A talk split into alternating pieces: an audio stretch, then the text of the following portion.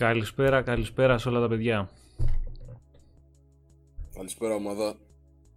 Γεια σας παιδιά, τι κάνετε; Καλησπέρα σε όλους, ε, χρόνια πολλά στους ε, ορτάζονται σήμερα. Και στο δικό μας το Μιχάλη πάνω απ' όλα. Πάνω απ' όλα στο Μιχάλη μας χρόνια πολλά. Μιχάλη μου δεν σε ξεχασά, θα σου στείλω και μετά.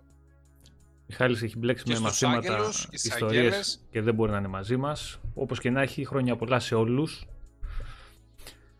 Ε, να πούμε μια καλησπέρα στα παιδιά εδώ στο chat που έχουν έρθει νωρίς νωρίς και μας περιμένουν. Στο Βασίλη τον Κοβατσί, στο Χρυσοβαλάντη τον Παπαδημητρίου, στο Γιώργο το Ρίζο, στον Βασίλη το Ταφ, στον Nate Slooper το Γιάννη, στην Καλλιόπη, στον Mike G με το DualSense, στον Ανδρέα τον Αγγελόπ, στο Νάσγκουλ, στο Τζόνι, στο Χρήστο, στο Γιάννη το Μοσχάκη, το Relax on Air, ωραίο όνομα, Ιωάννης Στο Χατζής, στράτο μας. Chris Ab, Στράτος, στο Μάριο, στο Δημήτρη Δρομήτρη, στον Πλάτα ο Πλόμος, στον Evans, ε, CTS, παιδιά να είστε καλά, ο Πίτε εδώ πέρα, να είστε καλά όλοι, στον Κωσίτο Στυλιανάκη.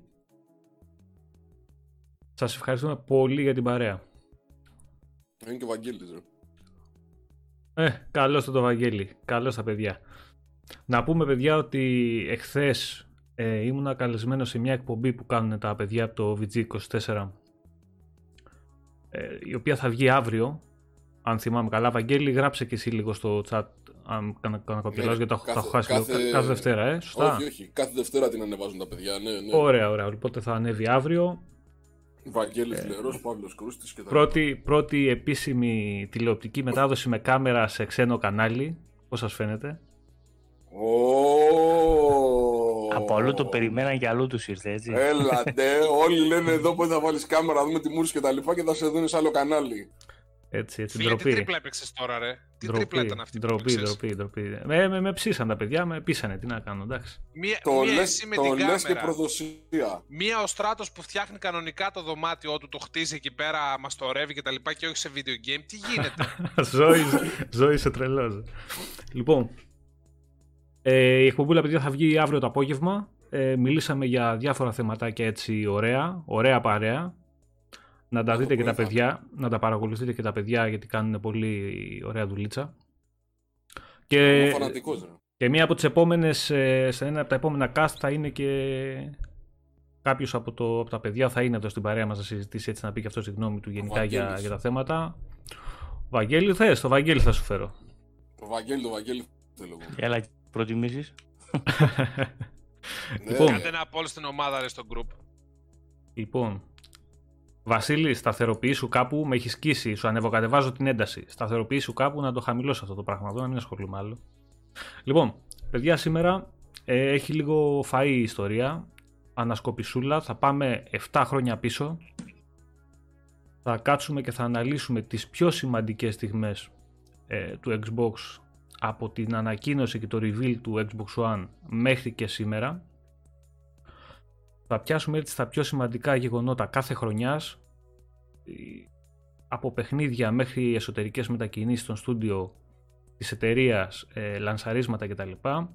Θα σχολιάσουμε στο ενδιάμεσο για να μην χάσουμε λίγο τη ροή και για να μην το κάνουμε ένα μπάχαλο γιατί δεν θέλει πολύ να ξεφύγει η ιστορία με τα, με τα γύρω-γύρω. Θα σχολιάζουμε λίγο και τα όσο μπορούμε και μπορέσουμε να συγκρατήσουμε τα σχόλια τα δικά σας για να μην το χάσουμε τελείως.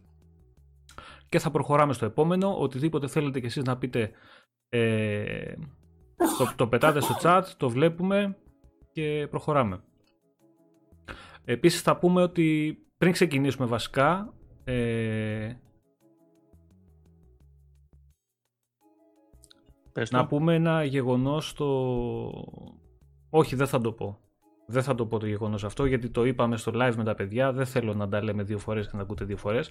Να πάτε αύριο στο Νομίζω βίντεο κατάλαβα τι θα θα, έλεγες. πείτε, θα πάτε αύριο στο βίντεο που θα, βγάλουν, θα ανεβάσω τα παιδιά να ακούσετε έτσι μια ωραία ιστορία, μια ίντριγκα για, σχετικά με τις προπαραγγελίες ε, και τα λοιπά. Δεν το λέω σήμερα για να μην το ακούτε δι- δύο και τρεις φορές διαφορετικά. Βασικά για να Δεν δείτε υπάρχει τα λόγος. μούτρα του καφετζή, παιδιά. Ναι, Όχι ναι, για ναι, κανέναν άλλο αυτός, λόγο. αυτό είναι νούμερο ένας Προπάντων λόγος αυτό. αυτός. Εγώ, εγώ.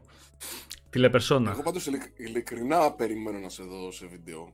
Δηλαδή, ε, δεν νομίζω ότι σε έχω δει ποτέ σε βίντεο. Δεν θυμάμαι σίγουρα. και δεν, και δεν νομίζω, Στη και δεν, δουλειά δεν πατσούλα είναι. στο Messenger. και δεν νομίζω να με Είναι το ξαναδείς μάτι κιόλας. της εποχής. Όχι, παιδιά, Ναι, κάποια, και- κάποια στιγμή αργότερα, Βίντεο- κάποια, βίντεο στιγ- από κοντά όμως. κάποια στιγμή αργότερα θα γίνει και αυτό και στο δικό μας το κανάλι. Θα αλλάξουν λίγο τα πραγματάκια αργότερα όμως, να το φτιάξουμε λίγο όπως θέλουμε να το φτιάξουμε και να είναι κάτι το οποίο βλέπετε και να έχει και νόημα. Αλλά όλα θα γίνουν σιγά σιγά, δεν μας κυνηγάει κανείς, δεν μας πιέζει τίποτα. Έτσι κι αλλιώς ε, αυτά που να γίνουν γίνονται, όλα τα άλλα είναι εξτραδάκια και θα τα κάνουμε όπως πρέπει να γίνουν χωρίς πίεση.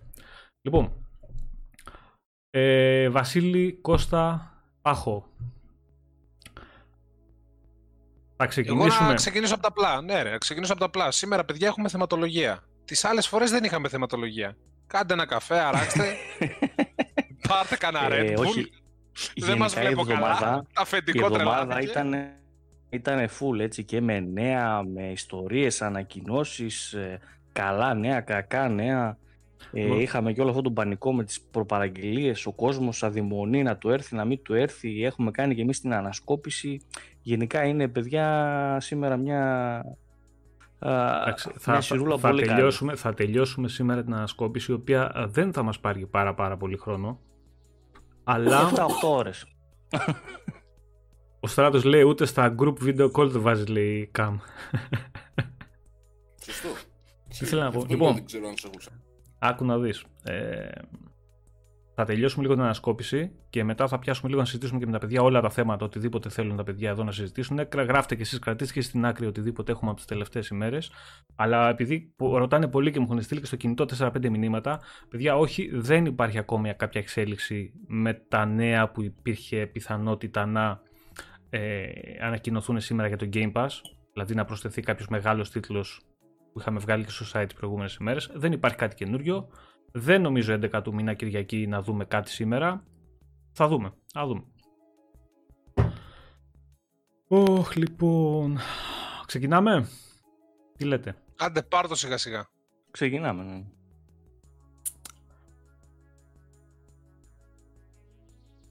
Όλα ξεκινήσαν το 2013, παιδιά, με αυτό το, το καταπληκτικό reveal του πολύ αγαπημένου Don Matrick. Το Το θυμόσαστε; TV, TV, TV λες τώρα, έτσι. το, το, το TV, θυμόσαστε; TV, TV, Το, TV, το TV, ιστορικό TV. TV, TV, TV, ναι. Ποιος το θυμάται αυτό; Εγώ το θυμάμαι. Λοιπόν, Redmond, Xbox Campus, Μάιος 2013, ε, έγινε η τρομερή αποκάλυψη του Xbox One από τον Don Matrix. Εκεί αναφερθήκαν όλα τα DRM συστήματα για την καταπολέμηση της πειρατείας.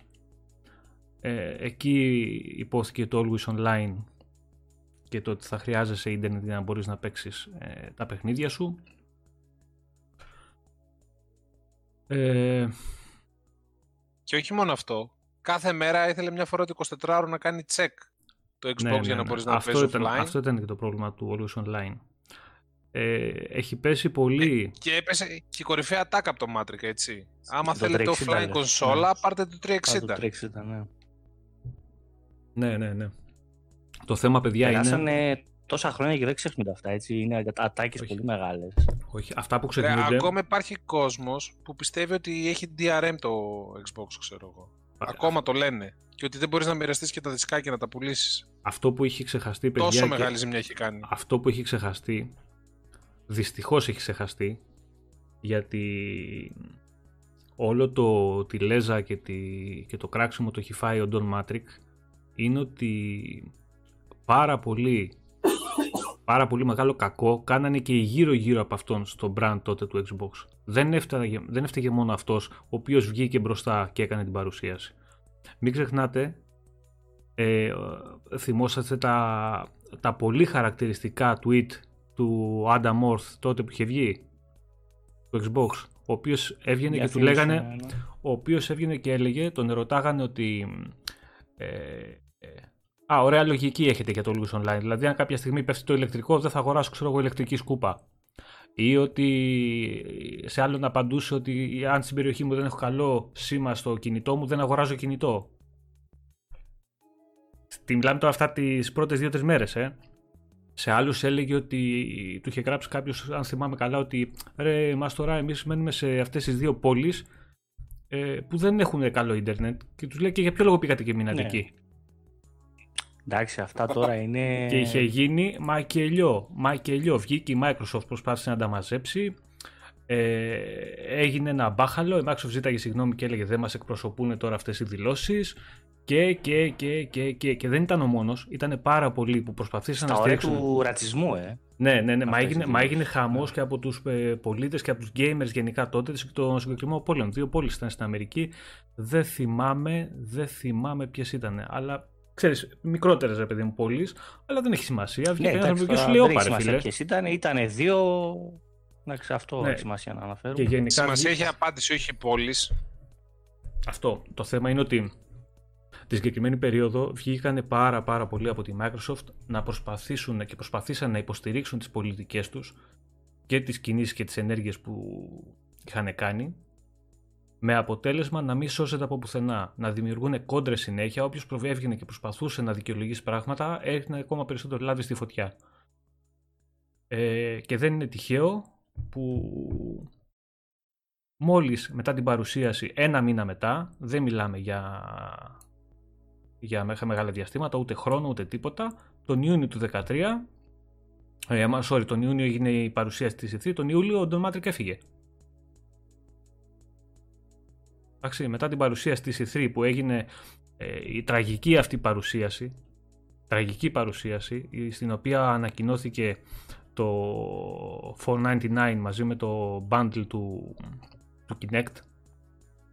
Το θυμόσαστε αυτά; Ναι, ναι. Αν τα θυμόμαστε, λέει.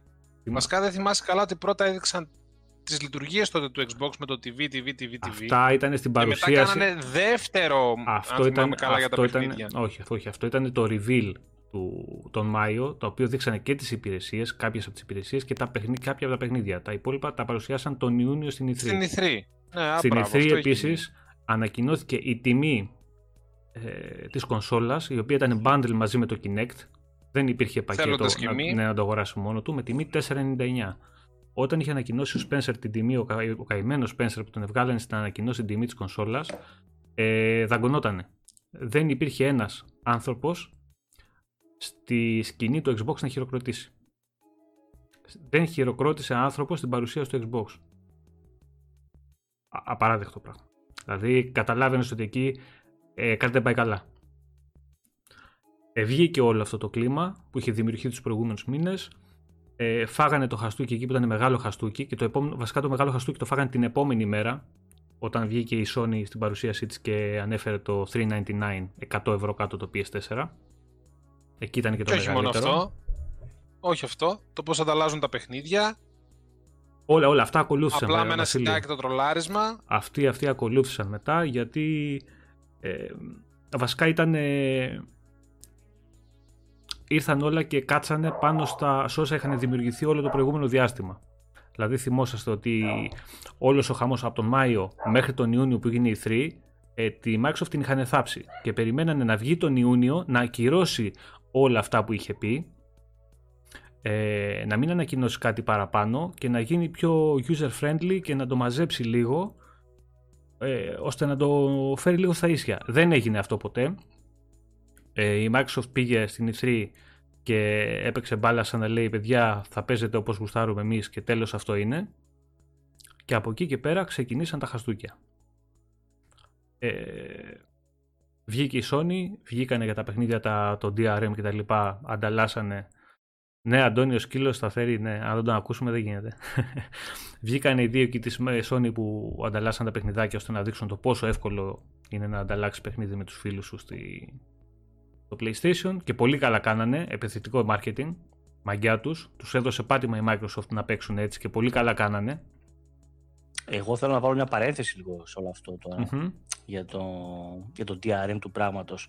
Τώρα επειδή και οι δύο εταιρείες τότε ακολουθούσε η μία την ε, στρατηγική της άλλης όσον αφορά εσωτερικά τι μπορεί να κάνουν, θεωρώ ότι πρέπει να είχαν μιλήσει με όλους τους third party και πολύ πιθανόν είχαν συμφωνήσει οι πάντες γιατί τους ε, εξυπηρετεί αυτό, δεν υπάρχει Αυτό, άνθρωπος που δεν τον εξυπηρετεί αυτό. αυτό, αυτό είναι Και γνωστό. πολύ πιθανόν να συμφωνήσανε, πολύ πιθανόν να συμφωνήσανε να το πάρουν πάνω τους οι μεγάλες εταιρείες. Δηλαδή, Αυτό είδανε Κώστα. ε, Microsoft, EA, Sony κτλ. Το ξεκίνησε η Microsoft και μετά οι άλλοι, πολύ πιθανόν, μπορεί και όχι, μπορεί και ναι όμως, πολύ πιθανό να, έκανε, να βάλε όπισθεν κανονικά, νεκρά μετά όπισθεν και το πήρε η Sony. Όσο προλάβαινε. Είναι και αυτό... όπως έκανε πιο μετά από λίγο καιρό και η Microsoft. Υπάρχει περίπτωση να γίνει αυτό το πράγμα. Αυτό, Δεν είναι επιστημονική Κώστα, φαντασία. αυτό παίζει ότι είναι επιβεβαιωμένο σενάριο, το οποίο επίσημα και μ, ξέρεις, με αδιάστατα στοιχεία δεν έχει επιβεβαιωθεί Ναι, ποτέ. ναι, ναι, ότι δεν αυτό έχει. ήταν συμφωνία Αλλά- κυριών, ότι παιδιά πάμε, αυτό είναι το μέλλον. Και μόλις είδαν τις αντιδράσεις του κόσμου και το τι έγινε τελικά τον Ιούνιο, όχι τον Μάιο, τον Ιούνιο, ε, τα πήραν όλα, όλα πίσω σε ένα βράδυ. Αυτό δεν μπορεί να το ξέρει κανείς το κατά πόσο ισχύει ή αν είναι, ε, ξέρω εγώ, φήμες. Αλλά το, σ- για τη Microsoft δεν νομίζω ότι παίζει και πολύ μεγάλη σημασία. Ναι, όχι, απλά το αναφέρω μαζί με όλα τα άλλα έτσι, για να θυμηθούμε λίγο πώς ήταν εκείνη την εποχή τα πράγματα. Έτσι, να μην έχουμε μόνο μια εικόνα, να είναι λίγο έτσι Μμμ. πιο γεμάτη. Εν τω μεταξύ, για να καταλάβετε, σε συγκεκριμένη E3 ε, είδαμε παιδιά παιχνίδια. Για να δείτε πόσο κακό έκανε όλο αυτό το marketing στο, στο brand του Xbox. Είδαμε παιχνίδια όπως το Rise, το Forza 5, είδαμε Dead Rising 3, είδαμε Killer Instinct, είδαμε το Crimson, το Crimson Dragon που είναι στην ουσία ο πνευματικός διάδοχος του Panzer Dragoon. Ε, είδαμε τίτλους πολύ αξιόλογους οι οποίοι θαύτηκαν, θαύτηκαν μόνο και μόνο από την πολιτική και όλο αυτό το μένος που είχε δημιουργήσει εναντίον της η Microsoft προηγούμενο διάστημα. Ειδικά το Rise, έτσι. Το οποίο day one παιχνίδι, γραφικά στο Θεό, γραφι... μηχανή γραφικών απίστευτη, δηλαδή ακόμα και σήμερα το παιχνίδι είναι πανέμορφο. Για την εποχή αυτή ήταν Εντάξει, κοίτα, ναι. καταπληκτικό. Ήταν μπόμπα και το Rise, αλλά νομίζω ότι θα ήταν καταδικασμένο πάλι να φάει λίγο, αν όχι μεγάλο χαστούκι μικρό, γιατί ήταν εσύ και από τα παιχνίδια που δεν ήταν πολύ μεγάλο. Παρότι είχε και το multiplayer και αυτά που το είχα παίξει, ok. Αλλά άμα έδινες εκείνον τον καιρό 60-70 ευρώ και, και μετά το τερμάτισες μετά από λίγες ώρες, εντάξει, χτυπάει λίγο κάπως. Δηλαδή ή- θα, θα το τρώγε το χαστούκι, τελικά το Rise έτσι κι αλλιώς. Μμμ. Εντάξει, δεν Ε, ξέρω αν θα το τρώγε στον ίδιο βαθμό πάντως. Ναι, στον Ε, ίδιο μάλλον βαθμό δεν θα ε, το έτρωγε, αλλά θα το έτρωγε έτσι ένα πιο μικρό χαστούκάκι. Τέλος πάντων, Το- θα πούμε και για τα παιχνίδια σε λίγο τώρα. Ναι, που ναι. βγήκαν εκείνη τη χρονιά. Ε, το θέμα είναι ότι στη, το 2013 ε, γίνανε και κάποια άλλα πράγματα τα οποία θα πρέπει να τα, να τα αναφέρουμε, Αναφέρουμε. γιατί έχουν, έχουν σημασία για το μέλλον. Γιατί τα βρήκαμε μπροστά μας τα επόμενα χρόνια και δημιούργησαν και αυτό αρνητική εικόνα για το Xbox γενικότερα. Ε, στην ουσία στο, το 2013 είδαμε το Stormlands. Το, Ισχύει, το, το, το RPG της Obsidian το οποίο, ακυρώθηκε. το οποίο δεν είχε ακυρωθεί τότε. Ακυρώθηκε αρκετά αργότερα. Γι' αυτό λέω ότι έπαιξε Ναι. ρόλο στο μέλλον του Xbox, στο πόσο ο Αρχικά κόσμος άρχισε ήταν να βλέπει ο ένα- κόσμος. Είχε ένα πλάνο για να κυκλοφορήσει στα πολύ κοντά το Stormlands. Δηλαδή ήταν να κυκλοφορήσει τους πρώτους μήνες. Μμμ. Φυσικά κάτι τέτοιο δεν συνέβη ποτέ, έτσι. Μιλάμε για ένα action RPG της Obsidian, το οποίο ήθελε η Microsoft μέσα να βάλει και MMO στοιχεία και όλους online στοιχεία στο παιχνίδι. Ε, είδαμε αυτά που είδαμε, έμεινε εκεί, περιμέναμε κάποια στιγμή να κυκλοφορήσει. Ε, θα μιλήσουμε αργότερα γι' αυτό ε, τις επόμενες χρονιές. Ε, ένας ακόμα τίτλος που παρουσιάστηκε τότε και περίμενε αρκετός κόσμος να τον δει ήταν το Project Spark.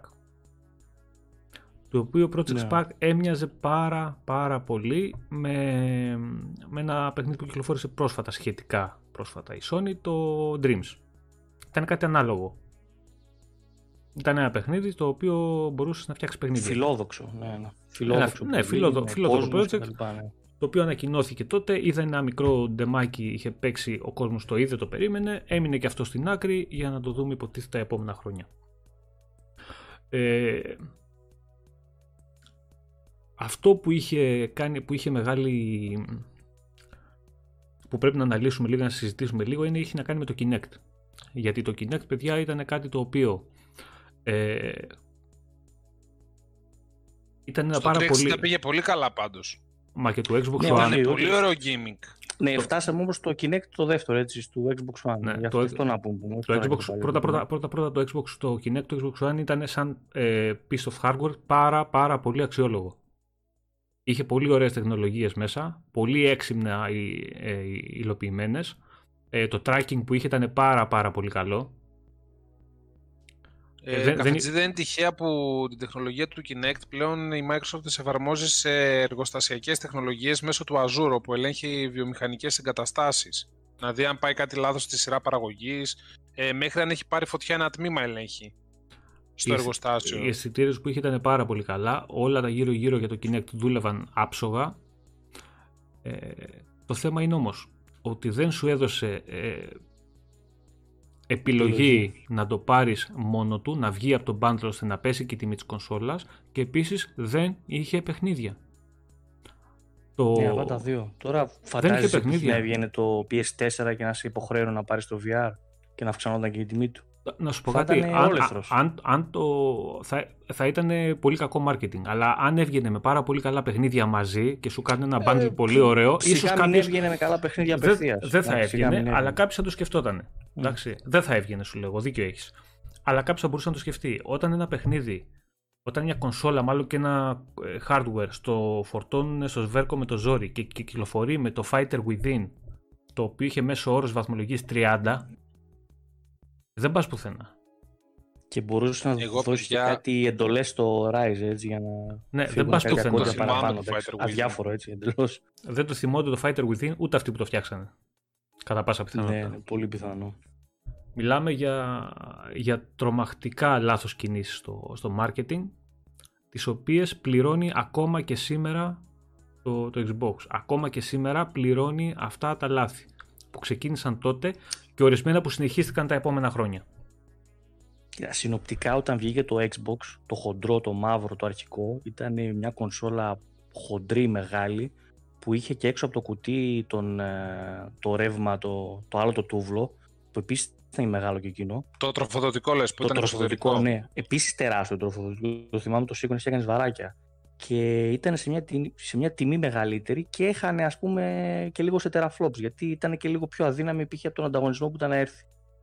Δηλαδή τιμή, μέγεθος, ε, όλα ήταν λίγο πιο κάτω από ό,τι έπρεπε να ήταν. Και, και Τόσο όχι με μόνο τιμή που αυτό, ήταν λίγο αν παραπάνω. σύνδεσαι το Kinect, αν σύνδεσαι το Kinect, Ναι, έχανε σε έχανε δύναμη και- και το Xbox One. Ακριβώς, ναι, κάπου 10-15% είχαν ανακοινώσει και το ποσοστό. Δηλαδή ε, όλα ήταν αγκαθάκια. Αγκάθι το ένα, αγκάθι το άλλο, αγκάθι και το άλλο, ήρθαν και δέσαν. Μπήκε μετά και το DRM και ε, έγινε τούρτα. Και το Kinect να έβγαινε από την πρώτη μέρα, από τη στιγμή που το κυκλοφορούσαν πιο αδύναμο στην ίδια τιμή με το PS4 τότε και με το marketing που κάνανε, πάλι τα πράγματα δεν σωζόντουσαν. Αυτή ήταν η αλήθεια. Και ξεκινάει τώρα να πούμε και για τα παιχνίδια. Έτσι ξεκίνησαν ε, ασχέτως παρουσίασης. Τα είχαμε, είχαμε δυνατά παιχνίδια. Που αυτή τη στιγμή δεν έχουμε τόσο γνωστά franchises. Ας πούμε, Να, αυτή τη στιγμή αυτό το 2020. Το Νοέμβριο που κυκλοφόρησε Κώστα το Xbox One, το base, ε, είδαμε Rise, είδαμε Forza, είδαμε όπως είπαμε πριν Dead Rising, είδαμε Killer Instinct. Ε, αυτά τα παιχνίδια δεν υπήρχαν στη Sony το διάστημα αυτό. η, Ναι, Sony, ναι, η ναι. Sony έπαιζε με Killzone, έπαιζε με Contrast, έπαιζε με Knack, έπαιζε με το... Ε, πες το το άλλο με τα... που έβγαλε και τη συνέχεια Το του Drive μετά. Club ήταν στην αρχή. Ναι, το, το είχε Drive Club ποιο στην είχε; αρχή ε, και το. Όχι, μωρέ, ένα. Όχι, τώρα Πες μου τι ξεχνάω. είχε για να θυμηθώ. Το Resogun θυμάμαι ήταν καλός στο PlayStation μόνο. Ναι, ωραίο. Είναι καλό, ένα θα το θυμηθώ μετά και θα σου πω. Τέλος πάντων. Δεν είχαν ε, δηλαδή ε, καμία διαφορά μεγάλη στα launch παιχνίδια. Μην σου πω ότι ήταν πολύ πιο μπροστά. Όχι πολύ πιο μπροστά, ήταν λίγο πιο μπροστά το, το Xbox. Εκείνο που έκανε τη Ναι, διαφορά ναι. την περίοδο του λανσαρίσματος ήταν η, δήμα, η δύναμη του PS4. Το Και- Infamous, το έγραψε ο Βάγκος. ρε φίλε, Infamous, το μπράβο, Ναι, ρε, ναι, μπράβο, ναι. ρε, Ευαγγέλη. Οκ. Ναι, το Second Sun. Ναι, ναι. Ε, Κατώτερο των περιστάσεων και αυτό έχει φανεί. εντάξει. Ήταν καλό παιχνιδάκι, ήταν όμορφο. Δηλαδή, ναι. οκ, έλεγες ότι παίζω κάτι καινούριο. Ε, είχε πολύ ωραία εφέ μέσα εντυπωσιακά. Δηλαδή, έλεγες ότι, οκ, παίζω παιχνίδι PS4. Δεν ήταν contrast. Τέλος πάντων. Ναι, είχε κάτι βροχές καλές, κάτι τέτοια. Ναι, Λοιπόν. αλλά ε, από gameplay ήταν λίγο κατώτερο περιστάσεων. Εντάξει, καλά, τώρα από gameplay δεν είχε ενθουσιάσει ποτέ κανένα Infamous. Αλλά Γενικότερα δεν, το. δεν παράμε, το παραμένουν Xbox καλά One παιχνίδια. Είχε πολύ ωραία παιχνίδια που χάθηκαν δυστυχώς μέσα Για- σε αυτή τη διαφημιστική καμπάνια. Το Χάθηκαν. Rise για μένα, ας πούμε, ακόμα και σήμερα το multiplayer, παιδιά, είναι πόρος. Είναι πόρος, πώς να το κάνουμε. Ειδικά για την εποχή του ήταν τρο... εθιστικότατο. Αλλά πήγε άπατο. Χάθηκαν. Έφεγε το κράξιμο. Τα παιχνίδια αυτά χάθηκαν, ε, Βασίλη, γιατί έπαιξε πάρα πάρα πολύ στο YouTube και παντού η διαφορά δυναμικότητας των δύο μηχανημάτων. Δηλαδή έβλεπε το 900p και το 1080p του PS4 Και αυτό. έπαιξε παντού. Δεν είναι μόνο και αυτό, είναι αυτό. Όταν, αν το Xbox τότε ήταν πιο δυνατό, γιατί δεν ήταν πιο δυνατό, αν ήταν πιο δυνατό και είχε τα παιχνίδια που είχε, ο κόσμος θα ξέχναγε όλα αυτά που είχαν γίνει το προηγούμενο διάστημα μέχρι ένα βαθμό. Θα μπορούσε να το ισορροπήσει. Αυτό ήταν και η τελική μαχαιριά τώρα στο κορμάκι του Xbox, το οποίο, παιδιά, συν όλα τα υπόλοιπα τα αρνητικά που είπαμε μέχρι εκείνο το διάστημα που είχαν βγει, τα οποία ήταν πάρα πολύ σοβαρά και είχαν κάνει πάρα πολύ μεγάλο ντόρο γενικά στην gaming βιομηχανία, ήρθε και προσθέθηκε μια πιο αδύνατη κονσόλα ε, που άρχισε να την κράζει και έχει αυτό όλο το ίντερνετ. Δεν σου Ε, ζωτάνε καλή η το κατάσταση. Sunset Overdrive νομίζω δεν ήταν launch τίτλος. Όχι, όχι, πιο μετά θα το πούμε για το Sunset. Μμμ. Τα έχουμε σε ημερομηνίε. Και γι' Εντάξει, αυτό, δεν παιδιά, μπορούσε να σηκώσει όλο αυτό το λάθος τώρα ούτε το Forza που και το 5 δεν ήταν πλήρως ολοκληρωμένο, ήταν απλά μια σοβαρή πρόταση. Ούτε και το Rise, όσο καλό να ήταν, δηλαδή στην τελική ακόμα και τέλειο να ήταν το Rise, δεν θα μπορούσε να τα σηκώσει όλα αυτά τα λάθη. Κατάλαβες δηλαδή να σηκώσει όλη αυτή τη, το μάνα που τραβούσε τότε το One. ναι, Κώστα, Βαγγέλη, νομίζω όμως ότι για την κοινότητα του Forza το 5 νομίζω θεωρούταν το πιο ολοκληρωμένο. Ε, έλειπε νομίζω πάλι day-night, ε, dynamic weather και τέτοια πολλά πράγματα έλειπαν. Ε, ε, ό,τι έκανε το έκανε καλά, απλά λείπανε πραγματάκια που προσθέθηκαν μετά στο 6 και στο 7. ε, εσύ μιλάς για τεχνικό τομέα, ναι. Οκ, ε, Ναι, σε αυτό ναι, ναι. συμφωνούμε. Εγώ μιλάω από θέμα νομίζω περιεχόμενου από αυτοκίνητα και από τέτοια ότι είχε αρέσει Από πάρα πολύ αυτοκίνητα στο μπορεί να κοινό ήταν του. σε πολύ καλό βαθμό. Ναι. Ναι. Και από event και από τέτοια. Δηλαδή κάτι που χάνει το Motorsport το 7 Μμ. και έχει αφήσει τον κόσμο πολύ παραπονεμένο. Αλλά εντάξει, ας- νομίζω έχεις δίκιο. Ούτε το Rise ούτε το Forza μπόρεσε να σώσεις την κατάσταση. Το Dead Rising τότε ήταν σε... είχε ένα ίστρο, έτσι. είχε Ναι, ναι, πολύ ναι, ήταν. κόσμος, έτσι, που όρεσε με Ήταν, αυτά. ήταν Απλά το είχαν και Dead- αυτά λίγο πτωτική πορεία γιατί νομίζω όσο αυξανόταν ο αριθμός, μειωνόταν και η επαφή με το περιβάλλον. Δηλαδή Ήταν- έβλεπες, ξέρω εγώ, αντί για 10 ζόμπι είχε 100, αλλά το περιβάλλον πλέον α, δεν μπορούσε να το ακουμπήσει σχεδόν καθόλου. Το Ήταν- 4 το έβαιναν θυμάται δηλαδή. κανένας άσχετος. Ναι. Ε, Το Μετά Dead Ri- βγήκε και το 4 και Ναι. το. Ναι, είχε- Θα το πούμε μετά Πες, αυτό. πες, Το πες. Dead, το Dead Rising το 3 ήταν, ε, είχε πέσει, ξέρεις, ήταν on the spot τότε στην εποχή που κυκλοφόρησε. Ήταν πολύ της μόδας τα παιχνίδια αυτά. Είχε εντυπωσιακά πράγματα μέσα με τον αριθμό των χαρακτήρων και των εχθρών που είπες και εσύ Κώστα. Αλλά πνίγηκε και αυτό μέχρι ένα βαθμό σε όλα τα, τα υπόλοιπα τα λάθη. Το Όπως και καλό άλλα με παιχνίδια. το Dead Rising ήταν ότι κυκλοφόρησε και μια εποχή που το Walking Dead έκανε πάταγο. Δηλαδή το κλίμα αυτό με τα ζόμπι τραβούσε τότε εκείνο το διάστημα. Ναι, ναι. Οπότε και αυτό Μέχρι- βοήθησε το παιχνίδι στην κυκλοφορία του, αλλά και πάλι Mm. αυτό, παιδιά, δεν, ούτε αυτό μπορούσε να σώσει την κατάσταση. Έτσι, με αυτά που Πάμε αναφέραμε στο αυτή τη 2014 στιγμή, νομίζω. αυτά είναι τα πιο σημαντικά. Να σε καλά, ρε Νικόλα. Ευχαριστούμε πολύ. Ε, αυτά είναι, παιδιά, τα πιο σημαντικά του 2013. Ε, ίσως η Microsoft αυτή τη στιγμή προσπαθεί να διορθώσει ε, ακόμα αυτά τα λάθη. Μπορεί να μιλάμε για την πρώτη χρονιά και σε αυτή την ανασκόπηση, αλλά τα υπόλοιπα έξι χρόνια η Microsoft προσπαθούσε να διορθώσει όλο αυτό που άφησε πίσω ο Matrix και η ομάδα που είχε από πίσω. Πάχω, πες ένα σχόλιο ρε φίλε για το ναι, Matrix, ναι, αλήθεια αυτό τώρα. Πριν, πριν προχωρήσουμε στο σχόλιο για το 14, Matrix, ρε Πάχο. πριν προχωρήσουμε στο 14, παιδιά, να μιλήσει λίγο και ο Πάχος, να τσεκάρω εγώ λίγο τα σχόλια εδώ των παιδιών στο chat, να πούμε δύο λογάκια και για αυτά που θέλετε εσείς και να προχωρήσουμε. Τι να πω, δεν έχω να πω κάτι. Με, με καλύπτεται απόλυτα. Ε, Τον βλέπεις σε μια φωτογραφία, τι σου έρχεται να πει; Ε, μετός. Ε, Πήρε κάποια Όχι, λεφτά δεν αυτός είναι ο άνθρωπος, ρε, έκανε εσύ, μια εσύ, καμπάνια. Κοίτα να δεις τώρα. Τώρα εγώ έχω μια τάση να... Επειδή ποτέ δεν θέλω να τα προσωποποιώ τα πράγματα, δηλαδή εννοώ στην καθημερινότητά μου για να μην έρχομαι σε αντιπαράθεση ε, με, άμεση με τον άλλον, προσπαθώ να, να, να αναλύω ας πούμε τη φιλοσοφία πίσω από αυτό και να κριτικάρω αυτήν ρε παιδί μου, ώστε να βγάζουμε και ένα νόημα πέρα από το προσωπικό. Εντάξει, Ε, η φιλοσοφία σαν φιλοσοφία πιο μετά αποδείχθηκε ότι υπήρχε ένα νόημα, οκ, αλλά πώς την παρουσίασε; Και Εσύ πόσο κοίτα τώρα. εριστικός Κοίτα. ήταν όσον αφορά τις φιλοδοξίες, έτσι. Θα σου πω πόσο εριστικός ήταν ε, στα μάτια τα δικά μου που δεν είχα τη τέτοια, δηλαδή δεν, δεν είχα την κάψα τότε με το Xbox, το παρακολουθούσα, οκ ας πούμε, σεβαστό, αλλά δεν τέτοιο. Ότι όταν ε, μετά από αυτή την παρουσίαση και μετά από αυτά τα πράγματα που βγήκαν προς τα έξω και τα λοιπά για το Always Online και τέτοια, ε, η άποψή μου ήταν ότι καλύτερα η Microsoft να κλείσει. Δηλαδή το Xbox brand να κλείσει. Δεν, δεν προσφέρει πλέον τίποτα. Αυτό ακριβώς έλεγε. Ε, Λάθος βέβαια, δεν το συζητώ. Αλλά ήταν τόσο πολύ που μου τσίτωσε τα νεύρα όλη αυτή η κατάσταση που έλεγα καλύτερα να κλείσει. Δεν θέλω να, να το βλέπω άλλο αυτό το πράγμα. Δεν μπορεί να μου υποχρεώσουν εμένα να μην μπορώ να πουλήσω το παιχνίδι, να μην μπορώ να, να παίξω ε, τα παιχνίδια που έχω αγοράσει άμα δεν έχω online κτλ. Αυτό όμως όλοι αυτοί δεν ε, μπορούσαν να προβλέψουν κάπως την κατάσταση, δηλαδή ότι θα υπάρχει με διαμαρτυρία και κάπως θα έπρεπε να τα συμμαζέψουν έτσι, να χρυσώσουν το χάπι με κάποια άλλα πραγματάκια έτσι δωρεάν. Δεν δηλαδή μου φαίνεται ότι λες και δεν περίμεναν καθόλου την αντίδραση. Έχω την αίσθηση ότι επαγγελματικά. Έχω την αίσθηση ότι οι άνθρωποι που, που βγάλαν αυτό το πλάνο, το marketing και τα λοιπά, ήταν τίποτα χαρτογιακάδες που δεν έχουν καμία αίσθηση ούτε του κόσμου, ούτε του, του gaming, ούτε τίποτα από αυτά. Φτιάξαν ένα business plan για το πώς θα έπρεπε να μεστικιστοποιήσουν το κέρδος τους και απλά βγήκαν και το και ανακοινώσανε με την έννοια του ε, ξέρεις, εμείς είμαστε πρωτοπόροι, ας πούμε, είχε πάει πάρα πολύ καλά το, το 360 ε, και βγήκαν και το ανακοινώσαμε με την έννοια ότι θα πάρουμε τα ενία και στη νέα γενιά, οπότε θα δώσουμε τώρα και τη γραμμή του τι θα γίνει. Κάτι το οποίο νομίζω... ήταν καταστρεπτικό.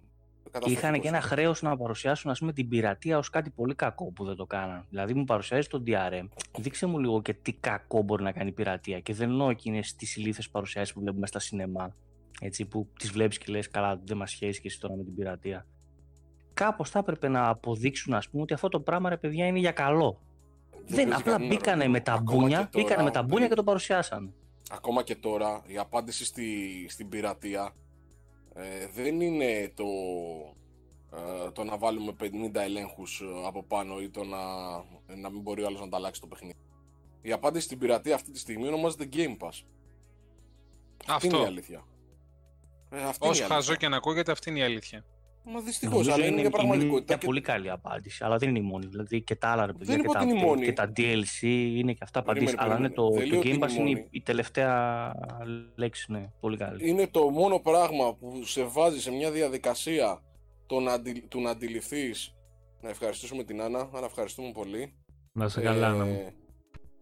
Λοιπόν, είναι το μόνο πράγμα που σε βάζει σε μια διαδικασία να, να σκεφτείς ότι υπάρχουν εναλλακτικοί τρόποι και για τον άνθρωπο που δεν μπορεί να δίνει 80 ευρώ για κάθε παιχνίδι, να κυνηγάει συνέχεια, το να πουλήσει το παιχνίδι που πήρε κτλ. Και ταυτόχρονα, ας πούμε, δηλαδή να τον σεβαστείς για την οικονομική του κατάσταση και να μην τον θεωρήσεις ως δεύτερης κατηγορίας. Αυτός δεν έχει, ας πούμε, τα. Τι δεν μας ενδιαφέρει σαν κοινό. Αυτό το πράγμα είναι. Και αυτό το πράγμα. Και να, και να ψέματα, όλοι. Ναι. Ακριβώς. Και κακά τα ψέματα, αυτό το πράγμα είναι αντιγραφή από το Netflix ένα πολύ επιτυχημένο μοντέλο. Το οποίο βέβαια, αν το καλό σκεφτείς, είναι και μια αντιγραφή αυτού που κάνει η Microsoft πιο πριν ακόμα με τα Windows. Δηλαδή σου λέγει η Microsoft πώς θα πουλήσω Windows, βάλει τα μέσα στο κάθε τέτοιο. Αυτό το πράγμα έκανε τώρα και με το Game Pass. Βάλει το παντού. Δεν χρειάζεται να. Το, δεν θα φτάσουμε να λέμε στον κόσμο να έρθει στο Xbox, θα βάλουμε το Xbox μέσα στον κόσμο. Βάλει το σε τηλεοράσεις, σε κινητά, σε tablet, σε ψυγεία, το είδαμε κι αυτό. Έτσι, όποιος ναι, θέλει θα πληρώσει μια συνδρομή και θα μπει να παίξει. Ναι. Αντί λοιπόν να κυνηγήσουν τα πολλά λεφτά από τους λίγους, κυνηγήσανε να πάνε στους πολλούς και να πάρουν μια σταθερή μικρή συνδρομή. Τι πιο όμορφο από αυτό. Ωραία, πάμε στο 14 και λοιπόν, πάντως, ε, να κάνω μια παρένθεση ακόμα θέλω πάνω στο 13. Ναι, ναι. Ε, αυτός που είχε φέρει αντιρρήσεις, ωστόσο και ο υπεύθυνος ταυτόχρονα για αυτή την παρουσίαση ήταν ο Albert Penello, το θυμάστε τον Penello. Ναι, ναι, ναι. Το δεν μου λέει. Ωραία. Αυτός ήταν ο υπεύθυνος που έστωσε όλο αυτό το show. Και όταν τελικά, δεν θυμάμαι πότε αποχώρησε από το PR της Microsoft και του Xbox, είχε πει με τα δεδομένα που μου είχαν δώσει τότε, ε, προσπάθησα να στήσω το show με τέτοιο τρόπο, ώστε να έχει το λιγότερο αντίκτυπο ως προς την εταιρεία. Δηλαδή τους τους είχε δηλαδή... προειδοποιήσει. Δηλαδή πήγαινε και χειρότερα. ναι, ε, δηλαδή φαντάζομαι πόσο χειρότερα θα ήταν τα πράγματα. Ναι, εντάξει, δεν ξέρω. Είναι... Η, αλήθεια είναι, το, το είχε πει αυτό ο Πινέλο και λέει: Παιδιά, αναγκαστικά έπρεπε να μου, με υποχρέωσα να παρουσιάσω αυτά τα πράγματα. Και προσπάθησα να κάνω από πριν το ξεκινήσουμε, ήξερα λέει ότι θα φάμε κράξιμο. Αλλά αυτό το πράγμα δεν το περίμενε, λέει ούτε ο ίδιος. Κοίτα να δεις, όταν μια εταιρεία του μεγέθους Microsoft παίρνει αποφάσεις, καταστρώνει μια στρατηγική, δεν μπορεί να φταίει ούτε ο Πενέλο, δεν μπορεί να φταίει ούτε ο Μάτρικ, ούτε ο Spencer, ούτε μόνο ε, 3-4-5 άτομα τα οποία βγήκαν μπροστά. Φταίει ολόκληρη η εταιρεία. Όλοι έχουν ευθύνη. Όσοι έχουν ανακατευτεί με αυτό το project. Από αυτούς που αρχίσανε και το χρηματοδοτήσανε μέχρι αυτούς που το φέρανε εις πέρας. Φταίνε όλοι. Άλλοι περισσότερο, άλλοι λιγότερο. Οπότε δεν έχει νόημα. Εμείς έχουμε μείνει και κράζουμε μόνο τον, ε, το Matrix, ο οποίος Matrix μετά στη Zynga που, που πήγε και ανέλαβε τα χρέη SEO, ε, τα πήγε πάρα... Καφετζή λέει ένα παιδί ότι δεν ακουγόμαστε. Παιδιά μας ακούτε, για πείτε μας λίγο στο chat. Γιατί δεν μας Καθόλου ακούτε ρε τίποτα. παιδιά; Γιατί δεν μας ακούτε; Ο Δημήτρης λέει ότι ακουγόμαστε μια χαρά. Γιάννη κάτι έχεις κάνει ρε φίλε, μήπως έχεις πατήσει κανένα mute εκεί στο Μήπως YouTube. είναι ατομικό, ατομικό το Μμ. πρόβλημα. Τέλος πάντων, Ε, πείτε ό,τι μας εσείς. παρουσιάζετε, παιδιά, λίγο να το γράφετε για να το βλέπουμε λίγο Μμμ. εγκαίρως αν γίνεται. Τέλος πάντων, εμείς μείναμε στο Matrix τον καημένο ο οποίος έφαγε όλη τη λέζα. Ο, πήγε μετά στη Zynga ο οποίος είχε σαν ε, big boss εκεί πέρα, τα πήγε αρκετά καλά. Ε, εντάξει, οκ. Δε, ας το αφήσουμε πίσω αυτό. Ο Mattrick είπαμε τον Ιούνιο, ένα μήνα μετά την E3, τον Ιούλιο συγγνώμη, έφυγε από τη Microsoft. Για να έρθει αργότερα ο θείος. Λοιπόν, καλησπέρα να πούμε σε όλα τα παιδιά που έχουν έρθει στην παρέα μας τώρα το τελευταίο μισάωρο και δεν τους έχουμε πει. Καλησπέρα και στον Πάνο το Retropolis που ήρθε πριν. Και συνεχίζουμε. 2014. Να πούμε και χρόνια πολλά στον Άσο, παιδιά. Μόλις μπήκε. Ναι ρε, Χρόνια να πολλά, σου, χρόνια να σου πολλά. πολλά ρε φίλε. Λοιπόν, οι μεγαλύτερες κινήσεις... Και αυτό ή- που λέει ο Βάγκος στα σχόλια, sorry ρε καφετζη Μμμ. είχε και θέμα στο installing το, το Xbox One. Έκανε μια μέρα να τα κάνει κατάσταση, λες και κάτι Ναι, συνέβαινε ναι, στο ναι. background. Είχε, είχε Και να πά- ευχαριστούμε στον Bulldoza. Να σε καλά ρε μπουλντόζα γίγαντα. Να σε καλά, ευχαριστούμε. Το θέμα παιδιά ήταν ότι είχε πάρα πολλά τεχνικά προβλήματα. Είναι θεματάκια τα οποία τα έχουμε αφήσει απ' έξω γιατί δεν πρόκειται να μας πάρει ο χρόνος. Ε, γενικά το hardware ήταν, ε, είχε πολύ έξυπνες ιδέες του Xbox. Είχε και το UI του πολύ έξυπνες ιδέες. Όπως οι έξυπνες ιδέες έχει το UI του PS5 τώρα. Ε, τις οποίες όμως δεν τις εκμεταλλεύτηκε Ρε Γιώργο, ευχαριστούμε ρε παιδιά, να είστε καλά όλοι. Τις οποίες δεν τις εκμεταλλεύτηκε ε, η Microsoft όπως θα έπρεπε, δεν είχε και την, εικο- και την ε, δύναμη η κονσόλα να τις εκμεταλλευτεί.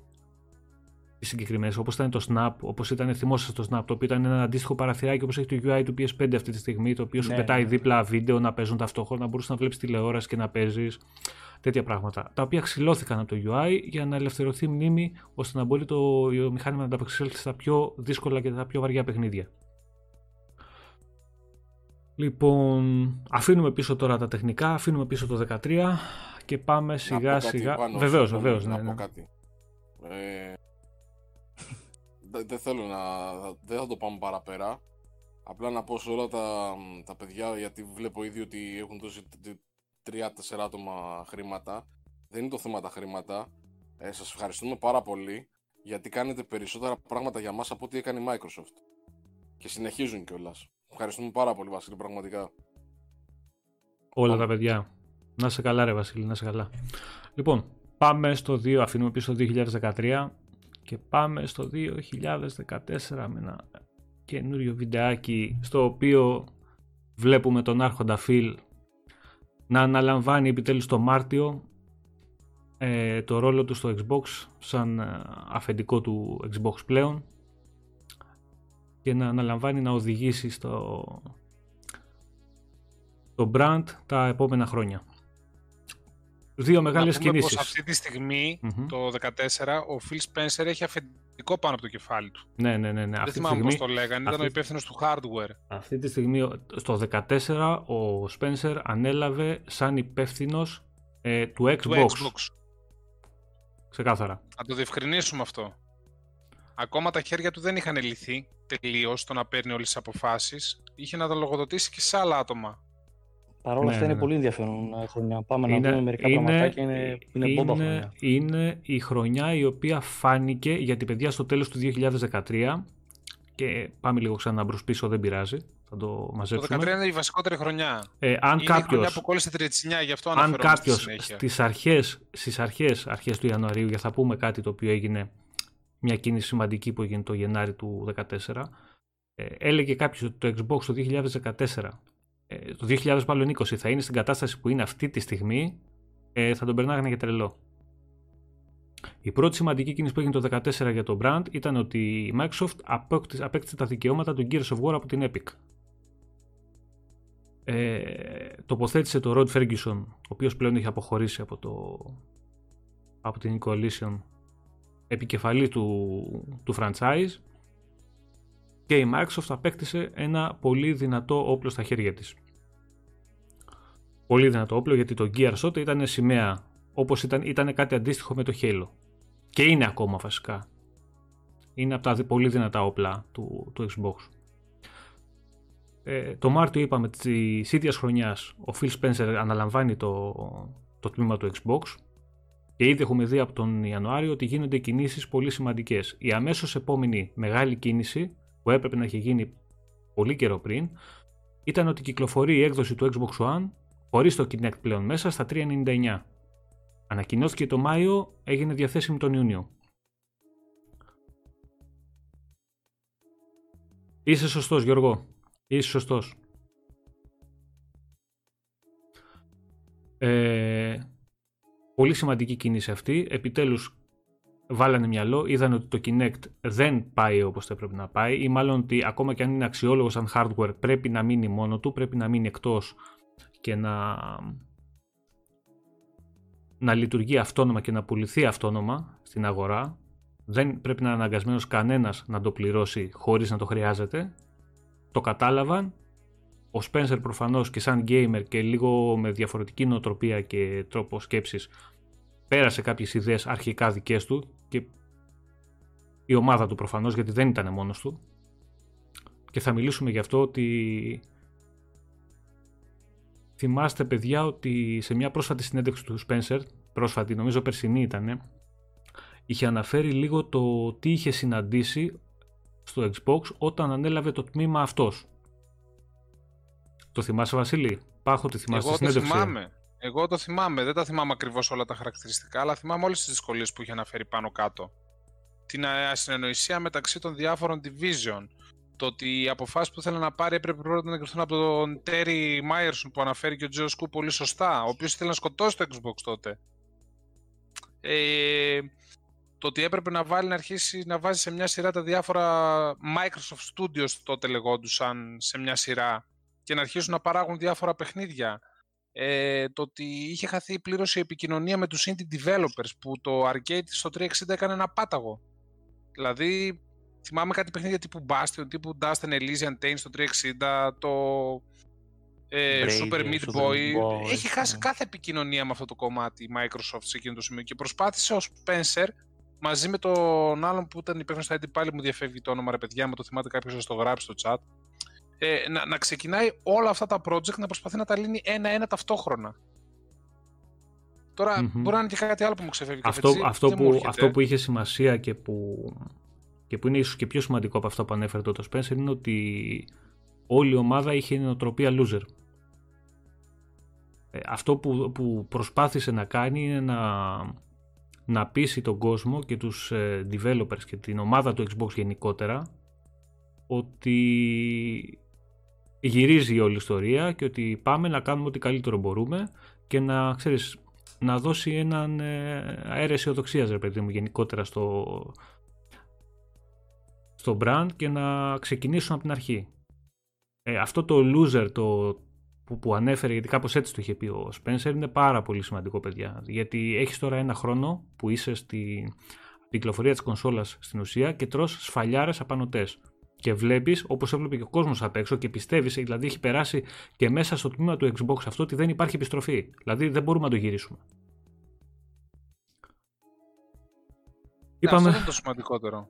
Είπαμε. Έχεις δίκιο. Το Μάιο, Αυτή ήταν η λέξη κλειδί. Το Μάιο ε, είπαμε ότι βγήκε το Kinect στα 399, ε, η οποία κυκλοφόρησε τον Ιούνιο, ανακοινώθηκε στην E3 και επίσης στην E3 είδαμε και κάποια ακόμα παιχνιδάκια και κάποιες κινήσεις ε, σωστές όπως ήταν τα Titanfall που ήταν αποκλειστικό ε, στο Xbox, το Halo, το Master Chief Collection το οποίο ανακοινώθηκε και το περίμενε ο κόσμος πώς και πώς ασχέτως της κατάστασης που κυκλοφόρησε ε, ε, ευχαριστώ το Θεό που κυκλοφόρησε και δεν φτάσαμε σε κανένα σημείο τότε Κώστα να έχει ακυρωθεί με τα προβλήματα που έχει και να μην είχε φτάσει στο επίπεδο που είναι αυτή τη στιγμή.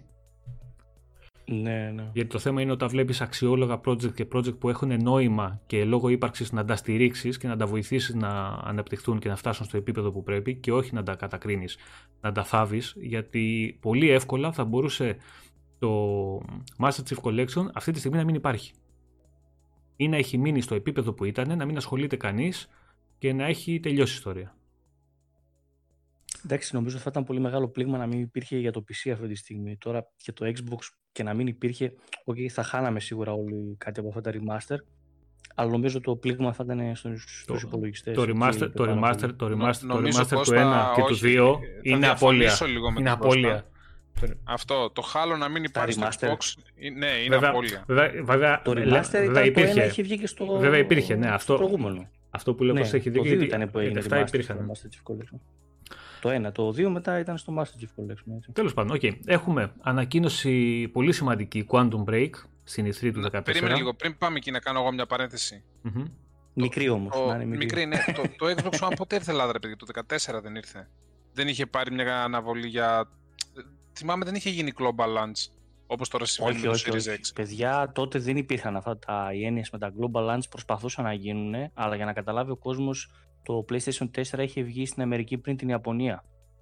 Ε, καμία σχέση. Δηλαδή η Ελλάδα έμεινε λίγο πίσω. Ναι, νομίζω και το γενικότερα σε όλες Xbox τις consoles. One Ναι, ε, ναι. στην Ελλάδα έρθει το 14, αλλά δεν μπορώ να το θυμηθώ. Ε, θα βρούμε την ημερομηνία σε λίγο, θα την ψάξουμε, αλλά δεν ήταν ε, global day one, εντάξει. Λοιπόν, είπαμε, είδαμε στην E3 Quantum Break πάρα πολύ σημαντικό τίτλος τότε για τη Microsoft γιατί είχε ένα σερί που για δεύτερη συνεχόμενη χρονιά συνέχισε να παρουσιάζει exclusive παιχνίδια όπως ήταν και το Titanfall. Το, μεν το Titanfall ήταν αγορασμένο ε, τα δικαιώματα όπως επίσης και από τη Remedy το Quantum Break το οποίο ακόμα μέχρι σήμερα αποτελεί μια εξαιρετική περίπτωση παιχνιδιού Και είχαν δείξει ένα εντυπωσιακό τρέιλερ το οποίο, εντάξει, ναι, δηλαδή το θυμάμαι μέχρι και σήμερα. Ήταν, Ε, καλή Εγώ δουλειά. ακόμα εξακολουθώ και το πιστεύω ότι το Quantum Break ήταν το πρώτο next gen παιχνίδι που είδαμε. Το έχω ξαναπεί, έχω γίνει κουραστικός, έχω γίνει γραφικός, αλλά για μένα παιδιά αυτή είναι η αλήθεια. Δηλαδή τα πράγματα που βλέπουμε να συμβαίνουν στο Quantum Break με τους φωτισμούς Ναι, και ναι. τα Με λοιπά, τα δεν- particles, όλα τα που particles πέφτανε και τα effects λοιπά, στο ναι, δεν Θεό θα και μπορούσαν τα να λοιπά. γίνουν στην προηγούμενη δουλειά αυτά, ούτε σε χαμηλότερη ανάλυση. Πολύ δεν σωστό ξέρω γιατί το αυτό, έχουμε ναι. ξαναδεί σε κάποιο άλλο πα- παι- παιχνίδι ακόμα. Γιάννη, να είσαι καλά φίλε. Ευχαριστώ πολύ. Ε, τότε Και επίσης φυσικά είδαμε- το εκπληκτικό Sunset Έλα. Overdrive, έτσι. Ναι, ναι, ναι. Είδαμε, είδαμε, πρόσεξε να δεις. Ε, πέρα από αυτά που αναφέραμε, είδαμε Sunset Overdrive, είδαμε Forza Horizon 2, είδαμε επιτέλους ε, ένα παιχνίδι το οποίο είχε αφήσει τον κόσμο ανοιχτό το στόμα και ήταν κάτι τελείως διαφορετικό για την εποχή ε, το Ori and the Blind Forest. Όπως είπαμε είδαμε το Halo, το Master Chief Collection και, και ορισμένες ακόμα πληγές Τότε είχαμε δει βέβαια, να, θυ- αν θυμόσαστε, παιδιά και το Dark Dreams Don't Die, το θυμόσαστε αυτό, το D4, το οποίο ήταν αποκλειστικό για Ναι, το ναι, Xbox. ναι. Ήταν αποκλειστικό για το Xbox Self-shaded γι' αυτό. Adventure, εντάξει. Ναι, ναι, Κυρίως ναι. Kinect. Όμορφο. Αυτό παίζονταν πολύ εύκολα με το Kinect και στη συνέχεια νομίζω βγάλανε patch για να μπορείς να το παίζεις με το Ο controller. Χρυσοβαλάντης λέει Σεπτέμβρη, ε, Σεπτέ- Σεπτέμβριο του 14 το Xbox One. Ναι, και Ναι, εγώ λίγο κάτι τέτοιο πιο- θυμάμαι. πιο- Σεπτέμβριο 14 ήρθε Ελλάδα. Ωραία. Λοιπόν, οι τρεις πληγές που αναφέρουμε. Θα τις πούμε τώρα, θα τις συζητήσουμε πιο κάτω. Λοιπόν, Fable Legends. Ανακοίνωση του παιχνιδιού στην E3. Την πορεία την ξέρουμε. Θα την πούμε πιο κάτω γιατί όλα αυτά έρχονται και κουμπώνουν σε συγκεκριμένες ημερομηνίες και είναι μ, πράγματα και κινήσεις που έχουν κοστίσει και κοστίζουν μέχρι και σήμερα στο Xbox και στη φερεγγιότητα του brand και δίνουν τροφή σε όλους αυτούς ακόμα, οι οποίοι πιστεύουν και λένε η Microsoft πρέπει να αποδείξει και όντως πρέπει να υποδε- να αποδείξει. Ε, αλλά όλες αυτές οι κινήσεις και όλα αυτά τα παιχνίδια που τελικά ανακοινώθηκαν και δεν βγήκαν ποτέ έχουν έρθει και έχουν γιγαντώσει όλη αυτή τη φιλοσοφία. Επόμενο παιχνίδι και ίσως πιο σημαντικό απ' όλα, Scalebound, Αυτό πόνεσε. Ναι. Πολύ κόσμο. το οποίο ήταν playable το παιχνίδι, ε, όποιοι ήταν στην E3 μπόρεσαν και το παίξανε, Υπήρχε, είχε βγει και το gameplay βίντεο, το θυμόσαστε νομίζω όλοι, υπάρχει ακόμα και στο YouTube, όποιος θέλει μπορεί να μπει να το δει. Σε Ε, κλειστό κοινό ήταν playable και το Fable. Ναι, ναι, ναι, ναι, ναι, στο το Kingdom Legends. Ναι, ναι. Εντάξει. Ήταν, ε, το Scalebound ήταν ε, κάτι το οποίο ήθελε πολύ ο κόσμος τότε. Ήταν πολύ εντυπωσιακό παιχνίδι και είχε αυτή την, ε, την νοοτροπία ξέρεις, της Platinum η οποία, η οποία Ήτανε- τη, την κυνήγαγε πολύ περισσότερο τότε ο κόσμος από ότι σήμερα κατά τη γνώμη μου γιατί ο κόσμος είχε μάθει Ε, σήμερα και σε έχασε την περισσότερα αξιοποιεί ιστία του ο κόσμος από τα Twitter, τις, αυτά τα καριουζιλίκια που κάναν στο Twitter και τα λοιπά η Platinum. Αλλά το κακό με το Scalebound ξέρεις ποιο είναι το καφετζή, ότι το Xbox έμεινε η μοναδική κονσόλα που δεν έχει exclusive από την Platinum. εντάξει δεν, είναι- δεν, εγώ δεν, δεν, Εντάξει, με- δεν με μπορεί ενοχλεί να καθόλου μην αυτό έγινε και βασικά καλό. δεν με ενοχλεί καθόλου Οκ. Ε, τ- τώρα προσπαθώ να θυμηθώ ποιο είναι το exclusive της, ε, στη Sony. Ήταν θα- το Nier Automata νομίζω, Ήταν το Nier, ήταν timed exclusive, οκ. ναι, το οποίο ήταν timed Ε, exclusive. το Scalebound, για να βάλουμε λίγο τον κόσμο στην εποχή που δεν ήταν τουλάχιστον, ε, με την παρουσίασή του πούλησε κονσόλες, παιδιά. Ε, χωρίς καμία υπερβολή, χωρίς να είναι κάποιο IP παλιό κτλ. Ε, έκανε ένα presentation εκεί με τους δράκους κτλ. Ήταν πολύ εντυπωσιακό, οπτικά, πολύ υποσχόμενο. Ε, υπήρχε κόσμος που πήρε Xbox One και ήξερε μόνο αυτή τη λέξη, Scalebound. Ήταν και πολύ νομίζω έλεγαν περίεργο. και κάτι και Power of the Cloud πάλι ότι θα συμμετέχουν μέσω του cloud ε, στα multiplayer και τα λοιπά, αλλά δεν το θυμάμαι καλά. Μπορεί να λέω και Μπορεί, επειδή ασυναρτησίες πολλά αυτή την υπόθηκαν, ώρα. δεν μπορώ να θυμηθούμε τώρα αν ήταν και αυτό μέσα στο Skillbound, αλλά αυτό λίγο, αυτό ήθελα να μεταφέρω σαν κλίμα, ότι υπήρχε κόσμος πολύ που το περίμενε πώς και πώς. Και παρουσιάστηκε, είπαμε, το 14.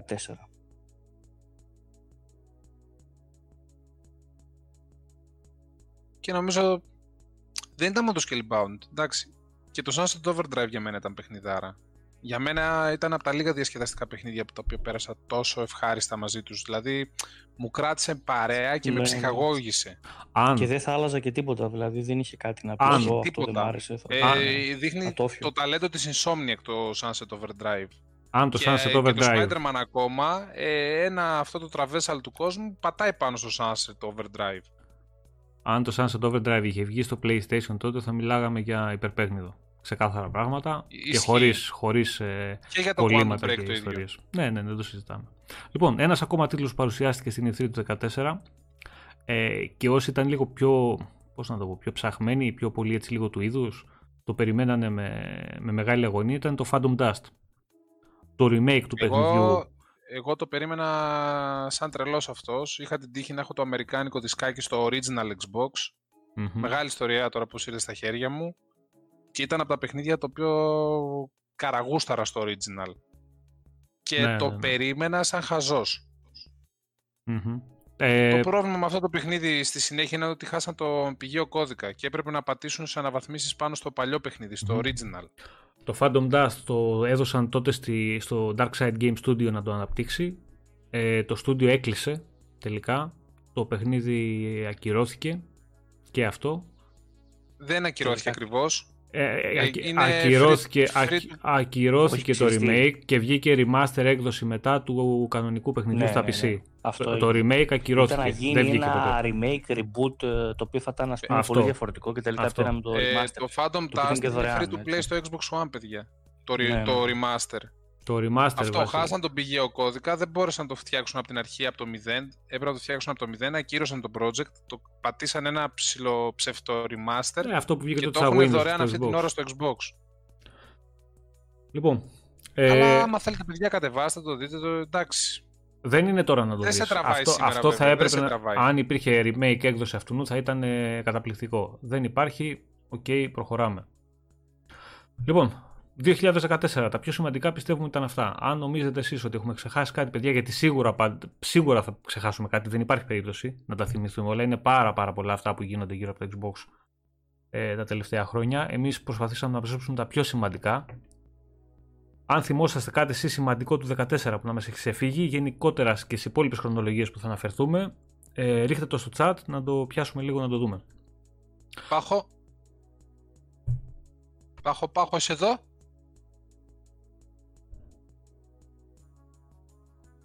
Να πήγε να κάνει λίγο γαργάρα με, Δεν ακούγεται. πρώτη. Τι, το με, με, με αλατό νερό. με αλατόνερο και πρόκα. Ακούγομαι Άμα τώρα. τραγουδήσεις. Τώρα Έλα ακούγεσαι. ρε, Ω, ναι. ακούγεσαι. χαράς. Έλα ρε, Πάχω. Ναι, όχι, δεν κολλάει το, το μικρόφωνο. Ωραία, για το Ναι, 14. δεν έχω- Έχεις να προσθέσεις κάτι δεν έχω τίποτα; να- Τίποτα απολύτως. Ωραία. Άρα Κάναμε καλή δουλειά, ευχαριστούμε. Ευχαριστούμε πολύ κύριε Πάπα. Να είστε καλά. Πάπος approved. Τέρμα. Αυτό. Λοιπόν, Αυτό, τέρμα. Βάλε στάμπα. Μπαμ. έχει γίνει, είμαστε στο 14, έχει γίνει ήδη καλή, ε, καλό restart να το πούμε, ε, προσπάθεια να αλλάξουν λίγο τα Εγώ πράγματα. θα, δεν θα το έλεγα restart. Εγώ θα το Δεν έλεγα είναι intro. restart. Το restart Ναι, γίνεται ναι. πιο μετά. Ναι, συνεχίζει όμως το Xbox να σου δίνει στην E3 αποκλειστικά παιχνίδια και πολύ καλούς τίτλους. Δηλαδή είχαμε, είπαμε, Titanfall, ας τη συλλογή το Master Chief Collection εκτός, είναι κάτι έξτρα. Ε, Forza Horizon 2, είχαμε Quantum Break, είχαμε Sunset Overdrive, είχαμε 4 παιχνίδια. Στην ουσία παρουσιαστήκανε 8 παιχνίδια exclusive στη συγκεκριμένη E3, το οποίο ήταν πολύ σημαντικό. Τα τρία βέβαια ακυρώθηκαν και είναι από τα χαστούκια που λέμε ότι έφαγε αργότερα η κονσόλα. Λοιπόν, παρακάτω. Θέλουμε να δούμε λίγο εδώ στο chat. Έχει πει κάποιο παιδί κάτι που το έχουμε χάσει και να το συμπληρώσουμε. Το Sunset Overdrive σχολιάζουν το Traversal. Ο Βαγγέλης Ολέρος κάνει το πιο πετυχημένο σχόλιο. Λέει το καλύτερο παιχνίδι της ε, Platinum το έχει Nintendo, το Astral Chain. Ε, Δεν... Εντάξει, ναι, γιατί δεν έχουμε Εντάξει. προσωπιακούς. Πρέπει να είναι Πολύ πολύ δυνατό άλλος, παιχνίδι, έτσι. συμφωνώ. Μακάρι να Απάντησα γίνει από κάτω. remaster στα 60 FPS. Το απάντησε το Βαγγέλη πάντως. Ο Γιάννης Χατζής λέει αυτό το Quantum Break ήταν το πρώτο Next Gen στο Xbox. Ε, Καλλιόπη το 15 παρουσιάστηκε το Rise of the Tomb Raider, θα το πούμε μετά. Έτσι θυμόμαστε.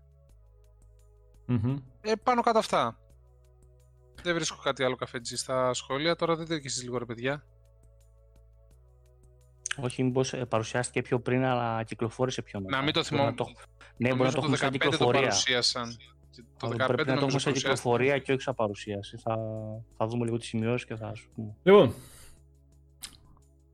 2015. Τα πιο σημαντικά πράγματα που έχουμε σημειώσει εμείς εδώ γενικότερα μέσα στη χρονιά ήταν η μετονομασία πλέον του Black Task Studio που είχε αναλάβει το, το Gears of War μαζί με τον Nod Ferguson σε The Coalition πλέον η οποία ανέλαβε το είπαμε το Gears το franchise και άφησε και αυτό πολλές υποσχέσεις έτσι στον κόσμο για, το, για τη συνέχεια του. Είχαμε μια πάρα πάρα πολύ σημαντική ανακοίνωση, ίσως από τις πιο σημαντικές ανακοινώσεις που γίνεται τα τελευταία χρόνια και δείχνει, δείξανε λίγο το μέλλον, η οποία ήταν το, η ανακοίνωση στην E3 πάλι για το backwards compatibility στο Xbox One. Τότε να πούμε ήταν μόνο του 360. Αν δεν κάνω λάθος. Ναι. Είχε γίνει ανακοίνωση μόνο για τίτλους του 360. Το, τότε ήταν το teaser, ένα πολύ μικρό που είχαν βγάλει καλή από το 14, στο, τον Ιούνιο του 2015 παρουσιάστηκε στη, στην E3 που δείξαν και το gameplay. Ε, το Power Compatibility, παιδιά, τι να πούμε, είναι αυτή τη στιγμή, έφτασε, ξεκίνησε το 2015 με τους τίτλους του, του Xbox 360 να είναι διαθέσιμοι, αρκετοί τίτλοι του Xbox 360 να είναι διαθέσιμοι στο Xbox One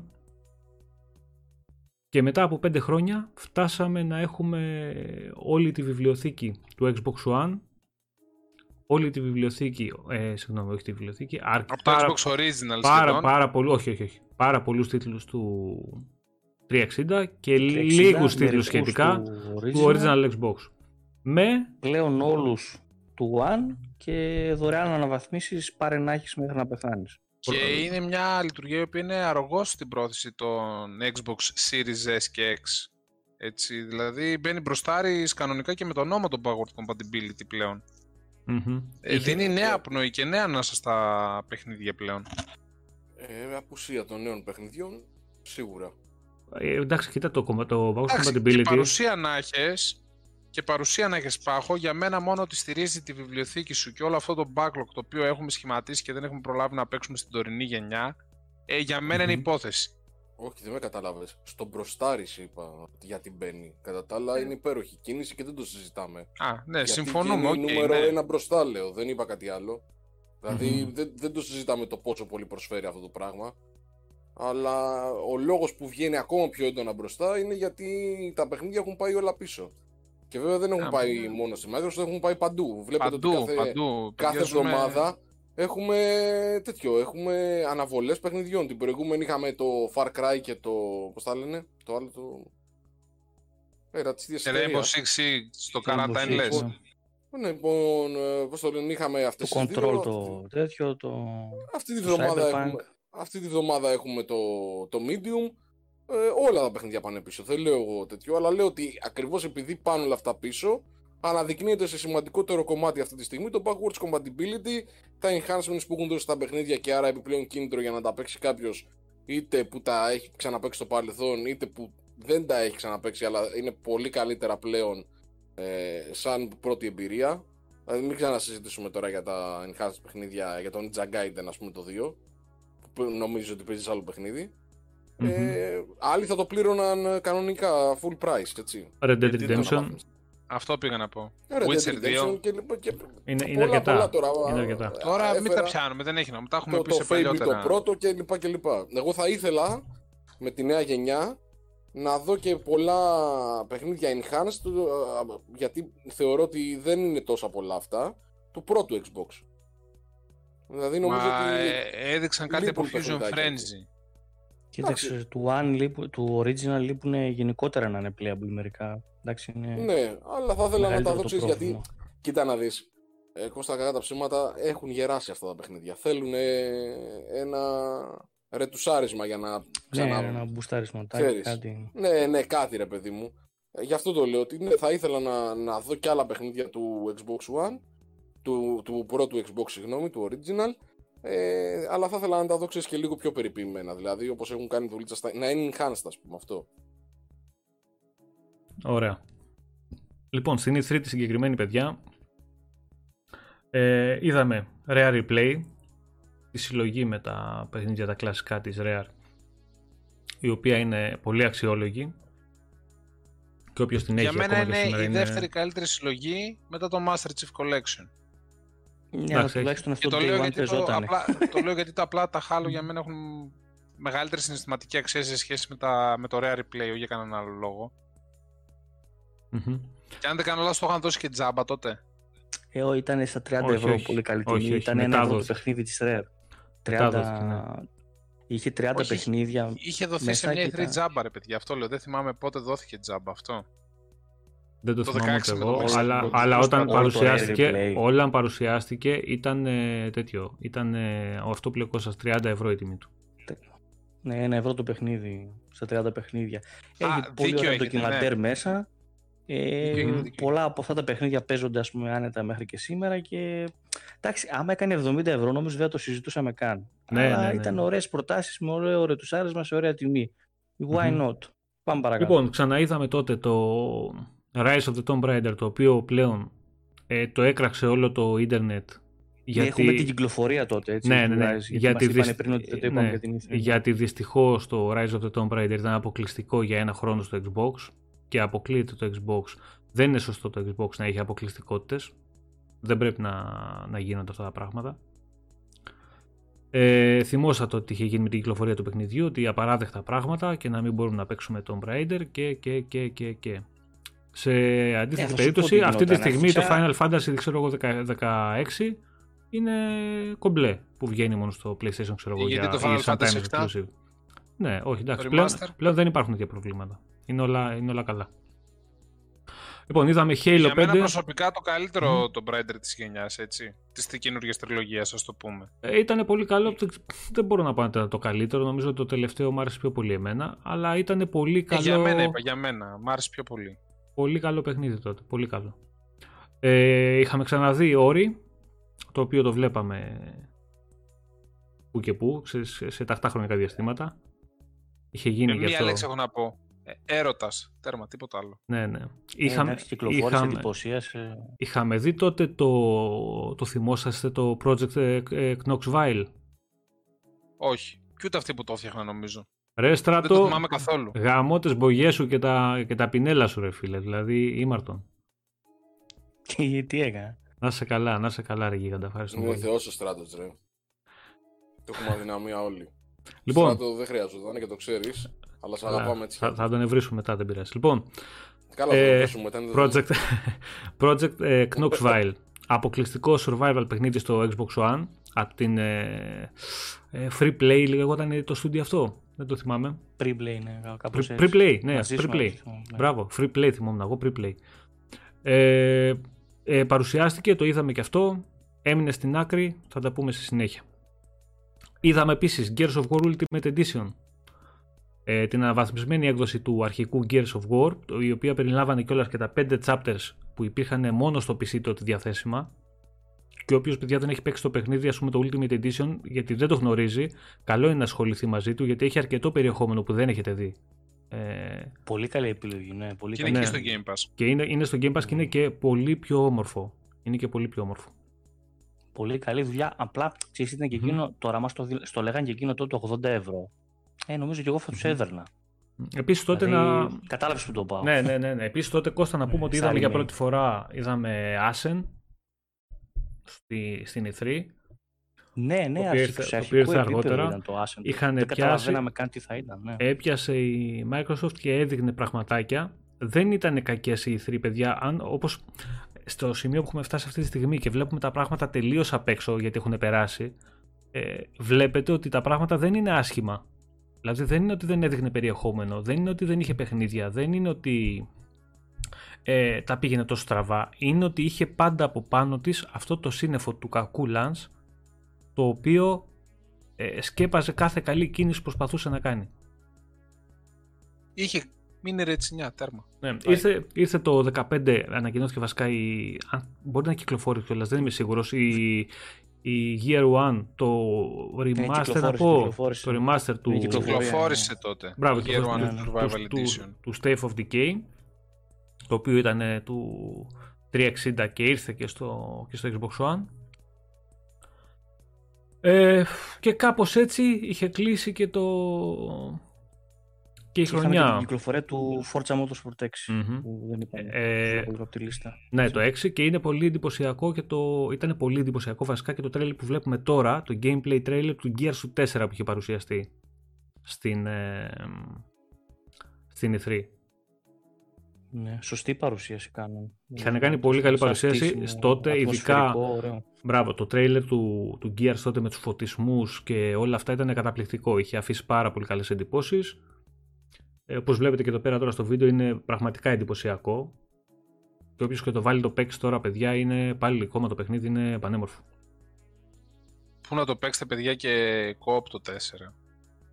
Και ας έχει ναι, ρομποτάκια, ναι, ναι. ας έχει ό,τι θέλει στην αρχή, δεν με ενδιαφέρει. Σταύρο ήταν το 2016. Το... Αυτό, θα το πούμε στο επόμενο. Με τον Κώστα ειδικά το είχαμε λιώσει. Το σημείο με τα ρομπότ προς το yeah. τέλος που ήταν, ε, παιδιά απίστευτο. Και με τις μηχανές και εκεί που κυνηγούσε το αεροπλάνο, mm-hmm. είχε κάτι στιγμές τρομερές μέσα του Gears στο 4. Τέλος πάντων. Θέλει, θέλει, θέλει Επίσης, να πούμε ότι ήταν το πρώτο παιχνίδι της Coalition, η οποία είχε να αποδείξει πάρα πάρα πολλά το franchise, γιατί κουβαλούσε πολύ βαρύ όνομα, πάρα πολύ βαρύ όνομα και έπρεπε να φανεί αντάξια των προσδοκιών. Ε, μέχρι ένα βαθμό το κατάφερε.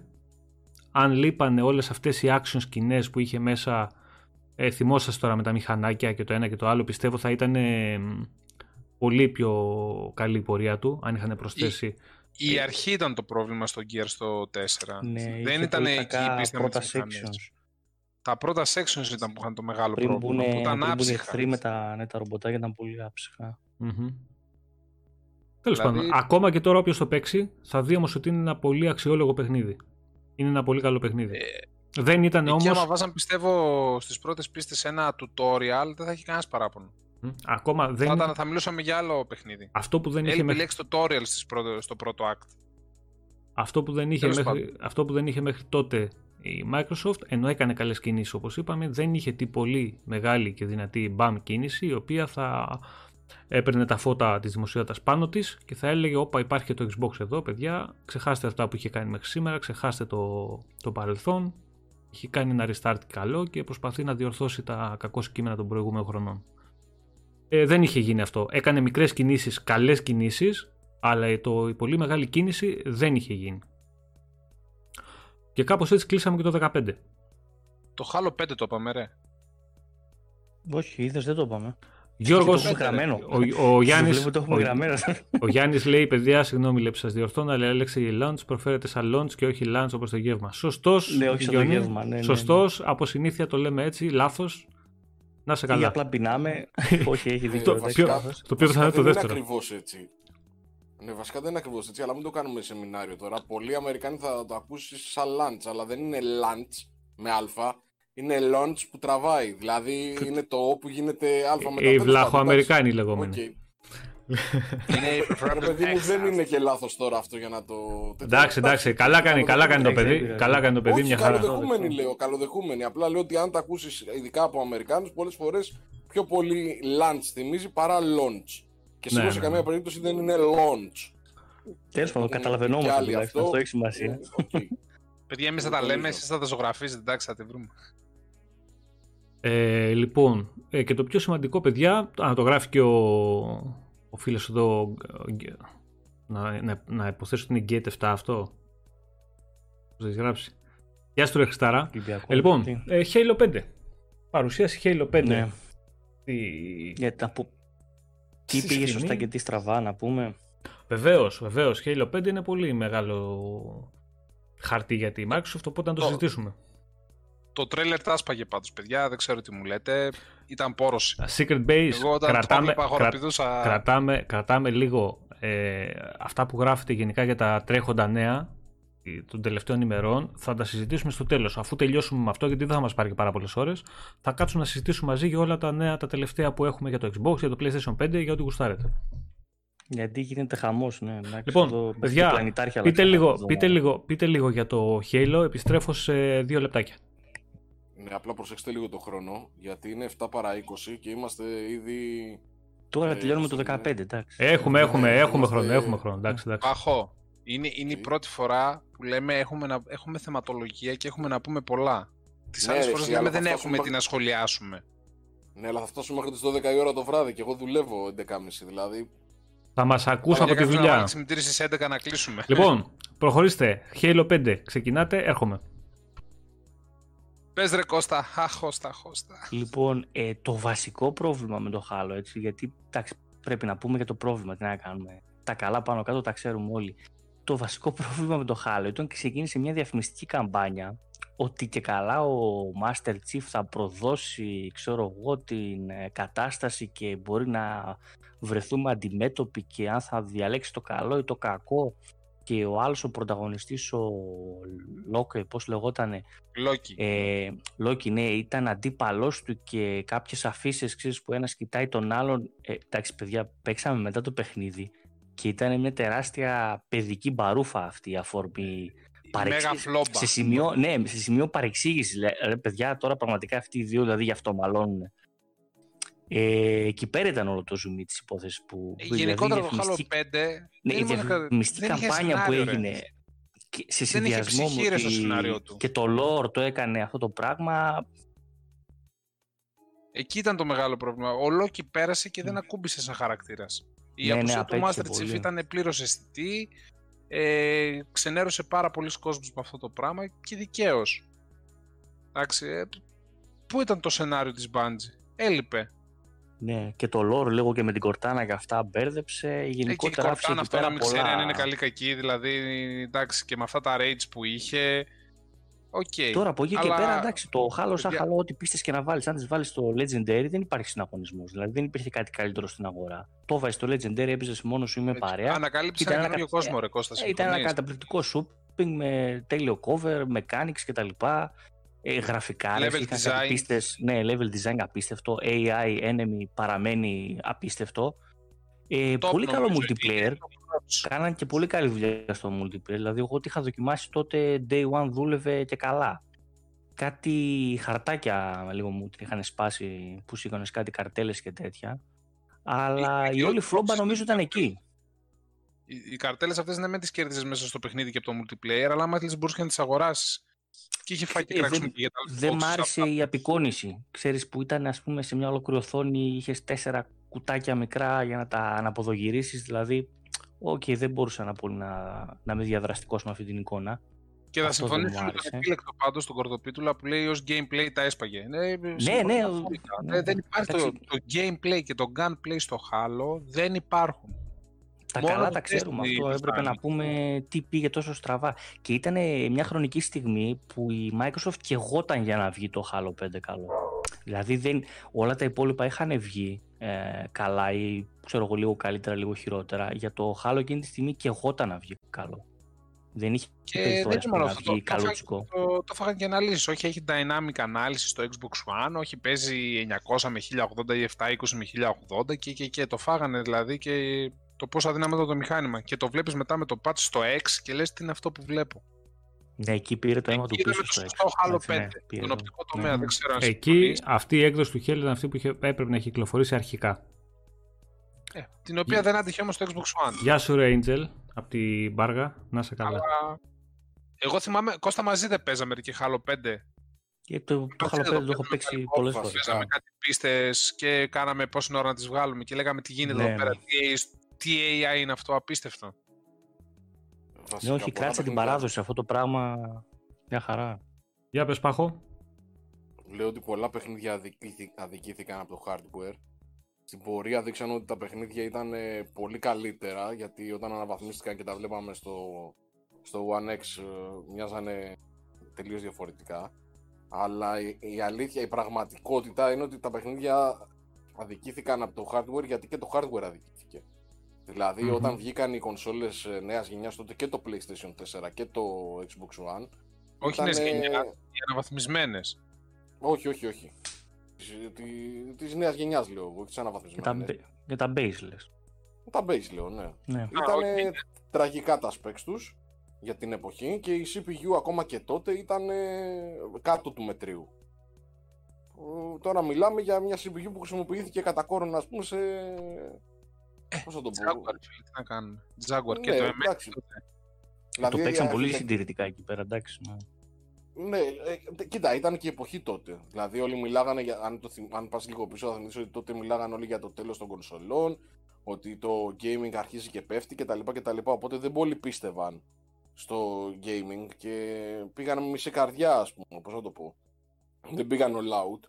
Ε, νομίζω ότι βέβαια, εδώ τώρα υπά- είναι δίκοπο μαχαίρι, γιατί οι ενδιάμεσες κονσόλες, οι ενδιάμεσες αναβαθμίσεις δείξαν τις πραγματικές δυνατότητες πολλών παιχνιδιών Μερικών μάλιστα ούτε καν αυτές δεν φτάνανε και τις βλέπουμε σήμερα στη- στις, ε, στις next gen κονσόλες πώς φαίνονται τα PS5 λες παιχνίδια. και Series X. S. Ναι, ακριβώς. Απλά το θέμα είναι ότι ακριβώς λόγω αυτού του, ε, του, του, της ενδιάμεσης αναβάθμισης δεν φαίνεται και τόσο έντονα οι μεγάλες διαφορές των τωρινών κονσολών από τις προηγούμενες. Γιατί για Μια- πρώτη φορά είχαμε το ενδιάμεσο. Ενδιάμεση. Κατάλαβες τι λέω. Είναι το mid- Αυτό Ναι. ισχύει, ναι, παιδιά. Πραγματικά είναι η Δηλαδή, πρώτη φορά που φαντάσου τώρα- βιώνουμε mid-gen και μετά πάμε σε next gen και κάνουμε. Να Και σου πω γκρινιάζουμε κάτι τώρα. πιο Λέμε απλό. έχει dynamic, έχει το ένα. Ναι, είναι Να αυτό σου που πω. είπε ο Πάχος πιο πριν, ότι δεν υπάρχει το ανάλογο software να μπορεί να τις αναδείξει. Ξέρεις τι γίνεται. Είναι... Ναι. Για μισό είναι λεπτάκι. πολύ- Μισό, λε- μισό λεπτάκι. Κωστή, να είσαι καλά φίλε από την Κρήτη. Μη γράφεις κεφαλαία. Σε απέκλεισε για λίγο το μποτάκι για 5 δεύτερα επειδή λόγω των κεφαλαίων. Ε, γράψε ό,τι θέλεις με, μικρό- με μικρά γράμματα. Συνεχίστε, συνεχίστε. Ναι, αυτό που έλεγα είναι ότι δυστυχώς ε, τώρα δεν παίρνει την αίσθηση του, του πολύ φρέσκου πράγματος όπως θα το έπαιρνε αν δεν είχαν βγει οι κονσόλες ε, τα, τα Ναι, mid- αυτή τα- είναι πολύ τα σωστή mid-gen, ας πούμε. παρατήρηση. Πολύ σωστή παρατήρηση και δεν ακούγεται πολύ συχνά σε συζητήσεις. Είναι πολύ σωστή η παρατήρηση, παιδιά. Είχαμε συνηθίσει να παίρνουμε π.χ. εκτός από τους υπολογιστές μια κονσόλα κάθε τάδε χρόνια και έβλεπες ένα άλμα συγκεκριμένο. Τώρα την έχουμε, οι περισσότεροι την έχουμε κάνει την καβατζο δουλειά ενδιάμεσα. Έτσι έχουμε Ναι, πάρει, ξέρω ναι. εγώ. Αυτό γίνεται γιατί δόση στο, Θέλω μας. να πω, στον οπτικό τομέα, συγγνώμη, ρε Πάχο, πιάσαμε σχεδόν τα βάνη στον οπτικό τομέα. Δηλαδή το 4K πλέον το θεωρούμε δεδομένο. Στη νέα γενιά αυτό που αλλάζει σε σχέση με τις παλιότερες είναι ότι πλέον δεν στοχεύουμε στις αναλύσεις, στοχεύουμε στα frames. Δηλαδή καλά, τα όχι γραφικά μόνο, τα ναι. δείξαμε με το One X και το Pro Εντάξει, για Cap. πολλούς λόγους βγήκαν οι ενδιάμεσες. Βγήκαν για τα frames, βγήκαν για τις αναλύσεις, βγήκαν για τα λεφτά. Εντάξει, δεν είναι μόνο ένας λόγος που βγήκαν τα mid-gen. Τέλος πάντων. Ε, Λοιπόν, έχετε να συμπληρώσετε για το, για το 15 κάτι άλλο ή να προχωρήσουμε; όχι, όχι, Α, πάμε αυτό- για το άλλο. Αυτό πρέπει να πούμε για το 15 που αφήσαμε πίσω, έτσι πολύ γρήγορα, είναι να πούμε ότι τον Οκτώβριο κυκλοφόρησε και το Elite Controller το πρώτο. Α, το, ναι, οποίο, ναι, ναι. το οποίο ήταν ε, Μάλιστα. πολύ σημαντική κίνηση και αυτή. Γιατί. Το 15 κυκλοφόρησε. Το 15, Όχι, Οκτώ- το Yeah. Οκτώβριο του 15. Μμμ. Λοιπόν, Εντάξει, ναι. πάμε. Ο Πάγος κάτι σου έλεγε. Δεν πειράζει, Δύο σχόλια Κωστά. από Δεν το πειράζει κανένα πρόβλημα. διάβασα. Ε, το ένα συμφωνώ με τον Βαγγέλη που λέει ότι μόνο το Destiny μπορεί να κοντράρει στον gunplay το Halo και ότι και ένα άλλο πρόβλημα που έχει το Halo 5 είναι όπως αυτό που λέει ο Αντώνης. ε, σε πολλούς δεν άρεσε ο σχεδιασμός των νέων εχθρών. Ναι. Και σε Αυτό. μένα. Ναι, ήταν λίγο βαρετός. ε, Δεν θα διαφωνήσω. Ναι. Και σε μένα. Και τα enemy guns ήταν. Δεν ε, Μμμ. είχαν να δώσουν τόσο πολύ. Αλλά εντάξει, αυτό δηλαδή μακάρι να ήταν αυτό το χειρότερο. Ναι, ναι, ναι. Τέλος πάντων. Οκ. Εί- Είπαμε για Halo 5, συνεχίζουμε. 2016. Δεν ήταν κακή χρονιά το 15 για το Xbox. Ε, όπως κακή δεν ήταν και το 16. Ε, ήρθανε κάποιες κινήσεις όμως που επισκίασαν αρκετά πράγματα. Και το 16 και το 17. Θα τις πούμε σε λίγο. Λοιπόν, τον Γενάρη του 16 ξεκίνησε η λειτουργία του Mixer. Πολλά υποσχόμενη streaming υπηρεσία από τη Microsoft με καταπληκτικούς codecs ε, που βοηθούσε και ανθρώπους με πολύ ε, χαμηλότερη γραμμή να κάνουν stream σε πολύ αξιόλογη ποιότητα. Τότε λεγόταν Beam. Μετά άλλαξε και έγινε Mixer. Ναι, εντάξει. Το θέμα είναι ότι επένδυσε η Microsoft σε μια δική της streaming υπηρεσία. Την εξαγόρασε ρε, από κάτι πιτσιρίκια. Επένδυσε είπαμε. Αυτό. Επένδυσε. Όταν τη στιγμή που επενδύει και την ε, αγοράζει είναι δική της. Συνέχισε, την ε, στήριξε, τη, τη στήριξε, την έβαλε στην κονσόλα, την έβαλε, την προώθησε. Άρα... Λοιπόν, ε, το Μάρτιο ήρθε μια πολύ έτσι, μια κίνηση η οποία στεναχώρησε πάρα πάρα πολύ κόσμο και είναι από τις μαύρες σελίδες ε, του Xbox και γενικά φίλους και κόσμο που είχε Και, ναι, και της που, Microsoft. που ακολουθούσε φανατικά το brand, ειδικά από την εποχή του 360 αλλά και το original Xbox γιατί ήταν μια αγάπη συγκεκριμένη που κρατούσε πολλά χρόνια ε, ήρθε το κλείσιμο της Lionhead Studios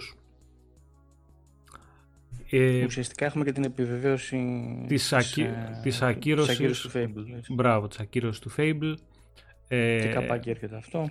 Ήρθε η, το κλείσιμο του στούντιο για το οποίο φέρει μεγαλύτερη ευθύνη και ο κόσμος αυτό ούτε το ξέρει ούτε κάθεται και ασχολείται ασχολείται με τη Microsoft που κλείνει τα στούντιό της ε,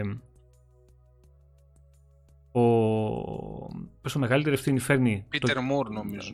όχι ρε ποιος Peter Moore ο τέτοιος ο Μολυνό Ο Μουλινό Peter και λέω Moore, ναι ρε, ο Ε, Μουλινό. Peter Moore. Με η τρέλα που κουβάλαγε στο μυαλό αυτός και στο κεφάλι αυτός ο άνθρωπος και οι κινήσεις που έκανε με το στούντιο ε, είχε φέρει, αν διαβάσετε λίγο τα, την ιστορία, είχε, έκανε ό,τι, ό,τι ήθελε, δεν μπορούσε να φέρει πέρας project, δεν μπορούσε να επιβληθεί από κάποιο σημείο και μετά σε κανέναν μέσα στο στούντιο το δικό του. Ε, εί- είχε φτάσει σε ένα σημείο που είναι όπως είναι τώρα αυτή τη στιγμή οι προπονητές του, το, σε ποδοσφαιρικές ομάδες, οι οποίες δεν τους πάει κανένας Στο ποδόσφαιρο που δεν σε και ακούνε, προσπαθούν ναι. όλοι να τον διώξουν. Εκεί δυστυχώς η όλη κατάσταση έφτασε σε τέτοιο σημείο που έκλεισε το στούντιο. Μιλάμε για ένα στούντιο το οποίο είχε δώσει κλασικούς τίτλους του Xbox, ε, τα Fable και μια κίνηση που πόνεσε πάρα πολύ, πάρα πολύ κόσμο. Εντάξει, πολύ φιλόδοξος χαρακτήρας, η πολύ εμβληματική μορφή για το gaming γενικά, αλλά κάπου και αυτός λίγο χάθηκε μέσα στις φιλοδοξίες και τα όνειρα. Ναι, κάπου ναι, ναι, δεν ναι. πήγε σωστά το όλο πράγμα. Είναι μεγάλη κουβέντα έτσι. Τώρα λέμε δύο-τρία πράγματα, παιδιά, πολύ αποσπασματικά. Αν κάποιος διαφωνεί, εντάξει, είπαμε. Ή δεν- έχει να δεν προσθέσει υπογράφουμε κάτι κιόλας. κάποιος σε Ναι. αυτά που λέμε, εννοείται το ρίχνει στο chat και το συζητάμε εδώ. Δεν, ε, δεν υπάρχει θέμα. σα ίσα που γι' αυτό σας θέλουμε να μας συμπληρώνετε, να μας δίνετε και τροφή εδώ να συζητάμε. Λοιπόν, το Μάιο ήρθε μια πολύ σημαντική κίνηση από, τη... από την ε, Microsoft η οποία ανακοίνωσε πρώτη πλέον ε, το crossplay. Το crossplay σε παιχνίδια με το Steam και στην ουσία ήταν η... Ήταν το, το πρώτο παιχνίδι που έπαιξε σε crossplay ήταν το Minecraft η οποία ξεχάσαμε παιδιά να αναφέρουμε ότι τον 14 ας πούμε που ανέλαβε ο, ο Spencer ε, ολοκληρώθηκε και η εξαγορά της Mojang. Το ξεχάσαμε αυτό να το, να το αναφέρουμε αυτό. Το Νοέμβριο ολοκληρώθηκε. Εμπορικά είναι ό,τι πιο σημαντικό Ναι, όλων των ναι, ναι, ναι. εποχών, έτσι, Ναι, το- εμπορικά. το- το Απλά ξεχάσαμε. επειδή δεν μας αγγίζει πολύ σαν gamer. Το δεν ξεχάσαμε, το ξεχάσαμε. Εγώ το ξέχασα, το έχω σημειωμένο, το ξέχασα να το αναφέρω. Ξεκίνησε τον Ιούνιο η συζήτηση για την εξαγορά, γιατί ο έτερος τότε που είχε το ένα μεγάλο ποσοστό της εταιρείας δεν μπορούσε να αντέξει το βάρος και το κόστος και τα, την πίεση που είχε με το συγκεκριμένο παιχνίδι το οποίο είχε αρχίσει και μεγάλωνε πάρα πολύ. Ε, η Microsoft ξεκίνησε τον Ιούνιο την εξαγορά, τελικά τον Νοέμβριο ολοκληρώθηκε και απέκτησε το πιο επιτυχημένο σε πωλήσει παιχνίδι αυτή τη στιγμή όλων των εποχών. Το, το αναφέραν τα παιδιά στα σχόλια πάντως, αν αυτό σε παρηγορεί. Μπράβο, καλά κάνανε τα παιδιά, δεν το είδα. Ε, καλά κάνανε και το ναι, γράψανε. Ναι, γιατί εμείς... σχόλια και μάλιστα γράψανε και ότι ήταν ένας από τους λόγους που πιστεύουν ότι ο Phil Spencer έπεισε ε, το, το brand του Xbox ας πούμε να ασχοληθεί βεβαίως, να ασχοληθεί πιο σοβαρά με το βεβαίως, ήταν μια πολύ... brand του Xbox γιατί ανέβασε πολύ τα έσοδα τη, Βέβαια, της, γιατί... της, ε, του κομματιού ήταν μια, μια πάρα, πάρα πολύ μεγάλη εξαγορά η οποία είδαν σε βάθος χρόνου τι καρπούς επέφερε. Οπότε σου λέει αφού το κάναμε μια φορά και μας έφερε χρήμα θα το κάνουμε ξανά. Δηλαδή είναι κινήσεις που όταν σου έχουν... κίνηση, ναι, ναι, είναι κινήσεις που όταν σου έχουν βγει ε, το σκέφτεσαι πάρα πολύ σοβαρά να τις ξανακάνεις όπως και έγινε πρόσφατα. Ναι, Αντώνη, 200 εκατομμύρια σε όλες τις πλατφόρμες. Είναι νούμερο ένα σε πωλήσεις και θα φτάσει ακόμα παραπάνω. Νούμερο ένα σε πωλήσεις ε, όλων των εποχών. Παιδιά, είναι τρομακτικό αυτό. Πώς την εξαγόρασε ένα δι, θυμάται ναι. κανένας; Δεν θυμάμαι τιμή τώρα, το είχα σημειώσει. Ε, δεν θυμάμαι τιμή όμως. Δεν θυμάμαι τιμή. Ήταν ε, αρκετά τα χρήματα πάντως. Αρκετά. Αν το θυμάται κάποιος, θα το γράψει στο chat να το αναφέρουμε. Ε, επίσης πολύ σημαντική κίνηση του, του 16 ε, βγαίνει πλέον το Xbox One S το πρώτο 4K μηχανηματάκι έτσι 4K μηχάνημα, πανέμορφος σχεδιασμός, αθόρυβο, χωρίς πλέον Kinect Port πάνω. Δεν υπάρχει Kinect Port.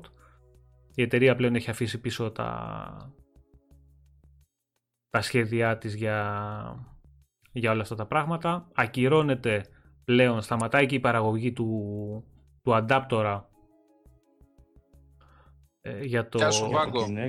καλή συνέχεια. αυτό έγινε αργότερα, αλλά τέλος πάντων, γεια σου Ευαγγελή, να σε καλά. Ε, το ότι βγαίνει η κονσόλα Xbox αναβαθμισμένη χωρίς Kinect Port ε, δείχνει το μέλλον. Σου λέω ότι παιδιά εμείς αυτό δεν θα το υποστηρίξουμε άλλο, σταματάει.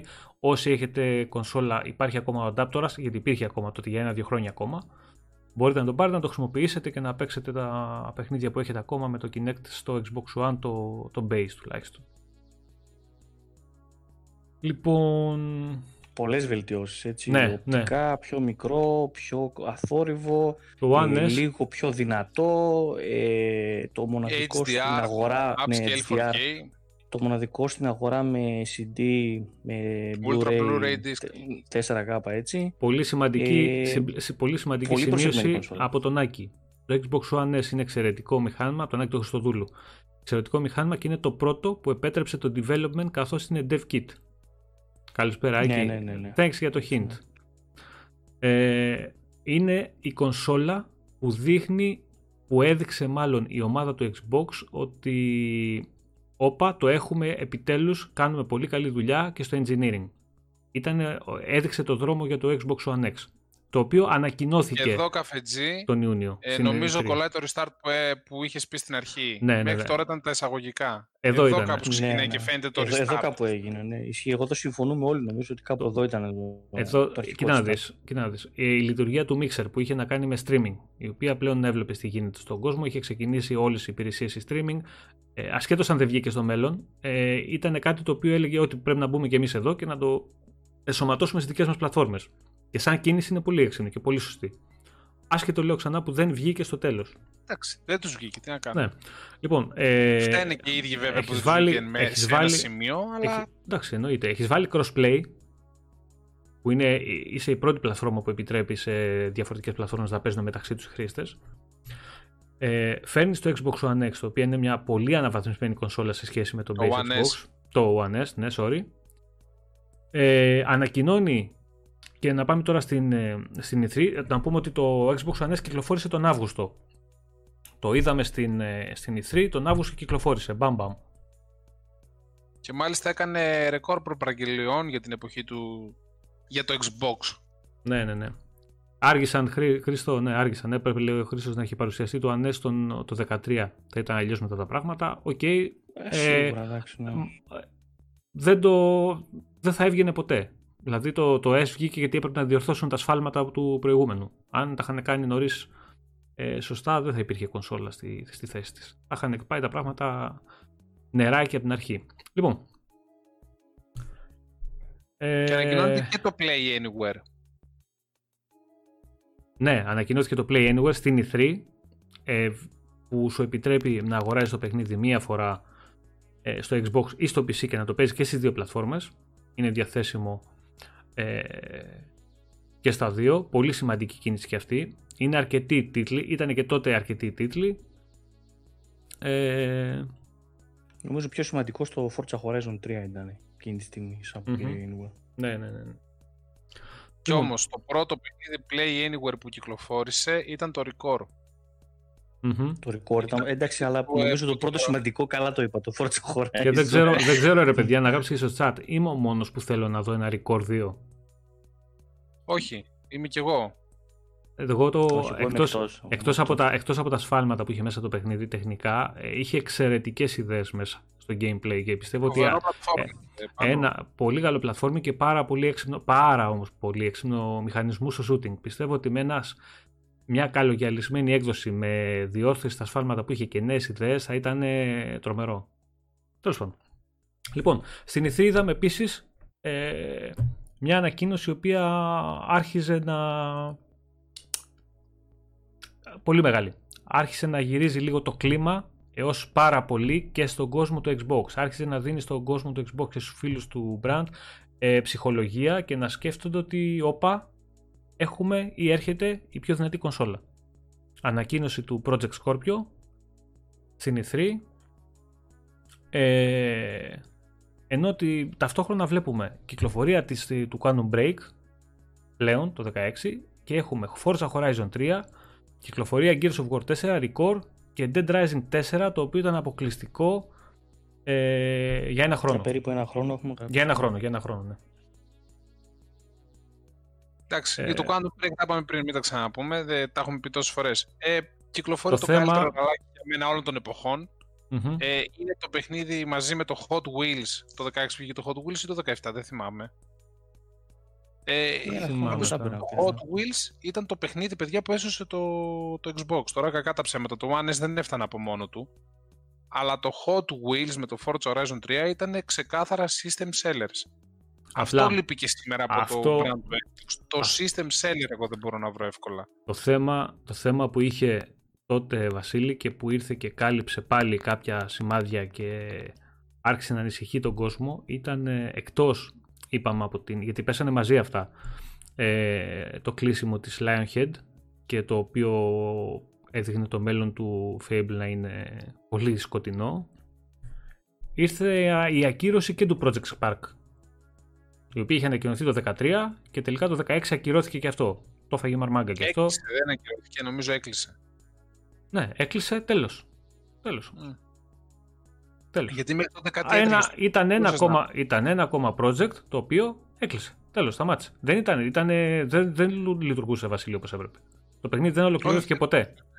Και καλύτερα που το έκλεισαν από ένα σημείο και μετά. Ναι, το θέμα είναι ότι ε, ήταν άλλο ένα βέλος στη φαρέτρα αυτών που ήθελαν να κατηγορήσουν τη Microsoft ότι καίει στούντιο, ότι κλείνει στούντιο ε, κτλ.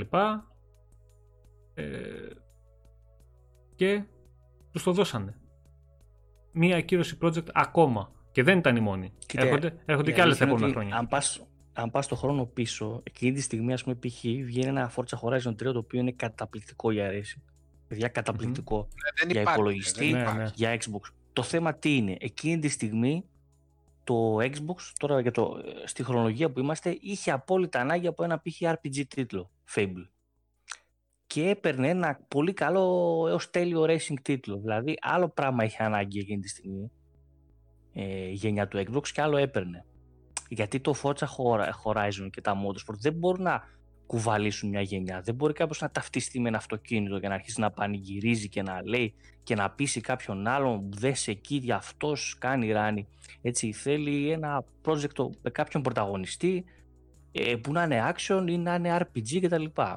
Άλλο ήθελε, άλλο έπαιρνε αυτές τις χρονιές στο Xbox. Εγώ εκεί βλέπω ας πούμε ότι χανόταν λίγο η δουλειά. Εκείνη τη στιγμή, Κώστα, πιστεύω αυτό που χρειαζόταν πιο πολύ από όλα το Xbox ε, ήταν να σταματήσει να τρώει το ξύλο της αρκούδας στο Digital Foundry. Ό,τι και Ναι. να έβγαζε, ό,τι και έβγαλε Quantum Break. Τι ξύλο έφαγε αυτό το Quantum Break και τι έτρεχε 720p στο βασικό το Xbox One δεν περιγράφεται. Πλάκα κάνουμε. Θάψαν το παιχνίδι γιατί το κάνανε 720p και το λέγανε σκουπίδι γιατί ήταν 720p. Τα ξεχνάς αυτά; Όχι, όχι, δεν το ξεχνάω, αλλά ξέρεις τι εν μέρει υπήρχε και. Δηλαδή το 7-20 το καταλαβαίνεις. Δηλαδή υπάρχει μια θολούρα σχετικά δυνατή. Υπάρχει μια θολούρα, αλλά στην ένταση της Ναι. δράσης εγώ ποτέ δεν κατάλαβα στο Base Xbox 720. Στην ένταση της δράσης πρώτος Μια χαρά- μια χαρά καταλάβαινε την την αδυνα- Θεό. Την αδυναμία Βασίλης της κονσόλας την καταλάβαινες μία χαρά. Δεν μπορούμε να το κρύψουμε αυτό το πράγμα. Δεν είναι χαζός ο κόσμος που το έβλεπε. Δεν είναι τα συγκριτικά τα βίντεο. Είναι ότι σε πάρα πολλά παιχνίδια το βλέπεις με το μάτι σου. Δηλαδή Ναι, Ειδικά ας πούμε από και στο απόσταση third τηλεόραση. party του Metal Gear, πάλι το καταλάβαινες. ήταν παιχνίδια που, ήταν κάτω από 1080. που και σε απόσταση ε, σου βγάζε μάτι, ρε παιδί μου. Δηλαδή δεν μπορείς να το καλύψεις αυτό το πράγμα και να πεις ότι Α, εντάξει, δεν τρέχει τίποτα. Τρέχει, πώ δεν τρέχει. Ε, έχεις πρόβλημα. Έχεις πρόβλημα. Λοιπόν, δεν νομίζω ότι είχαμε κάτι το 16. Νομίζω το 16 ήταν και το Sea of Thieves. Ε, Τότε δεν παρουσιάστηκε. Ναι, παρουσιάστηκε. Απλά θα το λέγαμε σε κυκλοφορία πιο μετά. Εντάξει, πολύ ωραία παρουσίαση. Τότε δηλαδή περιμέναμε να σκεφτούμε ότι περιμέναμε από τη Rare κάτι να πει, οπωσδήποτε. Και μόλις βγήκε Μμμ. το λόγο της Rare, δηλαδή υπήρχε κόσμος που πανηγύρισε στην Ε3 και τα λοιπά. Συγγνώμη, Εντάξει, και τα λοιπά. δεν ήξερε ο κόσμος τότε τι, πώς είναι το παιχνίδι γιατί έκανε και το παιχνίδι ήταν, φάνηκε και πολύ εντυπωσιακό τότε. Που ήταν εντυπωσιακό. Το θέμα του, του Sea of Thieves δεν ήταν, δεν ήταν καλό παιχνίδι, ήταν, ήταν άδειο παιχνίδι. Νομίζω το Ναι. 17 εμφανίστηκε πρώτη φορά, όχι το 16. Εγώ νομίζω ότι το είδαμε πρώτη φορά στην, στην E3 του 16.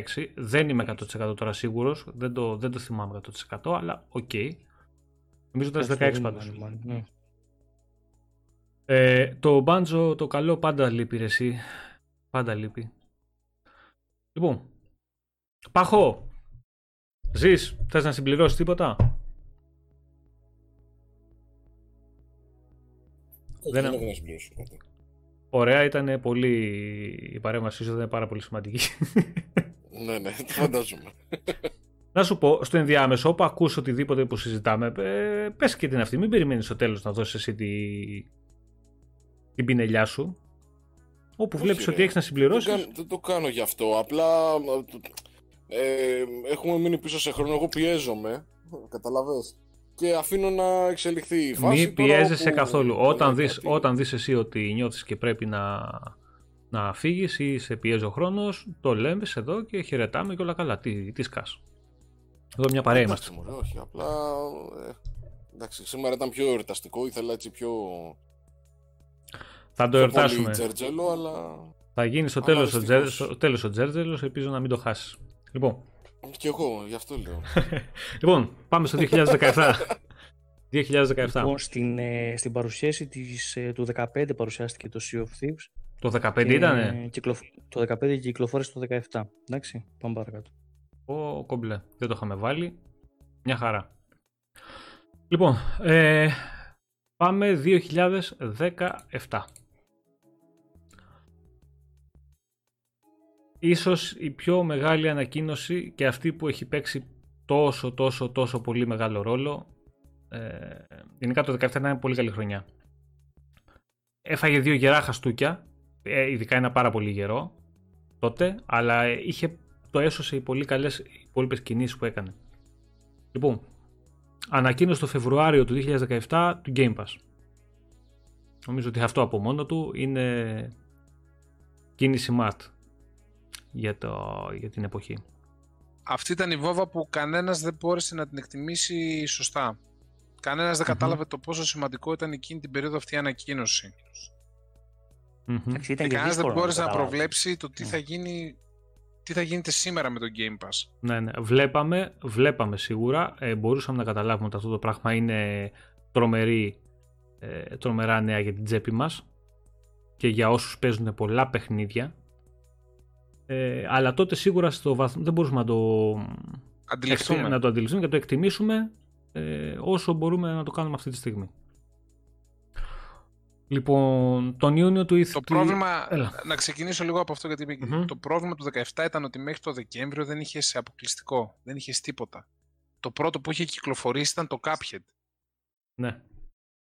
Ε, όλοι λέγανε ότι θα κλείσει το Xbox, θα κάνει το Xbox, ε, θα, θα κλείσει και Αλλά αυτά- γίνεται αυτά- μετά της αυτά τα κακομοίρας και έρχεται λέγανε. ένας πέσερ και τους ρίχνει ένας χαστούκι και συνέχισε τώρα τι έγινε την, στην E3 του 17. Εγώ σου λέω ότι το 17 ε, αυτοί που λέγανε ότι το Xbox θα κλείσει ήταν αυτοί που δεν ασχολούνταν καθόλου με το brand. Καθόλου. Δηλαδή παίζανε μόνο σε PlayStation και διαβάζαν τα site. Όποιος έβλεπε τι γινόταν και έβλεπε τις κινήσεις και εκτιμούσε τις κινήσεις που είχαν γίνει τα τρία τελευταία χρόνια, ήξερε ότι δεν πάει για κλείσιμο. Ότι προσπαθούν και το παλεύουν και το παλεύουν με σωστό τρόπο. Σίγουρα τότε δεν θα μπορούσε να φανταστεί το σημείο που θα φτάσει αυτή τη στιγμή. Και δεν, το- δεν είναι υπερβολή αυτό που του λέμε. Ε, αυτή τη στιγμή το Xbox είναι σε τρομερά καλή ε, θέση σε σχέση με αυτή που ήταν το 2013. Και αυτά όλα τα, χρό- τα βήματα που συζητάμε αυτή τη στιγμή και οι χρονιές που αναλύουμε ήταν βήμα-βήμα προς τη σωστή κατεύθυνση. Από την ε, ανάληψη των καθηκόντων του Spencer και μετά. Ε, λοιπόν, είδαμε την προσθήκη των original στην E3 τώρα αυτά. Είδαμε την, ε, ανα- ε, την προσθήκη των original Xbox παιχνιδιών στο Backwards Compatible πρόγραμμα. Ε, παρουσίαση, τρομερή παρουσίαση και πολύ ευχάριστα νέα για τους χρήστες του Xbox. Παρουσίαση πλέον του Xbox One X. που Το Project Scorpio επιτέλους ε, πήρε και όνομα, βαφτίστηκε. Έβγαζε μια αισιοδοξία πάνω απ' όλα. Ναι, ναι, ναι. η Πλέον παρουσίαση, ναι. παρουσιάστηκε Μια σιγουριά. σαν την πιο δυνατή κονσόλα του κόσμου. Δηλαδή και αυτό το συνέχισε πλέον η Microsoft με το, με το Series X. Και όντως ήταν μια αξιόλογη, όχι αξιόλογη, ήταν ό,τι καλύτερο έχω πιάσει εγώ προσωπικά μετά στα χέρια μου μέχρι στιγμής από κομμάτι hardware σε κονσόλα αθόρυβη ε, Ποιότητα κατασκευής, υλικά, ποιότητα κατασκευής, στιβαρότητα. ταχύτητα, απόδοση, είχε τα πάντα. Ακό- Είναι μια κονσόλα που ακόμα και αυτή τη στιγμή ε, στέκεται άνετα για ακόμα ένα-δύο χρόνια. Αν βγαίνανε, τα- μόνο- αν το βγαίνανε τα μόνο- παιχνίδια, τα next gen παιχνίδια και σε αυτή όλα, θα μπορούσε κάλλιστα κάποιος που δεν έχει ε, απαιτήσει να παίζει το, το, τις καλύτερες εκδόσεις των παιχνιδιών, άνετα 2-3 χρόνια την κράταγε ακόμα και έπαιζε χωρίς κανένα πρόβλημα. Πες, ε, Βασίλη. Έτσι. Το, το μόνο κακό με το One X, ρε παιδιά, ήταν το booting time για μένα, όταν άναβε στην κονσόλα. Εντάξει, ναι, τώρα ε, αφού όλοι- Ε, οι, δηλαδή, περισσότεροι, πήγαινα, έψινα, έψινα καφέ εύκολα. οι περισσότεροι πλέον το είχαν, το είχαν την κονσόλα μετά στο Always On, οπότε δεν είχε κανείς να κάτσει να σκάσει με τέτοια θέματα. Δεν, ε, δεν ασχολήθηκε Κοίτα, εκείνο ιδιαίτερα το- κανείς. Εκείνο το διάστημα ο κόσμος πάντως ήταν λίγο διστακτικός όσον αφορά το αν χρειαζόμαστε ε, mid-gen ας πούμε upgrade, πώς θα είναι τα, τα mid-generation upgrades. Ε, τουλάχιστον το One X έκανε αυτό που έπρεπε να κάνει. Απέδειξε ότι το χρειαζόταν η γενιά. Έτσι, αυτό ήταν και το πιο σημαντικό. Δηλαδή δεν βγήκε απλά για να βγει. Αυτό έπρεπε να κάνει και το απέδειξε τουλάχιστον από μέρους. Μμμ. Όχι, καταρχάς ε, έπρεπε να αποδείξει ότι πέρα από software ε, είμαστε και κατασκευαστές hardware. Σίγουρα. ναι, Έχουμε σίγουρα, βάλει ναι. στόχο να κάνουμε ολική επαναφορά του brand και το One X χρειαζόταν για να αποδείξει αυτό το πράγμα. Ότι ξαναμπαίνουμε και εμείς στο παιχνίδι. Μπορείτε πλέον να υπολογίζετε και σε εμάς. Λοιπόν, ε, το θέμα είναι ότι δεν θα σχολιάσουμε τώρα τα τίτλους τους third party, μεγάλους τίτλους που ανακοινώθηκαν τη χρονιά αυτή, γιατί ήταν πολλά τα παιχνίδια. Μιλάμε, είχαμε Witcher, είχαμε Final Fantasy, είχαμε ένα σωρό τίτλους. Ε, Shadow of Mordor. ναι, ναι, ναι, είχαμε πολλά. Εμείς θα πάμε Παιδιά, τώρα κάτι στο... που δεν έχει ιδιαίτερη αποκλειστικότητα, προσπαθούμε να το αποφεύγουμε. Έτσι. Γεια σου ρε γίγαντα. F983. Να σε Ευχαριστούμε καλά. πάρα πολύ. Να σε καλά, ρε φίλε. Λοιπόν, ε, δεν θα αναφερθούμε σε αυτά τα παιχνίδια. Τα ξέρουμε όλοι, τα έχουμε δει, ξέρουμε την πορεία τους. Ε, θα προχωρήσουμε λίγο παρακάτω και θα πάμε σε μια άλλη σημαντική, έτσι, ένα milestone. Milestone να πεις τώρα. Ε, milestone είναι μάλλον για εμά που το περιμέναμε και το θέλαμε, όχι για την Microsoft. Ε, σταμάτησε η παραγωγή του Kinect. Τέλος, μπήκε πλέον τα φόπλακα στο συγκεκριμένο αξεσουάρ. Και... Εγώ και δεν έχει κάτι άλλο να πω. Ναι, και τελείωσε. Η χρονιά έκλεισε. φυσικά με την κυκλοφορία του Xbox One X η οποία αποδείχτηκε καταπληκτική. Ε, πάρα πολλοί κόσμος ε, αγόρασε το One X, πάρα πολλοί κόσμος την τίμησε την κονσόλα, ήταν πάρα πολλοί πες το, ήταν πάρα πολλοί αυτοί που αγόρασαν και το One X ή πούλησαν την base console ή αγόρασαν, είχαν PlayStation και αγόρασαν και αυτό ή πούλησαν ε, πες το, ή πούλησαν τις κονσόλες για να για να πάρουν, να, να, να, να, να πάνε στο One X, να έρθουν στο οικοσύστημα του, του Xbox. Και ακόμα μέχρι το τελευταίο διάστημα γινόταν αυτό. Ε, το Most Powerful Console έπαιξε πάρα πολύ και έπαιξε ρόλο. Βγήκανε πάρα πολλά συγκριτικά, θυμόμαστε το επόμενο διάστημα με, τα, με παιχνίδια που κυκλοφόρησαν αργότερα, με τα third party παιχνίδια, όπως ήταν το... Ε, πες το. Όπως ήταν τα... Shadow of Mordor εγώ θυμάμαι. Α, στο Shadow of Mordor. Τα... Για αργότερα μιλάω που έδειξαν τη δύναμη της κονσόλας. Α πούμε, Red Dead Redemption 2 που είχε μεγάλη διαφορά. Είδαμε τα Forza Motorsport. Final 15. Ναι, Forza, Α, ναι, εντάξει, Forza, έχει πολλά τώρα. Ναι. Forza Motorsport 7, το οποίο ήταν καταπληκτικό στο... στην κονσόλα. Ναι, και το Star Wars, το Jedi, όλα, σχεδόν όλα παίζαν καλύτερα. Στο... Ναι, ναι, ναι, ναι, ναι. Το Elite Controller πότε παρουσιάστηκε το 2? Το 18? Ε, να σου πω, να σου πω, ε, Άκη, δείτε λίγο πότε ήταν το controller, γιατί παίζει να το έχω κάνει, παιδιά, λάθος την ημερομηνία εγώ και να ήταν το, το 17. Δείτε το λίγο σας παρακαλώ, μην μη λέμε μεγάλες ανακρίβειες. Τέλος πάντων, λοιπόν, από παιχνίδια είπαμε, είδαμε ε, Cuphead, δεν είχε πολλά, Motorsport 7, είδαμε το Super Lucky Tail τότε, το οποίο ήταν αποκλειστικό για τις κονσόλες του Xbox, μέχρι το 2020 τώρα νομίζω που βγήκε το, το New Super Lucky Tail παντού, Είδαμε το... Ήταν και launch τίτλος του One X. Είδαμε το PUBG. Και το Lucky Tale έκανε. Ναι, ναι. Είδαμε το PUBG ε, στο preview πρόγραμμα το οποίο ήταν αποκλειστικό για τις κονσόλες του Xbox για 9 μήνες. Μετά βγήκε και στο PlayStation 4 Εκείνη τη στιγμή το PUBG έκανε πολύ μεγάλο χαμό. Και γι' αυτό και το λόγο το έφερε και όχι απλά στο Xbox, το πουλούσαν και bundle μαζί με ναι, ναι, ναι, ναι. Το, το προωθήσανε πάρα πολύ το παιχνίδι. Εμένα ένα... Εγώ το θεωρώ ένα ημιτελές παιχνίδι. Δηλαδή mm-hmm. ήταν early access εντελώς. Δεν παίζονταν ούτε στην πιο δυνατή κονσόλα ούτε στην πιο αδύναμη. Θεωρώ ότι δεν ήταν, καλό, ε, δεν ήταν καλά προγραμματισμένο παιχνίδι. Παρ' όλα αυτά ήταν πολύ σημαντικό για εκείνη την χρονική στιγμή για το Xbox. Και τέλος πάντων μπορεί να μην mm-hmm. κράτησε πάρα πολύ αποκλειστικότητα, αλλά για εκείνο το διάστημα ήταν σημαντική. Υπήρχε δηλαδή κόσμος που όπως έπαιρνε PlayStation για Fortnite, έπαιρνε κόσμο Xbox μόνο για PUBG. PUBG, αυτό τίποτα άλλο. Αυτό που λέει ο Χρήστος, ότι για πολλοί κόσμος λέει αγόρασε το One X και πολλοί κόσμος θα μείνει με αυτό για, για πολύ καιρό. Αυτό δείχνει και την αξία και τη δύναμη της κονσόλας, Χρήστο. Και τώρα μπορούμε να το εκτιμήσουμε λίγο περισσότερο το, τη δουλειά, η δουλειά που έχει γίνει σε αυτό το, το μηχάνημα. Λοιπόν, δύο, τρεις μάλλον ε, πολύ. Έλα. Το 15 παρουσιάστηκε το Elite. Καλά το είπαμε, καλά το, καλά το έχουμε ναι, πει. Ναι, ναι. Ωραία, λοιπόν. Και το τρεις... το 2 Α το 2, μετά το έχουμε. Τώρα. Όχι, το έχουμε μετά. Και λοιπόν. έχουμε κυκλοφορία του 19 το έχουμε γραμμένο. Τέλος πάντων, πάμε λοιπόν, παρακάτω. Λοιπόν, έχουμε τρεις σημαντικές ακόμα κινήσεις το 17. Ε, μία που είναι από τα αγαπημένα μου παιχνίδια χωρίς να το έχω παίξει ποτέ. Ε, και νομίζω αρκετών που θα το θέλουν και το περιμένουμε πώς και πώς. Last Night. Ναι, ναι. Ε... Το βρήκα, το έγραψα και έκλαψα όταν το έγραφα έτσι. Ναι, ε... Ήταν ένα παιχνίδι, παιδιά, που παρουσιάστηκε στην ε3 και είχε κλέψει τις εντυπώσεις. Δηλαδή δεν το λέμε μόνο επειδή άρεσε σε εμάς και τα λοιπά. Είχε... Τα είχε πάει πολύ καλά στην ε3. Πολλοί κόσμος τελείωσε η έκθεση και μιλούσε για αυτό το παιχνίδι. Ένα ε, pixel, ας πούμε, αρτιστικό παιχνίδι, adventure φαινότανε ε, και έχει χαθεί τώρα να, τους χρόνους, έχουμε πολύ λίγα νέα. Ε, το development συνεχίζεται στο 100% όπως δήλωσε πρόσφατα πριν δύο εβδομάδες mm. αν δεν κάνω λάθος ο, ο developer του παιχνιδιού. Οπότε έχουμε πίστη, ναι, συνεχίζουμε. δεν έχουμε κάποιο, κάποια φωτογραφία ή κάποιο βίντεο. Ναι, ναι, όχι, όχι, τίποτα. τίποτα. Περιμένουμε, περιμένουμε.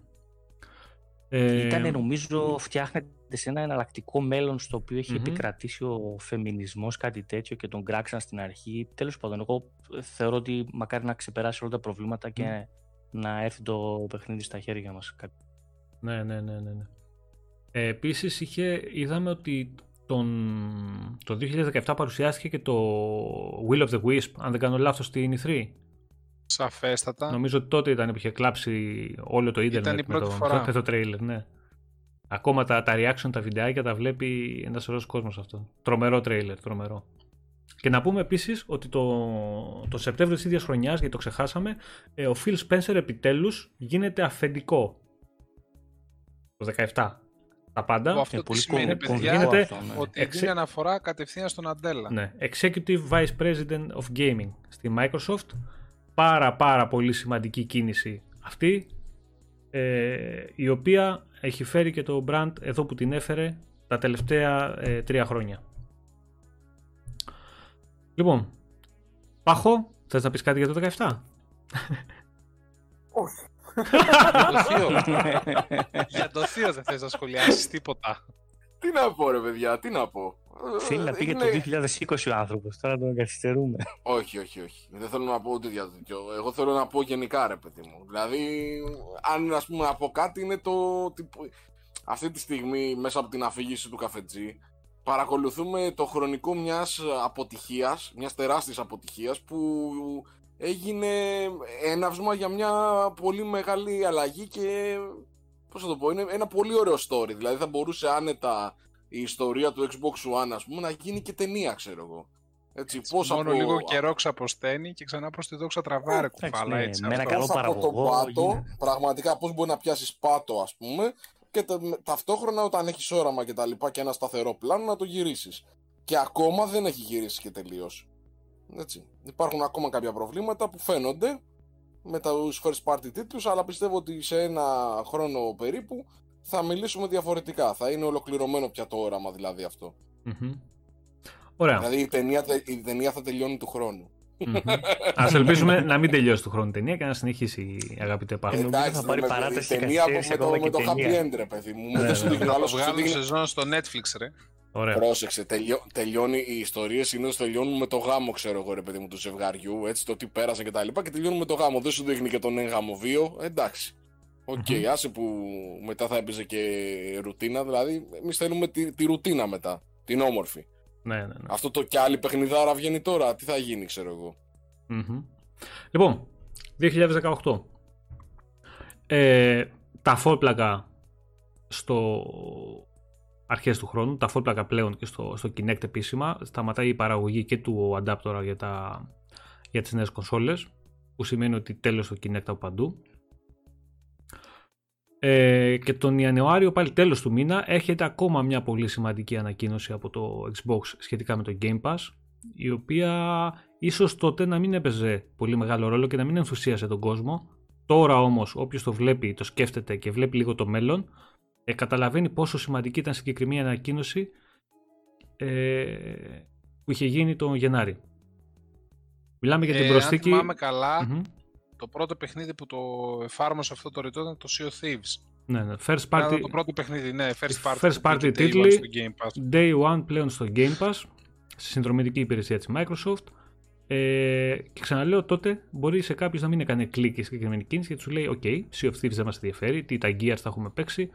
Ε, τώρα όμως που βλέπουμε τι έρχεται, τι έχει βγει και το τι θα παίξουμε στο μέλλον μέσω της υπηρεσίας, ε, νομίζω ότι όλοι τρίβουμε τα χέρια μας. Και μάλιστα λέγανε τότε καφετζή, θα το πω γιατί Μμμ. αυτό είναι παράπονο, ρε φίλε. Ότι ε, βέβαια για να το κάνει αυτό θα βγάζει κα- παιχνίδια κατηγορία τρίτης διαλογής. Ούτε καν δεύτερης. Εντάξει, δεν θα- δεν θα- Δεν θα, Αυτά αδικήσω, λέγαν τότε. ναι, δεν θα αδικήσω αυτούς που το σκεφτήκανε γιατί δεν, έχει, δεν είναι το, τε- τόσο λάθος η σκέψη. Απλά το καλό για μας είναι ότι η Microsoft τους έχει βγάλει λάθος. Αυτό. Δηλαδή κάποιος θα το σκεφτεί. Μα, δεν μ' άρεσε είναι... όπως το γύρισες. Μα, μα όχι, δεν, είναι- δεν το γυρίζω. Είναι ότι η αλήθεια είναι αυτή. Δηλαδή, δεν μπο... Γιατί και εγώ υπάρχει περίπτωση να το έχω σκεφτεί τότε αυτό. Ότι, οκ, τα βγάζεις. Ε, τι παιχνίδι θα μου δώσεις όμως για να τα βγάζεις; Και ποιο είναι το project του σου, ρε παιδί μου, και ποιο είναι το, το πρόγραμμα που έχεις κάτσει και έχεις εκπονήσει για όλη αυτή την ιστορία; Δεν το ξέραμε. Όποιος δεν ξέρει και δεν έχει πληροφορίες, εννοείται ότι θα είναι και διστακτικός. Ειδικά με αυτά που είχαν γίνει στο τέλος του 17, τα οποία τα ξέχασα. Ξέχασα. Ήταν οι σφαλιάρες που είπα και ξέχασα να τις αναφέρω. Δύο. Ή ακυρώσεις των uh, Skillbound. Δύο αυτά, και θα είναι στο ναι. τέλος. Ακύρωση Scalebound που ήταν ε, μεγάλη, μεγάλη σφαλιάρα για τους φίλους του Xbox και η, ακ- η ανακοίνωση της ακύρωσης του project του Stormlands, της Obsidian. Τότε έγινε. Είχε ανακοινωθεί το 13, προσέξτε, ένα project 5 ετών. Και ακυρώθηκε το, 10 το 17. Ε, όταν βλέπεις τέτοιες κινήσεις από το στούντιο, ε, ορισμένες μεγάλες ανακοινώσεις όπως αυτή που είπαμε πριν, αρχίζεις και τις βλέπεις πιο σκεπτικά. Τα βλέ- τις βλέπεις διαφορετικά. Και με το δίκιο του κάποιος θα μπορούσε να το σκεφτεί αυτό που είπες Βασίλη. Το θέμα είναι ότι ευτυχώς για μας ε, φαίνεται ότι... Η Microsoft κάθε μέρα μας αποδεικνύει λάθος. Εντάξει, ναι, Αυτό, συμφωνούμε αυτό. απόλυτα. Και προχωράμε. Πάμε στον Ιούνιο. Στην E3. Τι ωραίες. Οχ, Βλέπω, οχ, οχ, ακούμε, οχ, ακούμε τώρα, ακούμε Τι τώρα, γίνεται τώρα εδώ; ακούμε τώρα E3 παιδιά και E3 λέμε και κλαίμε. Η πιο ωραία E3 ρε φίλε ήταν για μένα αυτή. Η πιο ωραία E3 στην ιστορία του Xbox One. Λοιπόν, έχω βάλει και ένα σημείωμα εδώ πέρα μέσα γιατί θα το πω αποκλειστικά για τον Πάχο. Εμένα δεν μου κάνει κανένα κλικ, αλλά θα το πω γιατί εντάξει, έχει πολλούς φίλους. Τέλος πάντων. Ε, μπαμ στην E3, ανακοίνωση πλέον της εξαγοράς στο Ninja Theory, Undead Labs, ε, Compulsion Games και Playground Games. Τέσσερα στούντιο τα οποία δείχνουν Ωραία. ότι η Microsoft, ένα δεύτερο Πάχο, κοιτάει μπροστά, Ναι, ναι, ναι. ασχολείται με το gaming, επενδύει στο gaming και θέλει να βγάλει περισσότερα παιχνίδια. Ε, ήταν πολύ σημαντική η κίνηση αυτή γιατί η Ninja Theory είχε πάρει τα πάνω της με το Hellblade η Undead Labs έβγαζε τότε το... State of Decay Είχε, 2. όχι, είχε, βγάλει- είχε βγάλει το State of Decay 2 νομίζω. Ε, η Compulsion Games είχε βγάλει το We Happy Few σε όλες τις πλατφόρμες το οποίο ήταν εξαιρετικό παιχνίδι με πολύ καλές ιδέες βασικά με αρουσμένα προβλήματα που το χαντάκωσαν αλλά είχε εξαιρετικές ιδέες μέσα και περιμένω πολύ το επόμενο παιχνίδι της εγώ που θα βγει αποκλειστικά πλέον στο Xbox.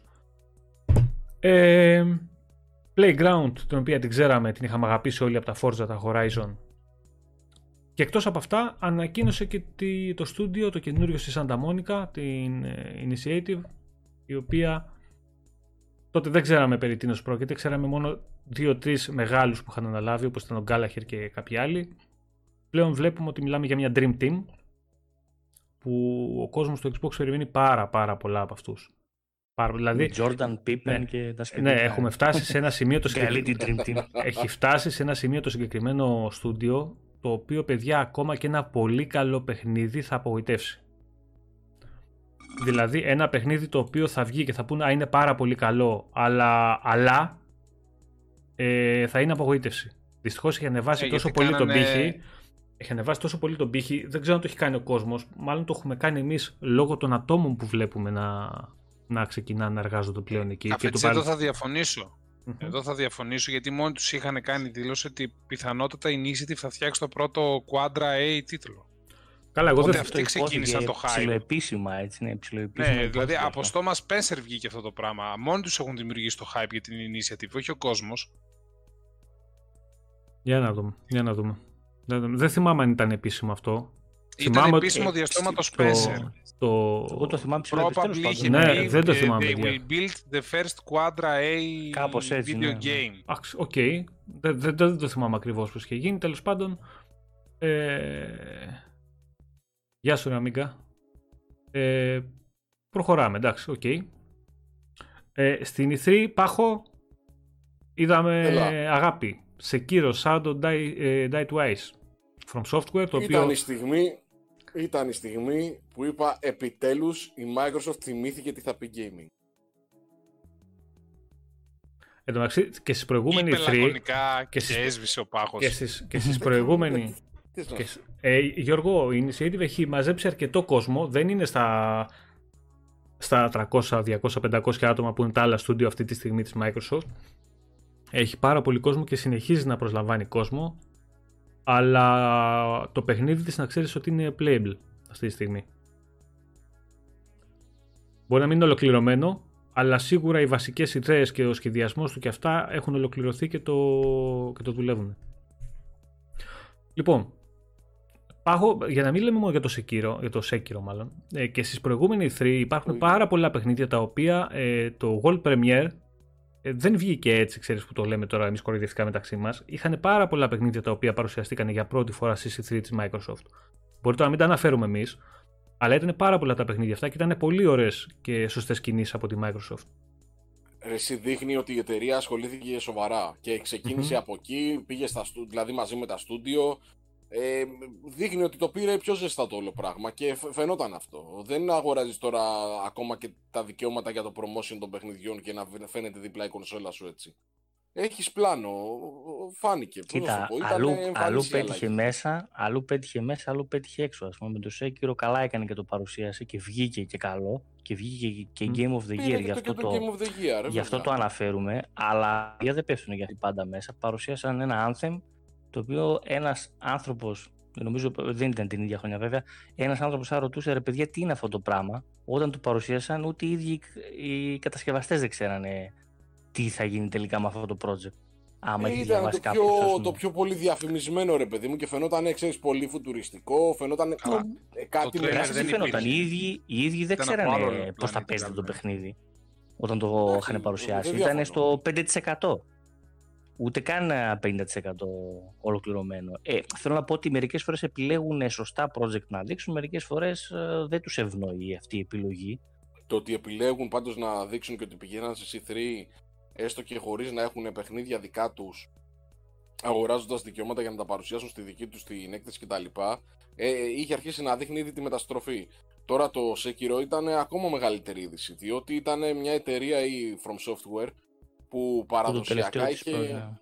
Που παραδοσιακά τα τελευταία χρόνια, όχι παλιά, γιατί παλιά είχε και αποκλειστικά από το πρώτο Xbox ε, υπήρχαν παιχνίδια της, όπως το, το, το αλλά ε, ήταν τα τελευταία χρόνια είχε πολύ καλές σχέσεις με τη, με, με τη Sony και παραξένεψε πάρα πολύ κόσμο το γεγονός ότι το Sekiro το είδανε στη, στην παρουσίαση της Microsoft και όχι του, της Sony, έτσι. Δεν μπορούσαν να το δικαιολογήσουν δηλαδή μερικοί. Οπότε έδειξε μια μεταστροφή. Μετά έβγαιναν και οι δηλώσεις του Spencer κατά καιρούς ότι κοιτάμε η Ιαπωνία, θέλουμε να αγοράζουμε ένα στούντιο εκεί κλπ. κλπ. Τα οποία στην πορεία φάνηκε ότι έκανε δουλίτσα. Δηλαδή, πολύ πράγμα ήρθε από η Ιαπωνία που δεν το περίμενε κανείς. Ε, Προηγουμένως ανέφερε στο Nier Automata. Είναι χαρακτηριστικό κομμάτι αυτής της μεταστροφής. Ότι το είδαμε. Ε, κοίτα, άργησαν να τον πιάσουν και λίγο αυτό το μπαλμό της Ιαπωνίας. Ο οποίος δεν ναι. είναι τόσο αλλά κομβικός, αλλά έχει, έχει τη σημασία του πολύ Έχει φανατικό κοινό, όπως εμένα. Ναι, ναι. Αλλά δεν είναι εκεί το, το πρόβλημα. Είναι, π.χ. είδες με τα Final Fantasy, μεταφέραν και τα υπόλοιπα. Είδες το Yakuza, είδες το Kingdom Hearts. Δηλαδή πράγματα ναι, που ναι. δεν τα περιμέναμε μέχρι τότε και έδειξε τέτοιο. Εδώ, εδώ ξεκινάει τη νέα γενιά αρεσί και το μεγάλο της ε, ε, αποκλειστικό third party είναι το, το Yakuza. Δηλαδή ναι. Αυτό ναι, δεν, δεν το περιμέναμε, ας πούμε, σίγουρα. Ναι. Ποιος, θα το, το έλεγε αυτό, αυτό στην αρχή της, της προηγούμενης γενιάς και θα το πίστευε. Ότι το Yakuza θα βγει, που ήταν only on PlayStation, ας πούμε, και με μεγάλα γράμματα, και ότι θα βγει ως αποκλειστικό, τουλάχιστον για κάποιους μήνες, στη νέα γενιά, για Xbox. Και βέβαια, σε όλα αυτά μέσα μπαίνει και το Game Pass, έτσι, δυνατότητα να παίξεις προηγούμενα παιχνίδια εκεί κλπ. κλπ. Μαζί σου. Ε, ε, συνεχίζουμε, συνεχίζουμε, δεν ακούγεται ο Βασίλης καθόλου βασικά. Πρέπει να βγει και ξαναμπεί. Ναι, κάτι αυτό λέω. Λοιπόν, ε, α, τώρα ακούγεται. Α, ναι, λοιπόν, πάμε στο πολύ σημαντικό. Όχι, δεν πάμε εκεί. Στο Σέκυρο, όχι, όχι, όχι. Τι να πω, δεν έχω να πω κάτι άλλο. Ο πάγος με καλύπτει πλήρως. Καταρχά, λοιπόν. ε, είναι ένα έδο που το αγαπάει περισσότερο από μένα, οπότε. Ναι, εντάξει. Υποκλίνομαι στον πάχο σε αυτό το κομμάτι. Έτσι, υποκλείσω. λοιπόν. Είδες ούτε σε διέκοψα. Παιδιά, οι 3. Το σεβάστηκα πλήρως. Πολύ, σι... πολύ σημαντικές κινήσεις επιπλέον στην E3 που πρέπει να τις πούμε. Μάλλον να πούμε λίγο για τα παιχνίδια και μετά να προχωρήσουμε στο τέτοιο. Είδαμε, πέρα από το Sea of Thieves, είδαμε Forza Horizon 4. Τρομερή προσθήκη. Ε, το καλύτερο racing της γενιάς για μένα με διαφορά. Το, το, 4? Το 4, ναι. Τον Οκτώβριο... Για μένα είναι το 3, το, με το Hot Wheels. Όχι, όχι. Εμένα ήταν το 4. Το 3 ήταν, είχε, ήταν όμορφο, το 4 για μένα ήταν τελείως διαφορετικό παιχνίδι και πιο πλήρες παιχνίδι. Εντάξει, είναι και οι τοποθεσίες που άλλες αρέσουν mm-hmm. στον ένα, άλλες στον άλλον. Ε, Πάντως, εγώ ξέρω γιατί άρεσε στο καφέτζι το 4. Θα σου πω. γιατί; Το, το Fortune Island ε, είναι προειδεάτης του Fable. Κατάλαβες. Καλά, Γε- και τα καλά. RPG Είναι το στοιχεία, λες. demo του Fable. Καλά, γενικά τα RPG Οπότε βάζεις τη στοιχεία στο... φαντασία του καφετζή να οριάζει τώρα. Πλάθη μέσα σενάρια, φαντασίες, ο καφετζής εκεί πέρα. Γενικά τα RPG Μέχρι και τα στοιχεία... πώς έχεις σκεφτεί; γενικά τα RPG στοιχεία που έχουν μπει στο Forza Horizon είναι ευδιάκριτα. Εντάξει, δεν χρειάζεται να τα ψάξουμε να τα βρούμε πολύ. Φαίνονται και πάλι καλά για μας γιατί ε, το στούντιο ετοιμάζει το Fable οπότε να δούμε την δουλίτσα τους και εκεί. Λοιπόν, ε, οι 3 επίσης είδαμε ε, Cyberpunk 18, τρομερό, ε, και είχαμε δει και ένα πάλι πολύ καλό τίτλο και δεν θυμάμαι ποιον είχαμε δει τότε στο 18 ρε γάμο του. Α, το Gears 5. Gears 5. Ναι, πρώτη φορά. Παραλίγο θα σε Ήταν η πρώτη μάλλον, φορά με τον ε, ξέρεις. Keanu Ναι. Reeves στο Cyberpunk αυτό. όχι, είναι- όχι, όχι, αυτό ήταν το 19. Στην E3 του πιο 19. μετά ήταν, εντάξει, οκ. Ναι. Είδαμε πολύ σημαντικά παιχνίδια, δηλαδή με Sekiro, Ori, Will of the Wisp ξανά, ε, Άρα Gears κάτσε, 5. αν είναι πριν τον Keanu Reeves το Cyberpunk, μήπως ήταν εκείνο που ήταν ε, behind closed doors. Δεν το θυμάμαι το τρέλερ ποιο ήταν. Θυμάστε Πάντως πάντως πρώτα τη... βγήκε ένα θυμάστε- που ήταν για το press Ναι. only. θυμάστε την παρουσίαση την του... προηγούμενη Α, είχαμε χρονιά. και το Sound of the Tomb Raider τότε. Α, θυμάστε την παρουσίαση του Gears 5, παιδιά, που είχε βγει για το pop; Πρώτα. Το- Η τρολιά που ήταν, ρε. Ναι, που ρε. ήταν με το pop, Που ρε. ξεκινάει με τη το τρολιά pop. που ξεκίνησαν. Ναι, ναι. Και εντωμεταξύ ε, το pop κλείνει τώρα τον Απρίλιο του 2021. Τελειώνει, τέλος. Ε, εντάξει ρε. εσύ. Δεν, Ε, δεν τα στεναχωρήθηκε και κανείς. Όχι, όχι, εντάξει, εντάξει. Ε, βγήκε, έκανε αυτό που έκανε τότε, γιατί Πλακίτσα, σκοπούς όριμη, εξυπηρετούσε και πλακίτσα τέλος. ήταν. Μμ.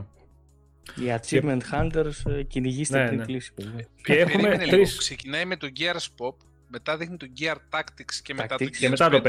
5. Ναι, ναι, ναι. Βέβαια ήταν, τι το τρολιά ξέραμε κάνει ότι θα το τύπη, ρε. δείξει το 5, εντάξει, δεν τη γλίτωνε. Λοιπόν, έχουμε τρεις ακόμα σημαντικές κινήσεις. Οι τρεις είναι λίγο πιο μικρές, αλλά πρέπει να τις πούμε γιατί είναι πολύ αξιόλογα παιχνιδάκια που όποιος δεν έχει ασχοληθεί μαζί τους, καλό θα είναι να τα κάνει. Ε, πρώτον, είναι το DLC του Cuphead, το οποίο ακόμα το περιμένουμε, Κώστα. Τραγικό αυτό. Ναι, έχει με ερωτηματικό είναι και αυτό. έτσι. Και είχαμε επίσης την κυκλοφορία του Ascen, αποκλειστικό για ένα χρόνο στο, στο Xbox. Πολύ, πολύ καλό παιχνίδι. Το οποίο τότε ο Μιχάλης Pass. θυμάμαι το, το είχε λιώσει και ήταν και day one στο Game Ναι, Pass. Και εγώ το έχω παίξει το Ascen και ο Κώστας το έχει παίξει. Και- ναι, πολύ, πολύ ωραίο. Και Μαζί κυκλοφορία. με Mutant παιχνίδι. Gear Zero τα κατέβασα αυτά. Ναι, ναι, παρέα. ναι, ναι, ναι, ναι. Και άλλο, και άλλο Game πολύ Pass καλό και τα παιχνίδι. δύο, έτσι. Mutant Gear- Παιχνιδάρες. και τα, Παιχνιδάρες δι- και τα δύο. και τα δύο. Και πολύ καλό παιχνίδι επίσης, το οποίο δεν έχει ασχοληθεί πολλοί κόσμος ακόμα, ε, είναι το Outer Wilds. Το οποίο ήταν και αυτό πάλι για ένα χρόνο αποκλειστικό στο Xbox. Τρομερό παιχνίδι γι' αυτό. Πολύ ιδιαίτερο, Αυτό αλλά πήρε πάρα πολύ δωρεάν. Είναι καλό. πολλά βραβεία, παιδιά, αυτό. Μμμ. Πρόσεξε, το, το Outer Wilds το είχαν δώσει δωρεάν εκείνη τη, σε εκείνη την E3 όσους την βλέπαν μέσω του Mixer. Ναι, το ναι, ναι. Mixer, λες, ναι. Εντάξει. Μμμ. Αυτό, παιδιά, έχει πάρει πολλά βραβεία, ακόμα και Game of the Year σε εκθέσεις και τέτοια. Εγώ δεν έχω προλάβει να ασχοληθώ. Είναι πολύ περίεργο indie παιχνίδι. Ε, Μμμ. Πάντως, όποιοι ασχολήθηκαν, ε, μόνο καλά λόγια έχουν να πούνε και εντάξει, και 12 μήνες αποκλειστικότητα δεν είναι και άσχημα για Και η πιο μεγάλη καλό στιγμή, παιχνίδι, ας πούμε. η πιο μεγάλη στιγμή για να κλείσουμε το 19, ξεκάθαρα, είναι το τρέιλερ του Halo Infinite. Το οποίο, το οποίο τρέιλερ έριξε σαγόνια. Έριξε σαγόνια όμως, δηλαδή όποιος βλέπει ακόμα και αυτή τη στιγμή το Ε, συγκεκριμένο μήπως είναι στο τρέιλερ... 18? 18 λέω. Α, γιατί είπες το 19 πριν. Α, 18, sorry, λάθος. Το 18, δεν έχουμε κλείσει το 18. Η, η μεγαλύτερη, η μεγαλύτερη στιγμή της E3 ήταν η παρουσίαση του Halo Infinite του τρέιλερ. Καταπληκτικό. Της- βασικά ε, δεν ήταν ακριβώς Halo Infinite. Της ήταν μηχανής, της, ε, μηχανής. Sleep Space. Της- Sleep της Space, Sleep ναι. Space Engine, ναι. Εντάξει, εγώ συγκρατημένος ήμουν εκεί πέρα, γιατί είχα πολύ καιρό να δω Halo Μμμ. και δεν μου. Όχι, δεν μου, δεν μου άρεσε, δεν μου γέμισε. Δεν ήταν αρκετό για τη δίψα μου. Αυτό. Δεν φταίνε αυτή βέβαια, εντάξει, ήταν μακριά το project, αλλά είδα Halo και α, πάνω που πήγα να μου το δώσουν, α, μου, μου Αχ, δώσαν πολύ λίγο. Συγγνώμη λίγο ρε παιδιά. Άκη, ρε φίλε, ε, βάλε κάτι, βά, γράφ το με μικρά. Τώρα τι σου ζητάω εγώ να το κάνεις με μικρά. Κόβει τα κεφαλαία το Nightbot. Απίστευτο. Και σου κόβει τα Κωδικός είναι κλειδάκια. αυτός. Ε, δίνει ο Άκης δωράκια για τα παιχνίδια του ρε παιδί μου, αλλά τα, Έλα, κόβει, ρε. τα κόβει το Nightbot. Ξέρεις τι, δεν σας στέλνεις σε σένα σε ένα PM να το στείλεις εσύ, για να Ο- μην το κόψει. Αν μπορεί ο Άκης να το κάνει έτσι εδώ στο chat να Να τα τα στείλεις σε ψηφίσει. σένα, να τα στείλεις Όχι, μέσω όχι, όχι. του Άμα μπορεί ο Άκης- official. Αν μπορεί ο Άκης να το κάνει εδώ στο chat και να το πάρουν τα παιδιά τα, τα παιχνιδάκια, μια χαρά. Αλλιώς θα το κάνουμε αλλιώς. Ε, ναι, θα το φτιάξουμε διαφορετικά. Λοιπόν, και δύο επιπλέον πολύ σημαντικές κινήσεις. Βασικά είπα, παιδιά, το Halo το πιο σημαντικό. Κάνω λάθος. Το Halo δεν ήταν η πιο σημαντική είδη του 18 για μένα. Η πιο σημαντική Για ρίξε. Είδηση για μένα Τι ήταν σου ε, φαίνεται; το Σεπτέμβρη, όχι, το Xbox Adaptive Controller. Πλέον η Microsoft Μπράβο. δίνει τη δυνατότητα σε ανθρώπους με κινητικά προβλήματα να μπορούν να ευχαριστηθούν αυτό που όλοι αγαπάμε. Είναι η πιο σημαντική κίνηση για μένα που έχει κάνει η εταιρεία gaming τα τελευταία χρόνια. Και μπράβο και στη Sony που στο, Συμφωνώ που, στο, απολύτως. που στο PS5 έχει προσθέσει πάρα πάρα πάρα πολλά χαρακτηριστικά τα οποία βοηθάνε τον κόσμο με προβλήματα ακοής, με προβλήματα όρασης, με κινητικά προβλήματα. Καλά, κινητικά προβλήματα όχι τόσο πολύ, αλλά με, για όλα τα υπόλοιπα τα οποία τους βοηθάνε να παίξουν και να ευχαριστηθούν τα παιχνίδια. Και όποτε βλέπουμε τέτοιες προσπάθειες από μεγάλες εταιρείες, εμείς πάντα θα τις χειροκροτούμε και θα τις προωθούμε. Πάντα. Πάντα όμως. Δηλαδή είναι πράγματα που πρέπει όλοι Μπράβο, πάνε. να λέμε τα καλύτερα για όλες τις εταιρείες. Όπου βλέπουμε να βοηθάνε ανθρώπους και να τους δίνουν τη δυνατότητα να ευχαριστούνται το συγκεκριμένο χόμπι και όχι μόνο, γενικότερα τη ζωή, θα τους βγάζουμε το καπέλο σε όλους. Δεν έχουμε να πούμε παραπάνω για το Adaptive Controller. Νομίζω ότι όλοι ξέρουν περί τίνος πρόκειται, όλοι ξέρουμε τι μπορεί να κάνει και το τι χαρά μπορεί να δώσει σε, σε πολύ κόσμο. Οπότε νομίζω ότι πρέπει να συνεχίσουμε σε μια πολύ ακόμα σημαντική είδηση που έγινε και αυτή Πρώτα, το Νοέμβριο να του χαιρετήσουμε 18. τον Τζερ. Καλή συνέχεια. Γεια σου ρε Κωστή, γεια σου ρε Κωστή, να είσαι καλά. Α, ε, το πρωί λογικά παιδιά θα είναι στο Spotify, οπότε όποιος θέλει το ακούει από την κονσολίτσα του και από το κινητό. Λοιπόν, Νοέμβριος τώρα, το τέλος χρονιάς. Η χρονιά κλείνει πάρα πάρα πολύ καλά με το, Matt- με το Matt Booty στη, στο Inside Xbox του Νοεμβρίου να ανακοινώνει και την εξαγορά πλέον των Obsidian και In Exile. Ε, Ό,τι καλύτερο. RPG Powerhouse πλέον το Xbox. Μιλάμε για δύο από τα μεγαλύτερα στούντιο ε, δεν θα πω RPG, τον RPG γενικότερα, γιατί είναι λίγο πολύ πλατή ο συγκεκριμένο όρο, δηλαδή πλατιάζει πάρα πολύ. Θα πω το σκληροπυρηνικών RPGάδων. Γιατί η Obsidian και η Exile είναι εταιρείες RPG που σου βγάζουν το κλασικό RPG με τους άπειρους διαλόγους, το τρελό storyline, το, το κατοστάωρο και πάνω παιχνίδια. τα έχουμε δει, τα έχουμε ξαναδεί. Σίγουρα ε, είδαμε προσπάθειές τους όπως ήταν ε, ε, Wasteland, όπως ήταν το The Outer Worlds, τα οποία ήταν και τα, και τα δύο παιχνίδια multiplatform. Είχαν, ε, βγήκανε multiplatform τα παιχνίδια γιατί τότε με την εξαγορά ήταν ήδη ε, σε development mode τώρα τα παιχνίδια αυτά. Οπότε τήρησαν τις συμφωνίες και βγήκαν σε όλες τις πλατφόρμες. Τα υπόλοιπα παιχνίδια των συγκεκριμένων στούντιο, παιδιά, θα είναι αποκλειστικά στο Xbox. Οπότε νομίζω ότι πρόσθεσε δύο ακόμα συνολικά ε, ήταν 7 στην ίδια χρονιά στούντιο μαζί με τις Ninja Theory, Undead Labs, Compulsion, ε, Playground και Initiative και δύο αυτά ε, 7 στούντιο μέσα σε μία χρονιά. Δεν νομίζω ότι μπορεί να πει κανείς κάτι αρνητικό για το 18. Ήταν και από τα πιο έτοιμα στούντιο. Ναι, Αυτή η εξαγορά ήταν πολύ σωστή. Μμμ. Ειδικά, ο- ε, να σου πω κάτι, την Inxile πάρα πολλοί κόσμος δεν την ήξερε τότε, να σου πω την αλήθεια. Δηλαδή, εκτός Ναι, από ισχύει RPGάδες δεν αυτό, την ήξερε. ναι. Πολλοί ξέραν την Obsidian λόγω του Fallout, του New Vegas, αλλά σιγά σιγά νομίζω ότι είδανε το τι μπορεί να προσφέρει το, το κάθε στούντιο από αυτά. Και νομίζω ότι στο μέλλον θα έχουμε πολύ καλύτερη εικόνα. Pillars of Eternity. Πήραμε μια γεύση από το Void. Ναι, ναι, ναι, εντάξει, θα, αυτά θα τα πούμε τώρα στο... Ρε, πα, ρε Λοιπόν. καφετζή, πότε κυκλοφόρησε ρε, το πρώτο Pillars, άσχετο. Το 15. 16. 5. Τέλος Ναι, πάντων, τώρα στο περίπου θα πούμε, άμα δεν το δω γραμμένο και εγώ δεν, είμαι- δεν, το- δεν πάω το δεν θυμηθώ. θυμάμαι. Αλλά τι παιχνιδάρα αυτό το Pillars. Ε, το 2 είναι πολύ καλύτερο. Στο 2 Ωραία. δεν έχω εντρυφήσει ακόμα σε βάθος, δεν πρόλαβα. Λοιπόν, Καλά, παιδιά, ούτε εγώ, εγώ ένα, δεν πριν, θυμάμαι, πάμε αλλά στο το έχω 2000, διάβασα. πριν πάμε στο 2019, θα σας ρίξω, Ε, εγώ, ξεχάσαμε κλει- κάτι. θα σας ρίξω εγώ εδώ τα κλειδάκια του Άκη που εμένα δεν με μπανάρει το σύστημα. Να τα Παίζεις με πάρετε. cheat εσύ έτσι, δεν Όποιος είναι άσε έτσι. τώρα κουφάλα. Όποιος θέλει. Easy ε, mode, cheat, τα πάντα όλα ο καφετζής. Μου, εδώ, μου παιδιά, στείλε ο δείτε Άκης εδώ. ο Χριστοδούλου τρία ακόμα παιχνίδια κλειδάκια. Λογικά είναι από το φιδάκι Άκη. Γράψε μου σημεία εδώ για να δω γιατί δεν Ε, αφού ο πρόλαβα να Κοφρέ δω. τώρα σε έφαγε... Έφαγε delay. Ναι, ναι. Μμ. Ε, παιδιά, Πάει κι αυτός. τσιμπήστε τα, μην... Ε, Όποιος πάρει το κλειδί, ας γράψει από κάτω ότι το χρησιμοποίησε για να ξέρουμε ότι έχουν. ε, Μην μπεδεύει το κόσμο τζάμπα. Οκ. Τώρα ήταν λίγο χήμα αυτό που κάναμε, αλλά δεν πειράζει. Νομίζω θα τη βρείτε την άκρη. Ε, Λοιπόν, το Pillars of Eternity Άκη. βγήκε το 15. Άκη, ευχαριστούμε πάρα πάρα μέσα, πολύ μέσα, ναι. για, τη, για την την προσφορά ρε φίλε, τα παιχνιδάκια. Ευχαριστούμε πάρα πολύ, να είσαι καλά. Λοιπόν,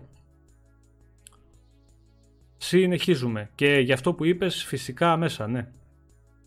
Συνεχίζουμε παιδιά 2019. Φτάνουμε στο τέλος τώρα, εδώ είναι σημαντικές οι κινήσεις οι τελευταίες. Τα πιο φρέσκα. Ε, εδώ είναι ναι. κινήσεις με χειρουργική ακρίβεια. Από εδώ και πέρα. Λοιπόν, Γάκες. Σιγά ρε. Και έχουμε... λίγα λέω. Όχι, είναι σημαντικές κινήσεις, είναι σημαντικές κινήσεις γιατί μ, είναι περίεργες κινήσεις και θα, θα συζητήσουμε το γιατί. Λοιπόν, Απρίλιο. Έχουμε ανακοίνωση του Game Pass πλέον Ultimate. Ε, πολύ σημαντική εξέλιξη. Έρχεται μια υπηρεσία που κάνει πακέτο επιπλέον το, το Live Gold και το Game Pass.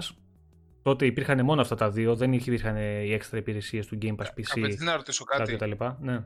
Το, το xCloud το 18 δεν παρουσιάστηκε. Πρώτη φορά στην E3. Νομίζω ότι έγινε το 19. Α, οκ. Νομίζω το 19 ήταν. Τέλος πάντων, αν είναι το 18 θα μας διορθώσει κάποιος και θα το αλλάξουμε. Δεν έγινε και τίποτα. Λοιπόν, εκτός από το Ultimate είχαμε το Μάιο την κυκλοφορία του Unsad. Του All Digital. Και πολύ, Xbox. αυτό είναι τώρα πολύ σημαντικό έτσι. Άσχετα που Το- μπορεί να το- μην διέπρεψε είναι- σε πωλήσεις, θα σου έκανε πω, τι δεν ε- έκανε. Είναι πολύ σημαντικό γιατί, γιατί είναι η πρώτη κονσόλα που κυκλοφορεί χωρίς disk drive. Είπαμε πριν για το 2013 για το All Digital, για το Always Online, τα DRM κτλ. Το τι χαμός είχε γίνει. Η Microsoft 6 χρόνια μετά κυκλοφορεί την πρώτη κονσόλα ε, χωρίς ενσωματωμένο drive. Έγινε ένας χαμός κατά την κυκλοφορία. Ε, την έκραξε πάρα πολλοί κόσμος συγκεκριμένη κονσόλα.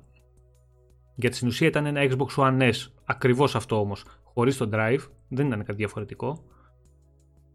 Την Το έκραξε πράξαν για την τιμή όμως που κυκλοφόρησε πιο πολύ. για, για την τιμή, για τη διαφορά και για το ότι ε, βάζει το λιθαράκι του και αυτό στην καταστροφή του gaming που θα επιφέρει, ξέρεις, τη, ε, τον αφανισμό, gaming, τον ναι. αφανισμό των συλλεκτών Ναι. και τον, ε, του retail gaming και τα λοιπά και τα λοιπά. Τότε πείραζε. Πλέον βλέπουμε ότι το all digital κομμάτι για το, να ασ- μείνει. το, το ασπάζονται όλοι, ήρθε για να μείνει, δεν ήταν χαζή η Microsoft που το κυκλοφόρησε τότε, έβλεπε τι γίνεται, έβλεπε που πάει το πράγμα και νομίζω ότι πλέον δεν μπορεί να πει κανείς τίποτα γι' αυτό. Σίγουρα θα υπάρχουν άτομα τα οποία δεν θα το γουστάρουν και δεν θα το δεχτούν αυτό, αλλά έτσι είναι τα πράγματα παιδιά και εκεί πάει η βιομηχανία. Τα Ε, 200 ευρώ δεν έχει κυκλοφορήσει πρώτα. αυτό κυκλοφόρησε στα... Όχι, όχι, δεν είναι στα 200, ήταν παραπάνω νομίζω. 250. Παραπάνω ήταν. 250. Απλά έπεσε αμέσως στις προσφορές. Έπεσε, Έπεσε πολύ αμέσως γρήγορα στις στο περίοδο προσφορές. προσφορών. Ναι. Στα 59. Έπεσε Ναι. αμέσως στην προσφορά και Μετά από ένα-δύο μήνες ήταν. Και επίσης, παιδιά, μετά όταν αρχίσαν τα Black Friday και πέσαν οι προσφορές, ε, το πήρε πάρα 100 πάρα ευρώ. πάρα πολλοί κόσμος από το επίσημο store της Microsoft στα 100 ευρώ με τρία παιχνίδια ενσωματωμένα. Παιδιά, 60 ευρώ έχει το χειριστήριο. 60 ευρώ. Αγορά κονσόλας με τρία παιχνίδια μέσα σε κωδικό τα οποία άνετα θα μπορούσες να τα πουλήσεις ή να τα δώσεις σε φίλους ή να τα κάνεις τέλος πάντων ό,τι θες. Ε, και αγοράζεις κονσόλα. Πούλησε πάρα Ούτε πάρα μεταχει- πολύ. Ούτε μεταχειρισμένο δεν βρίσκει. Όχι, όχι, όχι. Στην τιμή. Τι να λέμε. Ε... Ρε, Best Μάικ, sellers περαστικά στην ρε Amazon για φίλε. μήνες, Να σε που λέγει καλά. το Χαλιαμπούρης. Ναι, ναι, ναι, ήταν, ήτανε πάρα πολύ, πήγε, τα- πήγε πάρα πολύ καλά και έδωσε, βασικά ξέρεις, ε, σιγά σιγά με την επιτυχία που έκανε, γιατί δεν ακούστηκε πάρα πολύ, εντάξει, εμείς που ασχολιόμαστε λίγο περισσότερο με το, με το θέμα βλέπαμε ότι πάει πολύ καλά, ε, άρχισε, ξέρεις, να, να σου λέει ότι όπα, κοίτα να δεις και το all digital μοντέλο είναι εδώ ρε παιδί μου, υπάρχει, δεν είναι κάτι το οποίο το βλέπουμε και το φοβόμαστε και θα έρθει να μας καταστρέψει. Είναι μια επιλογή επιπλέον που την κάνει όποιος γουστάρει. Και είναι πάρα πολύ αυτή. Πήγαινε πολύ καλά και στις ε, πωλήσεις του Amazon ε, τότε που έλεγε και ο Μιχάλης με στατιστικά. Ήταν νούμερο ένα στο Amazon νομίζω για πολύ καιρό. Αν θυμάμαι καλά έτσι, δεν ξέρω. Ναι, σωστά σωστά θυμάμαι. θυμάσαι. Ναι, ναι, ναι. Γιατί μην περίμενε ας πούμε, ο κόσμος ότι ο, στα, στα μαγαζιά έφευγε. Ε, εντάξει, επειδή είναι και οι ιντερνετικές πωλήσεις και αυτά, ε, ήταν νούμερο ένα εκεί πέρα για πολύ καιρό. Σαν Μμμ. όλες οι κονσόλες. Ναι, ναι, ναι. Αγαπητέ πάνω από Ρετρόπολης, ε, μια απάντηση με μια, με μια φράση «Συγγνώμη παιδιά, οι φίλοι σου να φοβούνται πιο πολύ την έλλειψη μισθού και τη δυνατότητα να αγοράζουν ό,τι θέλουν. Γιατί το Game Pass δεν εμπόδισε κανέναν να αγοράσει ό,τι θέλει. Η χαμηλή μισθή και οι αφαρακές μας μας εμπόδισαν. Και το Netflix το ίδιο. Αν υπήρχε μια υπηρεσία να αγοράζουμε ταινίες που θέλαμε και η μισθή μας ήταν ικανοποιητική, θα τις αγοράζαμε. Δεν υπάρχει και κάνουμε συμβιβασμό με το Netflix. Να μας προβληματίζουν λοιπόν οι μισθοί μας και τα χάλια που έχουμε σήμερα, οι οικονομίες μας κτλ. Και οι υπηρεσίες σας υπάρχουν σαν εναλλακτική για αυτούς που δεν έχουν λεφτά. Μια χαρά είναι. Κοίτα ρε, έτσι, Εντάξει, έτσι όπως όταν γίναμε θα τώρα, δεν οικονομήσουμε μπορούμε όλοι να... και θα έχουμε, όταν θα οικονομήσουμε όλοι και θα έχουμε, βγάζουμε 3 χιλιάρικα το μήνα, δεν θα έχουμε θέμα να αγοράζουμε και τρία παιχνίδια το μήνα. Αυτό. Κοίτα, εδώ τώρα δεν μπορούμε να βγούμε από τα σπίτια μας, όχι να πεις ότι σου Ρε ανήκει πλάκα μου κάτι, κάνεις δεν σου τώρα. ανήκει. Εδώ δεν έχουμε Επίσης- μαντήλι να κλάψουμε. Ναι, έχουν καταστραφεί τα σινεμά Πότε, εντελώς, πότε, οκ. πότε σου ανήκαν δηλαδή, όταν το αγόραζες το παιχνίδι και μετά για να πάρεις άλλο έπρεπε να τρέξεις να το πουλήσεις; Ναι, κοίτα, ζούμε σε πολύ περίεργη. Εντάξει, αυτή είναι κατάσταση. μεγάλη, Μπορεί παιδιά. Είναι μεγάλη Μπορεί κουβέντα να αυτή. αργήσουμε και να βγούμε από αυτά. Αυτή είναι Για να μεγάλη, μην μπλέξουμε αυτή τώρα είναι τα μεγάλη κοινωνικά. κουβέντα τώρα με το. Όχι, όχι, δεν είναι το Game Pass τώρα με το ποιον βολεύει, γιατί βολεύει και το τι ε, μπορεί να περιμένει, να μην περιμένει κάποιος από αυτό ή το τι φοβάται κάποιος από το gaming. Είναι, το, είναι μια κουβέντα το οποίο είναι εκπομπή μόνο του. Δηλαδή δεν νομίζω ότι πρέπει Ναι, να το έχουμε κάνουμε πει και τώρα. παλιότερα, εντάξει. Απλά τώρα Ναι, ας ναι. μείνουμε στο, στην ανασκόπηση Μμ. με τα αρνητικά και τα θετικά που Εντάξει, έχουμε εντοπίσει, ας θα το πούμε, δούμε. να μην Θα κάνουμε μιλήσουμε. ανάλυση στο κάθε ένα. Ωραία, λοιπόν, είπαμε. Α, ε, κυκλοφορία on SAD είχαμε το Μάιο, επίσης είχαμε και την ανακοίνωση του Game Pass για τα PC. Επιπλέ, επιτέλους, το οποίο Επίσης πολύ σημαντικό. πολύ σημαντικό, το οποίο κυκλοφορεί σε beta μορφή τον Ιούνιο. Ανακοινώθηκε το Μάιο, κυκλοφόρησε τον Ιούνιο, ανακοινώθηκε νομίζω η προσθήκη του το, στο, κατά τη διάρκεια της E3. Άλλη πολύ σημαντική ανακοίνωση είναι η E3 του Ιουνίου του 19. Ε, εξαγορά της Double Fine με τον Σάφερ στη σκηνή να παρουσιάζει το Psychonauts το 2 το οποίο το περιμένουμε. Ε, Παιχνιδά, αυτό θα είναι εγώ το, σίγουρα το- παιχνιδά. περιμένω τα παιχνίδια της Double Fine όλα. Δεν υπάρχει παιχνίδι της Double Fine που να μην μ' αρέσει. Οι άνθρωποι είναι εξαιρετικοί. Έχουν καταπληκτικές ιδέες και γουστάρω που υπάρχουν τέτοια μικρά στούντιο που ρισκάρουν και που έχουν ρε παιδί μου έξυπνες ιδέες. Δεν θα είναι AAA παιχνίδι ποτέ από την Double Fine. Θα είναι όμως πανέξυπνο παιχνίδι το οποίο θα σε κρατήσει να το παίξεις. Κοίτα, όχι ότι δεν θα είναι AAA παιχνίδι, δεν θα είναι το δεκάρι. Το δεκάρι δεν ξέρεις Αλλά αν θα αυτά- είναι. Δεν ξέρεις αν θα είναι δεκάρι. Δεν, δεν πιστεύω Άμα ότι θα είναι βγάλουν. ένα παιχνίδι φρέσκο και που δεν το έχεις ξαναδεί σαν ιδέα, δεκάρι Δηλαδή- παραμένει. Τώρα και ας μην είναι σε όλα τα άλλα. Γιατί μέσα στη βιομηχανία που μας α, κο- κοπανάνε όλοι copy-paste πράγματα, αν βρεθεί ένα κεφάλι σαν το χοντροκέφαλο κεφάλι του Cyber και σκεφτεί κάτι να μας ε, να κάνει να χαμογελάσουμε, δεκάρι είναι. Έτσι. Δεκάρι Μμμ. στις καρδιές μας που λέει ο λόγος. Λοιπόν, η 3. Ε, είχαμε δύο ακόμα πολύ σημαντικές στιγμές. Ε, το teaser του Project Scarlet. Ανακοίνωση πλέον της νέας κονσόλας που θα κυκλοφορήσει στο μέλλον η Microsoft. Ε, πολύ ωραίο τιζεράκι στο οποίο μιλούσαν οι δημιουργοί του Xbox One X και μας λέγανε για, το, για τα σχέδιά τους και για το πώς θέλουν πράγματα ε, να τα υλοποιήσουν στη νέα κονσόλα και το τι, ποιο είναι το όραμά τους. Το οποίο μας έβαλε από τότε στο χορό της νέας γενιάς. Από τότε ξεκινήσαμε στην ουσία να ερχόμαστε και να σκεφτόμαστε όπα έρχεται θα ανακοινωθεί νέα κονσόλα κάποια στιγμή στο μέλλον και θυμόσαστε ότι μια πολύ σημαντική στιγμή που έχει μείνει πλέον στη... για τη συγκεκριμένη E3 είναι και το... η παρουσίαση του Cyberpunk με τον Keanu Reeves. Το You are Τι breathtaking σκη- και τα λοιπά. α- και, Αυτή και, η και. στιγμή θα μείνει στην ιστορία, έτσι, δεν το συζητάμε. Το ότι λες ότι και Anu Reeves θα μείνει στην ιστορία ότι εμφανίστηκε στη σκηνή του Xbox, τέρμα. Και με Αυτό την τα λέει, ιστορία ε, τάγα μόνο. You are breathtaking, έτσι. Ναι, ναι, Ε, ναι. εντάξει. No, you are breathtaking. ναι, ναι. Συμφωνώ πολύ με το Ρίζο σε αυτά Εντάξει, που λέει στα ναι. σχόλιά του πάντως το παιδί. Έχει πει πάρα πολλά. Ε, λοιπόν, Αλλά διαφωνώ. ναι. συνεχίζουμε. Δεν θα τα αναλύσουμε πολύ τώρα την E3. Ήταν, είχε πολύ σημαντικές κινήσεις. Ε, θα πάμε όμως ε, και στο, Xcloud, στο ρε. xCloud. Άμα υπήρχε το xCloud στο 19, δεν θυμάμαι αν ήταν στο 19. Ήταν ή στις στο 19, 18. 19, 19. Βγήκε ο Spencer και μίλησε στη σκηνή. Α, μάλιστα το βλέπουμε τώρα στο τρέιλερ που παίζει από πίσω. Ε, πολύ, πολύ, πολύ ε, Αυτή είναι η ανακοίνωση του Αξιόλογη. μέλλοντος. αξιόλογη κίνηση. Ε, περιμένουμε να δούμε πώς θα δουλέψει. Ε, όσο το έχουμε δοκιμάσει, παιδιά, αυτή τη στιγμή εγώ σας λέω ότι παίζω πάνω από τρεις μήνες μέσω Ιταλίας και Γερμανίας, αφού αυτή τη στιγμή διαθέσιμος στην Ελλάδα επίσημα δεν είναι. Είναι αξιολογότατο και δεν μπορώ να, να φανταστώ πώς θα παίζει αν ανοίξουν σερβέρ επίσημοι και στην Ελλάδα. Αν λειτουργήσουν μάλλον και για το gaming του σερβέρ που θα ανοίξουν στην Ελλάδα, γιατί σερβέρ είναι υποκατασκευή. Πολύ σημαντική κίνηση. Θα μπορεί να αναλύσουμε και λίγο αργότερα, λίγο περισσότερο μαζί με τα υπόλοιπα. Ε, νομίζω ότι να προχωρήσουμε. Οκτώβριος. Δημιουργία του World, ε, World Edge Studio, το οποίο αναλαμβάνει πλέον το Age of Empires στο franchise ολόκληρο και έτσι κυκλοφορεί συγκεκριμένος franchise.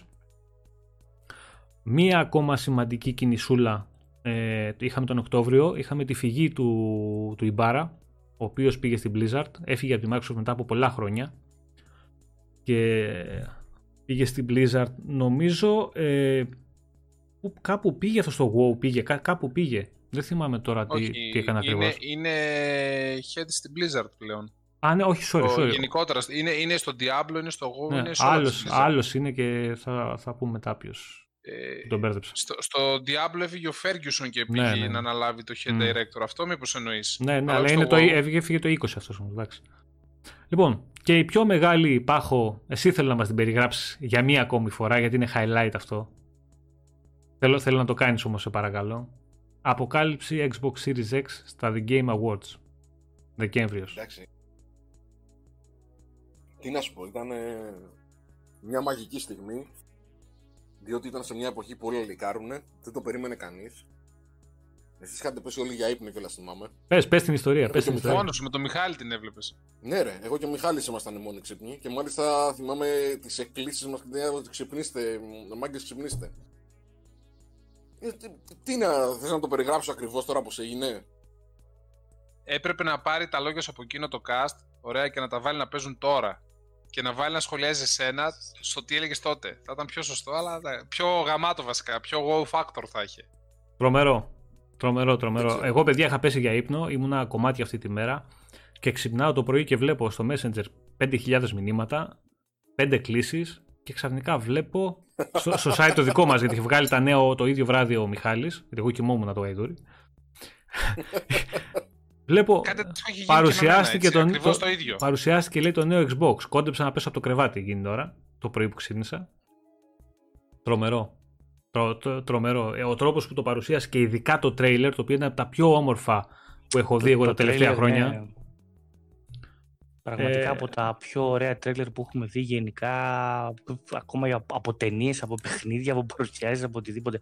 Πολύ καλό δουλεμένο. Είναι τελείω. και δεν το λέω τώρα για να το κάνω ιστορία, αλλά είναι τελείως διαφορετικό να το, το, να το βλέπεις και να μην ξέρεις τι βλέπεις.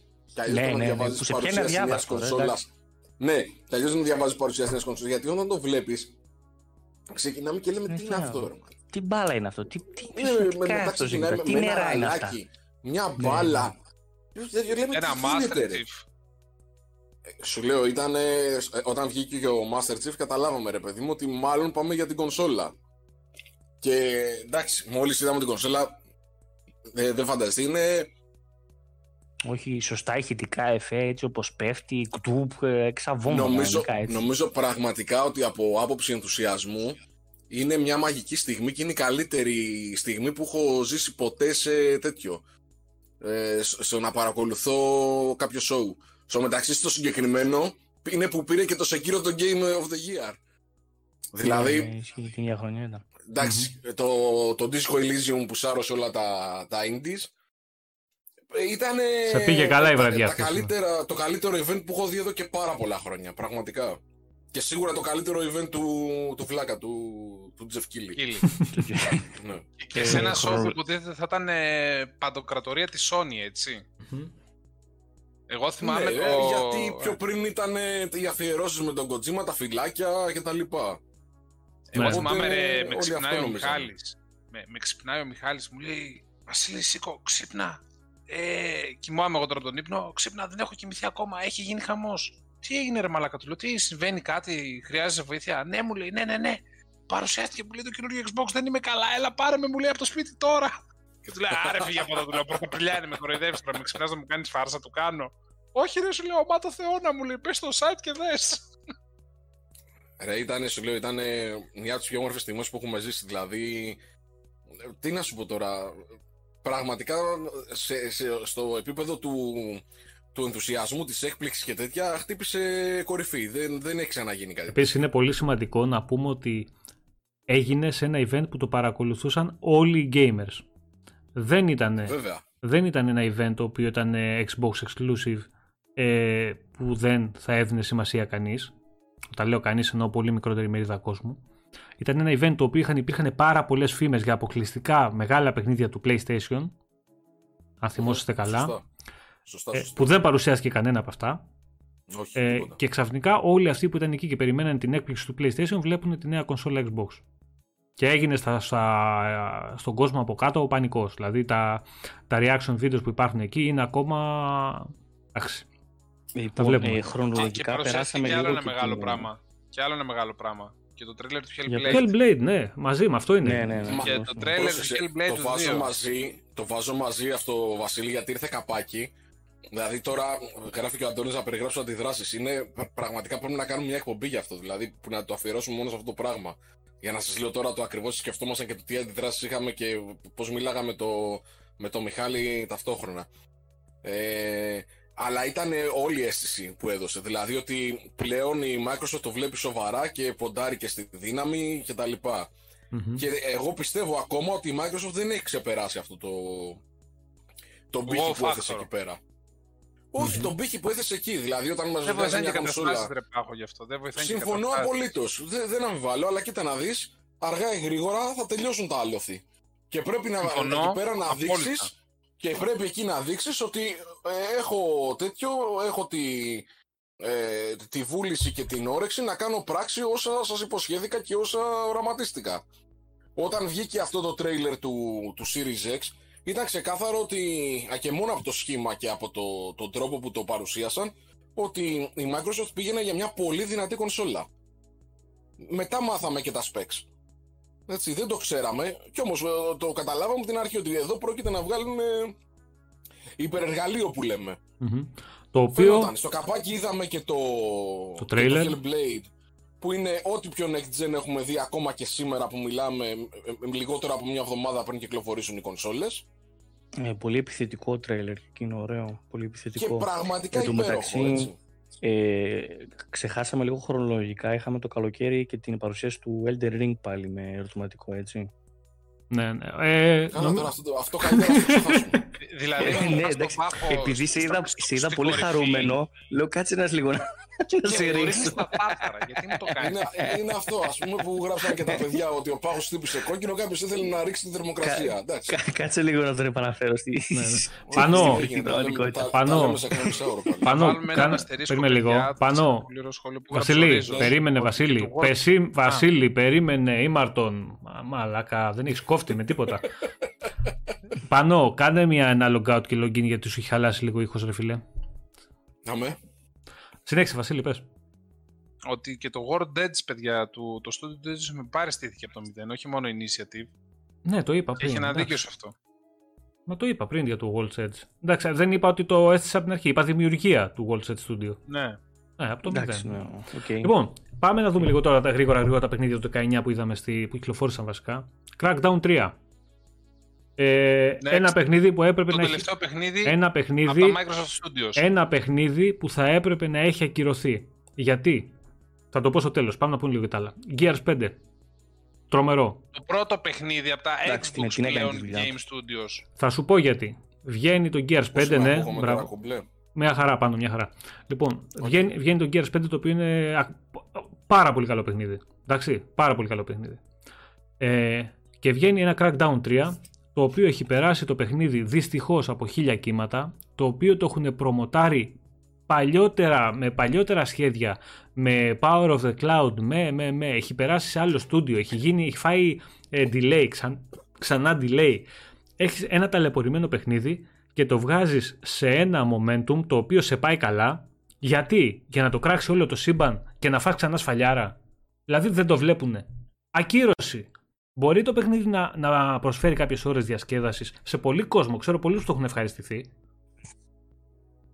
Αλλά δεν είναι αυτό που περίμενε ο κόσμος. Πρέπει να είσαι σε μια κατάσταση και σε μια φάση που να μπορείς να κρίνεις το τι περιμένει ο κόσμος και το αν αυτό που έχεις στα χέρια σου πρέπει ή αξίζει να το δώσεις στον κόσμο. Ε, δεν το είχαν αυτό το πράγμα, παιδιά. Το Crackdown 3 δεν έπρεπε να γίνει. Πληρώσανε τις μεγάλες υποσχέσεις που δώσανε με το Crackdown, με το Cloud και αυτά. Εντάξει, δηλαδή. Εγώ ένα τα, πράγμα έχω τα να παλιά πω στο κακό κείμενα συγκεκριμένο. πληρώσω. Πάνω πρόσεχε τη λέξη γιατί κάτι ακούω για ταλαιπωρημένο παιχνίδι. Για αναβολές.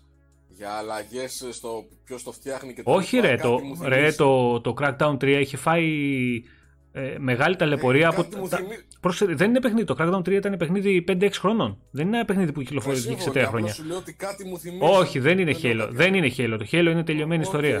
Αυτό δεν ήταν. Εντάξει. Κοίτα, έτσι λένε αυτοί. Μπορεί να το ξαναρχίσουν και από την αρχή και να μας το πούνε Δεν πιο ξέρω. μετά. Ε, καλά, εντάξει. Εγώ για τον Gears 5 θέλω να κάνω μια παρένθεση ότι Μμμ. εντάξει, οκ, βγήκε και τα πήγε και καλά. Ε, επειδή το συζητούσαμε με τον Μιχάλη, άμα θέλει να γράψει κανείς από κάτω, αν θεωρεί ότι μήπως έπρεπε να καθυστερήσει το Gears 5, δηλαδή να μην ανακοινωθεί κιόλας και να βγει μια και καλή του μπανιάρικο με τα series. Δηλαδή να ήταν η έναρξη των α, series, να ήταν ε, day one, να κυκλοφορήσει και να έχει μέσα τα πάντα ray tracing, οτιδήποτε. Να είναι ας πούμε, το απόλυτο next gen. Δεν ξέρω αν συμφωνεί κανείς τώρα με αυτό το πράγμα. Εμείς δηλαδή με τον Μιχάλη εκεί καταλήξαμε ότι ίσως ήταν καλύτερα να γίνει αυτό. Άμα κάποιος συμφωνεί να πει τη γνώμη του στα σχόλια. Ωραία. Ε, είδαμε επίσης στη, στη, το 2018 τέσσερα ε, timed exclusive παιχνίδια, τα οποία δεν μου λένε τίποτα εμένα. Ε, τα οποία ήταν καλά μεν, αλλά το time exclusivity εμένα ε, δεν δε, δε με καλύπτει. Δηλαδή και αυτό ισχύει για όλες τις πλατφόρμες. Ή πάρ το όλο το παιχνίδι δικό σου να τελειώνει η ιστορία, ή άστο να το παίξουν όλοι. Αλλά δεν θα μιλήσουμε για τα DLC και τα exclusivity εκεί. Άστο.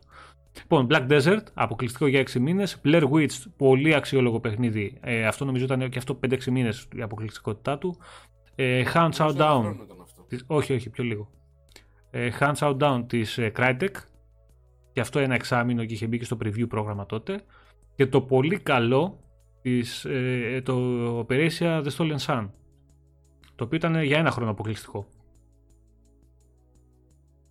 Ε, δεν νομίζω ότι για το 19 έχουμε παιδιά να πούμε κάτι άλλο.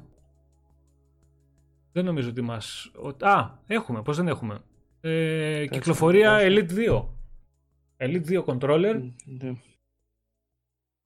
Νομίζω ότι εντάξει, αυτή τη στιγμή αποτελεί ίσως το καλύτερο controller που υπάρχει από θέμα ποιότητας και εντάξει, βέβαια αυτό στο, στο επόμενο διάστημα θα το δούμε να πάρει, πάρει και ο κόσμος στα χέρια του ακόμα και τα καινούργια controller των κονσολών PS5 DualSense δηλαδή και τα καινούργια του Xbox να τα πιάσουμε, να παίξουμε, να δούμε τι παίζει. Αλλά νομίζω ότι την premium αισθητική που δίνει το Elite 2 δεν υπάρχει αυτή τη στιγμή σε controller άλλο. Ε, μιλάω- και τα βάνει. Δεν μιλάω για το Με την πόσο. ανάλογη τιμή, έτσι. Ναι, ναι, δεν, μι- βέβαια. Ακριβώς. Δεν είναι φτηνό hardware. Εντάξει. Ακριβώς. Αυτό Απλά λέω, όχι, αυτό σε το θέμα βάζω. premium κατασκευής. Δεν μιλάω για το κατά πόσο θα βολέψει κάποιον, ναι, γιατί εμένα δεν με βολεύει π.χ. Αλλά δεν μπορώ να κλείσω τα μάτια στη δουλειά που έχει γίνει σε αυτό το χειριστήριο. Εντάξει, μην είμαστε και παλαβοί. Και θέλετε να πάμε στο 20, να μιλήσουμε για φρέσκα Άντε, Να κουλούρια; πάμε και στο 20 γιατί τρεις ώρες φτάνουν. Λοιπόν, Θείος Φιλ, από το γραφείο του. Μπήκαμε σε μια περίοδος ε, περίεργη. Εξελίχθηκε περίεργα βασικά. Ξεκίνησε λίγο άσχημα για την Coalition, καθώς τον Φεβρουάριο ο Rod Ferguson φεύγει από, τη- από το στούντιο και αναλαμβάνει το Diablo franchise στην Blizzard. Ε, και από εκεί και πέρα, μετά την παρουσίαση του, του Δεκεμβρίου για το Xbox Series X, το οποίο πλέον ξέραμε κονσόλες, ξέραμε την κονσόλα, ξέραμε το όνομά της, ξέραμε ε, αρκετά πράγματα. Έρχεται η παρουσίαση του Μαΐου. Μιλάμε για την παρουσίαση των third party τίτλων για το Xbox, στο οποίο είδαμε αρκετά παιχνίδια, αξιόλογα παιχνίδια, αρκετά exclusive παιχνίδια, όμως η Microsoft για μία ακόμα φορά δεν κατάφερε να προμοτάρει όπως θα έπρεπε το συγκεκριμένο event, με αποτέλεσμα να βγάλει ξανά τα μάτια της, μόνη της, χωρίς να υπάρχει κανένας λόγος. Ενώ θα μπορούσε να το έχει προμοτάρει με πολύ πιο όμορφο τρόπο και να είναι κερδισμένη από αυτό, γιατί το παιχνίδια που παρουσιάστηκαν είναι πραγματικά αξιόλογα, κατάφερε πάλι να τη βρίζει όλο το ίντερνετ. Γιατί; Γιατί άλλα έταξε, με άλλο τρόπο τον παρουσίασε και άλλα τελικά είδε ο κόσμος. Ασχέτως αν είναι καλά ή κακά. Ακριβώς. Είδαμε Dirt 5 για πρώτη φορά εκεί, είδαμε The Medium, είδαμε πάρα πάρα πάρα πολλά παιχνιδάκια. Ε, Το διάσημο πρέπει να ήταν πρώτη φορά εκεί. Ναι, είδαμε The Ascent. Το Ήταν- Ascent, το Scarlet Nexus. Ναι, ναι, Είδαμε ναι, ναι, ναι. διάφορα, ρε. Ναι, και ναι. μερικά και πάρα πάρα πολύ καλά. Αλλά δεν ήταν αυτό που μας Σκέψου, ε, σκέψου πόσο τρόλ θα ήταν, τρόλ μιλάμε πραγματικό, αν σου λέγε, που δεν θα παίρνει πολλά views, αν σου λέγε έτσι για χαβαλέ. Ε, παιδιά, ε, θα έχουμε κάτι ανακοινωσούλες. Έτσι, ξέρεις, για πλάκα, ρε. Και έβγαινε αυτό το event. Θα τους έπιαν όλους από το σβέρκο και θα λειτουργούσε, ξέρεις, ακριβώς το αντίθετα. Θα λέγεις, τι κάνουν αυτοί, ρε, εσύ, αυτοί έχουν τρελαθεί. Το ακριβώς αντίθετο. Αυτοί ανακοινώνουν τρελά πράγματα, ρε, εσύ, δεν είναι δυνατόν. Ακ- Βλέπεις δηλαδή καμιά φορά το τι λες πριν από το show. Ε, έχει ε, τελείως αντίκτυπο. Παίζει, παίζει πολύ μεγάλο ρόλο. Το Το... εκείνη τη στιγμή δεν, δεν και εγώ ήμασταν κιόλα. Περίμενα λίγο πιο μετά θα ήταν η E3 έτσι κι αλλιώς. κρίνονται με βάση Έλα. τις προσδοκίες Ναι. μας. Αυτό λέω ότι έτσι κι αλλιώς εκείνη τη στιγμή δεν είχαμε τόσο μεγάλες προσδοκίες. Γιατί έτσι κι αλλιώς την ήθελε την είχαμε συναντήσει να είναι πιο μετά. Οπότε σε εκείνο το σημείο, αν μας δίναν κάτι καλός, αν δεν μας δίναν, OK, περιμένουμε. Και θα μπορούσαν να μπουν αυτό το πράγμα. Και θα βγαίναμε την άλλη μέρα, σύσσωμος ο κόσμος, έτσι, όλοι και οι φανατικοί και, και οι εχθροί. Μμμ. Τι κάνουν αυτοί εκεί πέρα, ρε; Αυτοί, αυτοί κάνουν ένα χαβαλέ σοου και έχουν ανακοινώσει βόμβες, θα τα λέγαμε όλα αυτά. Βόμβες. Σωστά. Ε, Μμμ. ε, είναι, είναι, Επίσης, ξέρεις, είναι να- η λεπτή γραμμή ναι. επιτυχίας και αποτυχίας. να, να πούμε και δύο πραγματάκια που γράφουν τα παιδιά εδώ στο chat και έχει σημασία να τα, να τα πούμε. Ε, αυτό που λέει ο Δημήτρης Ουλιάκης λέει ότι όταν έβγαλε το Gears 5 σχεδόν δεν το αν- προμόταρε καθόλου. Πολύ μεγάλη αλήθεια. Πολύ μικρό, πολύ κακό promotion για το παιχνίδι. Υπήρχε μεν, πολύ, πολύ μικρό. Δεν ήταν αντάξιο του παιχνιδιού. Ε, ενώ Τώρα στο, θυμήθηκα στο και το Crackdown 3 χαζό βγήκανε διαφημίσεις στην τηλεόραση, βγήκε χαμός. ε, Terry Crews. Ναι, ναι, ναι. ναι. Ναι. Εντάξει, λάθη παιδιά, λάθη σημαντικά. Λάθη σημαντικά που έχουν κοστίσει, ακόμα και σήμερα κοστίζουν αυτά. Ε, ο κόσμος, το event συγκεκριμένο παιδιά περίμενε πάρα πολλά παιχνίδια. Με τον τρόπο που το παρουσιάσανε ξενέρωσε διότι δεν είδε τα παιχνίδια των τόσων στούντιο πλέον που είχε αγοράσει ε,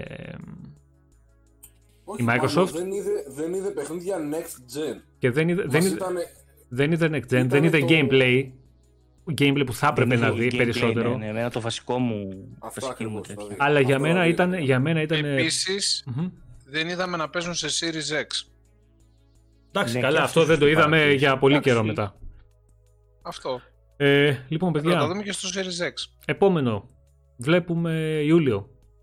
Έρχεται ο Ιούλιος, ο κόσμος που περίμενε το προηγούμενο διάστημα τόσο καιρό να δει πράγματα. Έρχεται η ώρα να πάρει μάτι και από τους first party τίτλους του, των Xbox Series X και S που δεν το ξέραμε τότε ότι θα έρθουν. Είδαμε πάρα πάρα πολύ καλά παιχνίδια για μένα. Δηλαδή το Fable είναι τρομερό νέο, άσχετο που δεν είδαμε gameplay, άσχετο που είδαμε κάτι πολύ λίγο. Είδαμε Forza, είδαμε το Halo Infinite, το οποίο σ- από μόνο του σηκώνει κουβέντα. Ε, και να, Ναι, τα υπενθυ- vote. και, ναι, τα vote. Ή- Να υπενθυμίσουμε ότι μέχρι τότε, αυτό που είπε ο Γιάννης, ότι μέχρι τότε ε, μόνο η Microsoft παρουσίαζε πράγματα και έδειχνε πράγματα στο gaming κοινό. Όχι στη- στους Xbox fans, στο gaming κοινό. Η Sony δεν υπήρχε. Εντάξει, μέχρι τον Αύγουστο η Sony δεν υπήρχε, δεν είχε εμφανιστεί πουθενά. Ό,τι είχε να κάνει με gaming ήταν από την πλευρά και από το, από το Xbox. Ε, αυτό που έκαναν τον Ιούλιο βέβαια ήταν, μην ξεχνάμε, εγώ δεν, πα- δεν θα προσπαθήσω να δικαιολογήσω κανέναν γιατί για το Halo Infinite νομίζω το έχουμε πει πολλές φορές. Ε, πέσανε όλα αυτά τα event στην περίοδο της πανδημίας που θέλουμε δεν θέλουμε να το χωνέψουμε ή μας αρέσει δεν μας αρέσει παιδιά έχει επηρεάσει πάρα πάρα πάρα πολύ τους πάντες. Όχι όμως ότι έφταιγε για το αποτέλεσμα του Halo η πανδημία. Μην το ρίξουμε εκεί. Ούτε καν εκεί φταίει ξεκάθαρα η αχρηστία της 343 ξεκάθαρα πράγματα που με 1500 άτομα προσωπικό, με 50 στούντιο να τη βοηθάνε, με 6 χρόνια πώς είναι το project, με, με το πιο ακριβό project στο gaming μέχρι σήμερα, να μην καταφέρνει να κυκλοφορήσει το παιχνίδι στην ώρα του. Εγώ δεν θα πω αν είναι καλό ή κακό. Δεν καταφέρνει για οποιοδήποτε λόγο να το κυκλοφορήσει. Είναι απίστευτο αυτό.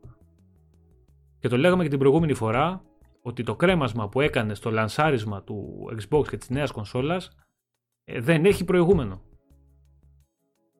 δεν έχει προηγούμενο για μια κονσόλα, για ένα, για ένα brand που έχει στήσει το λανσάρισμα πάνω σε αυτό το παιχνίδι. Και βέβαια φταίει και το brand εκεί.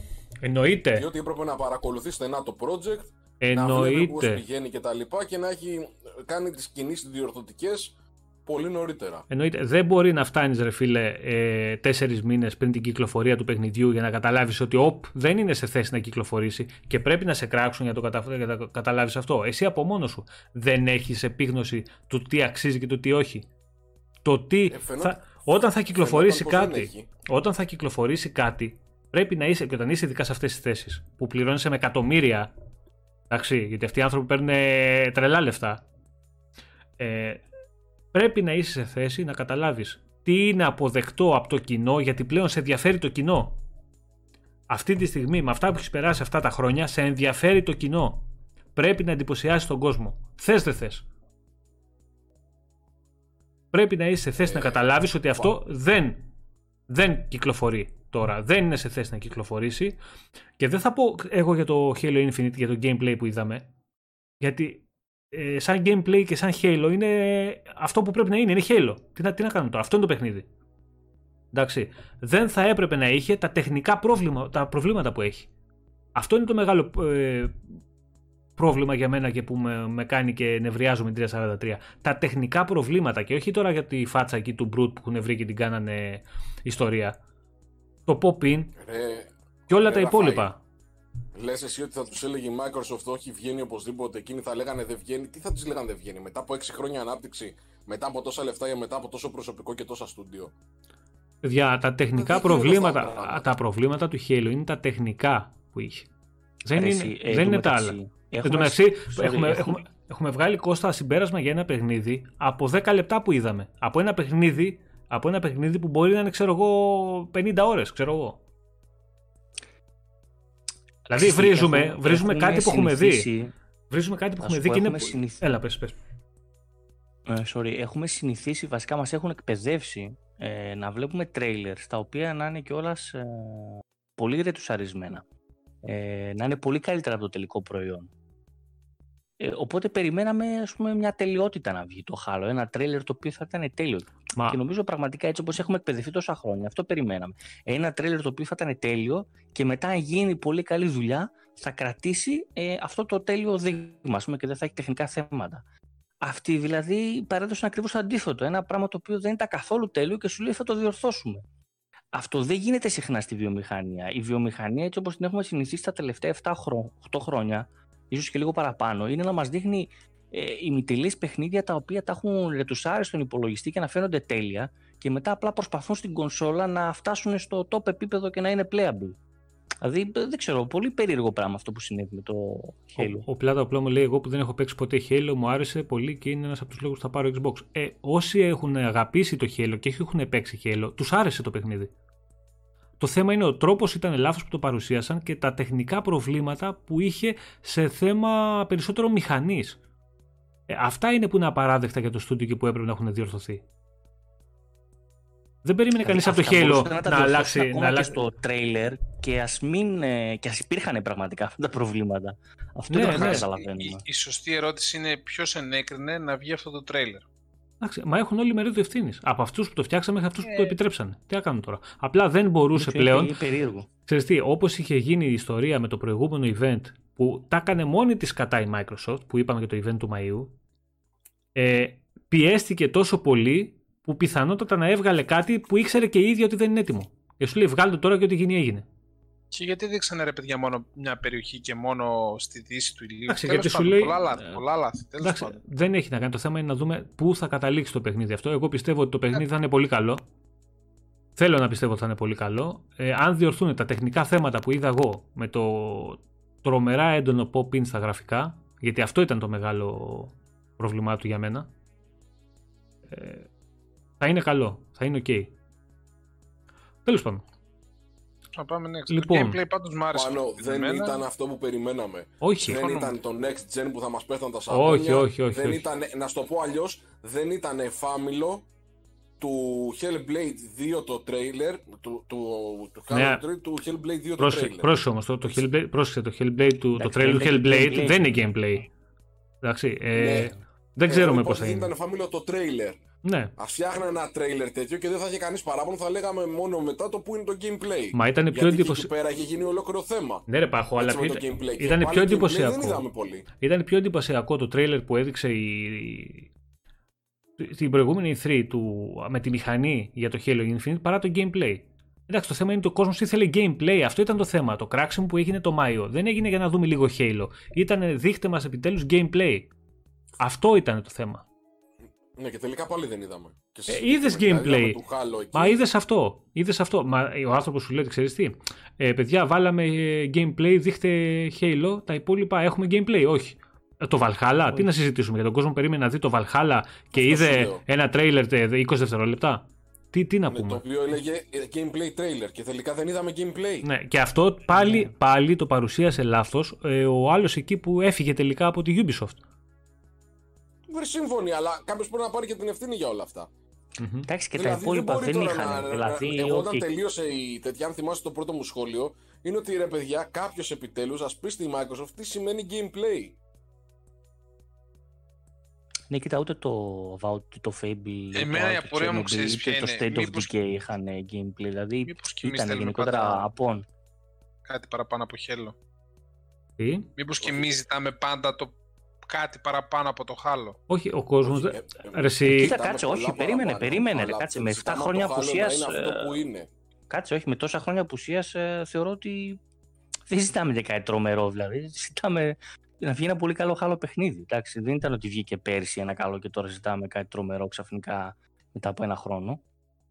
Ε, λείπει πολλά χρόνια. Μπορεί να μας δίνουν Παιδιά, τα remake και αυτά, μην αλλά ξεχνάτε. ένα βασικό χάλο λείπει πολλά χρόνια. Εγώ θα σου πω κάτι. Αν είχε πάρει το στούντιο, γιατί εγώ πιστεύω ότι θα μπορούσαν κάλλιστα να το έχουν κάνει. Ε, δεν νομίζω να θεωρεί κανείς ότι αυτό το landscape που είδαμε τώρα στο παιχνίδι είναι το μοναδικό μέσα.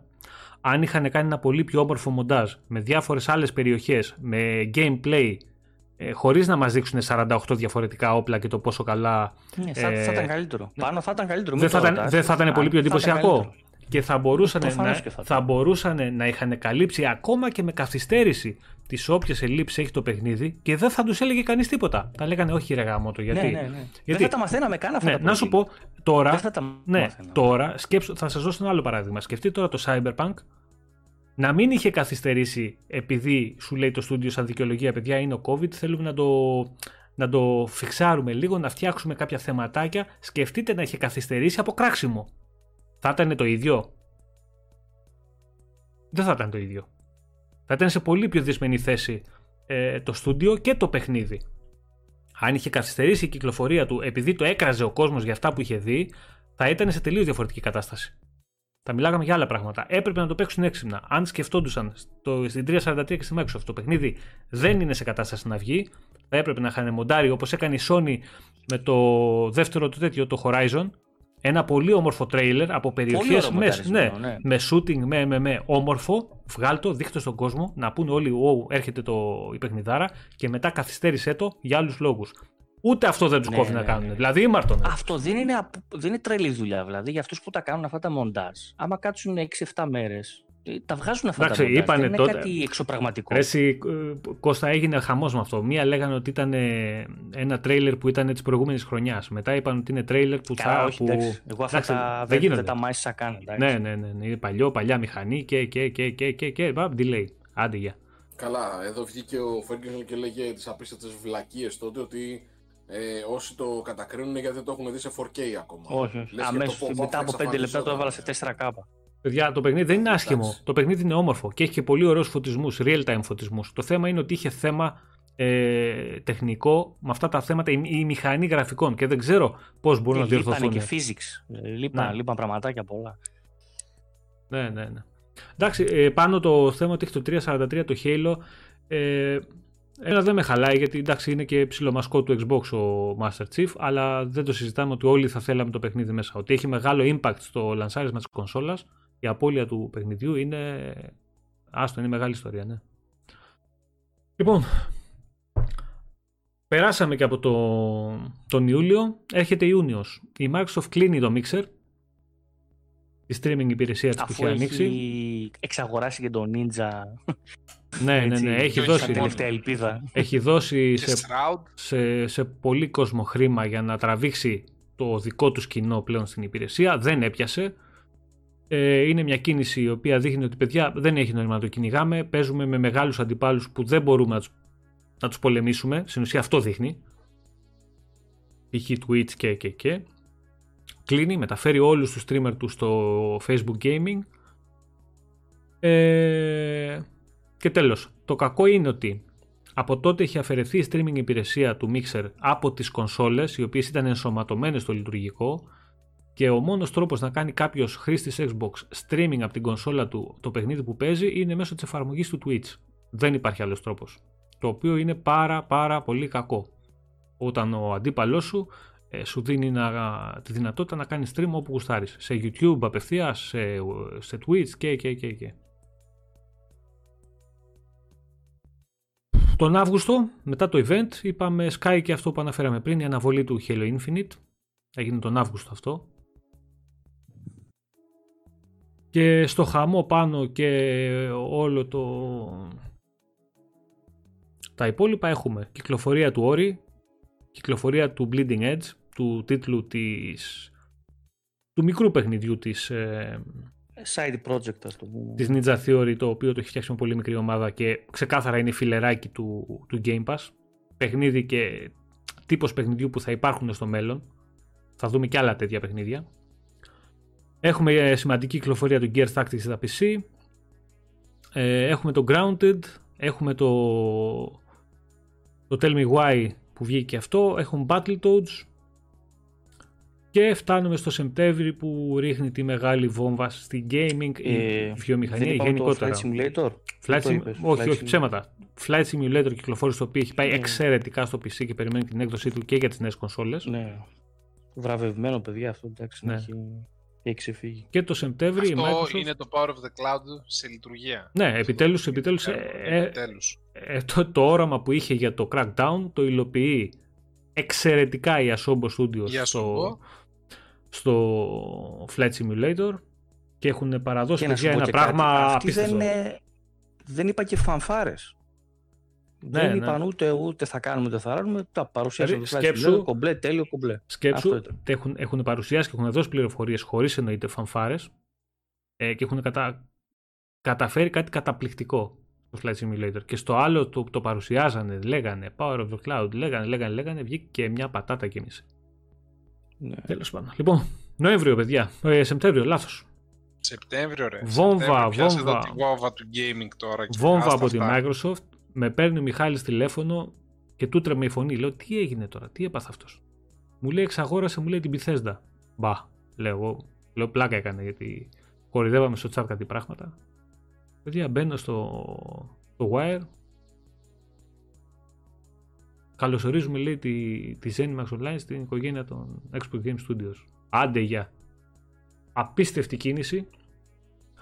Μία από τις μεγαλύτερες εξαγορές ε, που έχουν γίνει στο gaming. Μεγαλύτερη βασικά νομίζω. Δεν είναι μεγαλύτερη, όχι. Έχει, η άλλη Tencent έχει, έχει αγοράσει ό,τι κινείται να πούμε. Δεν υπάρχει αυτή.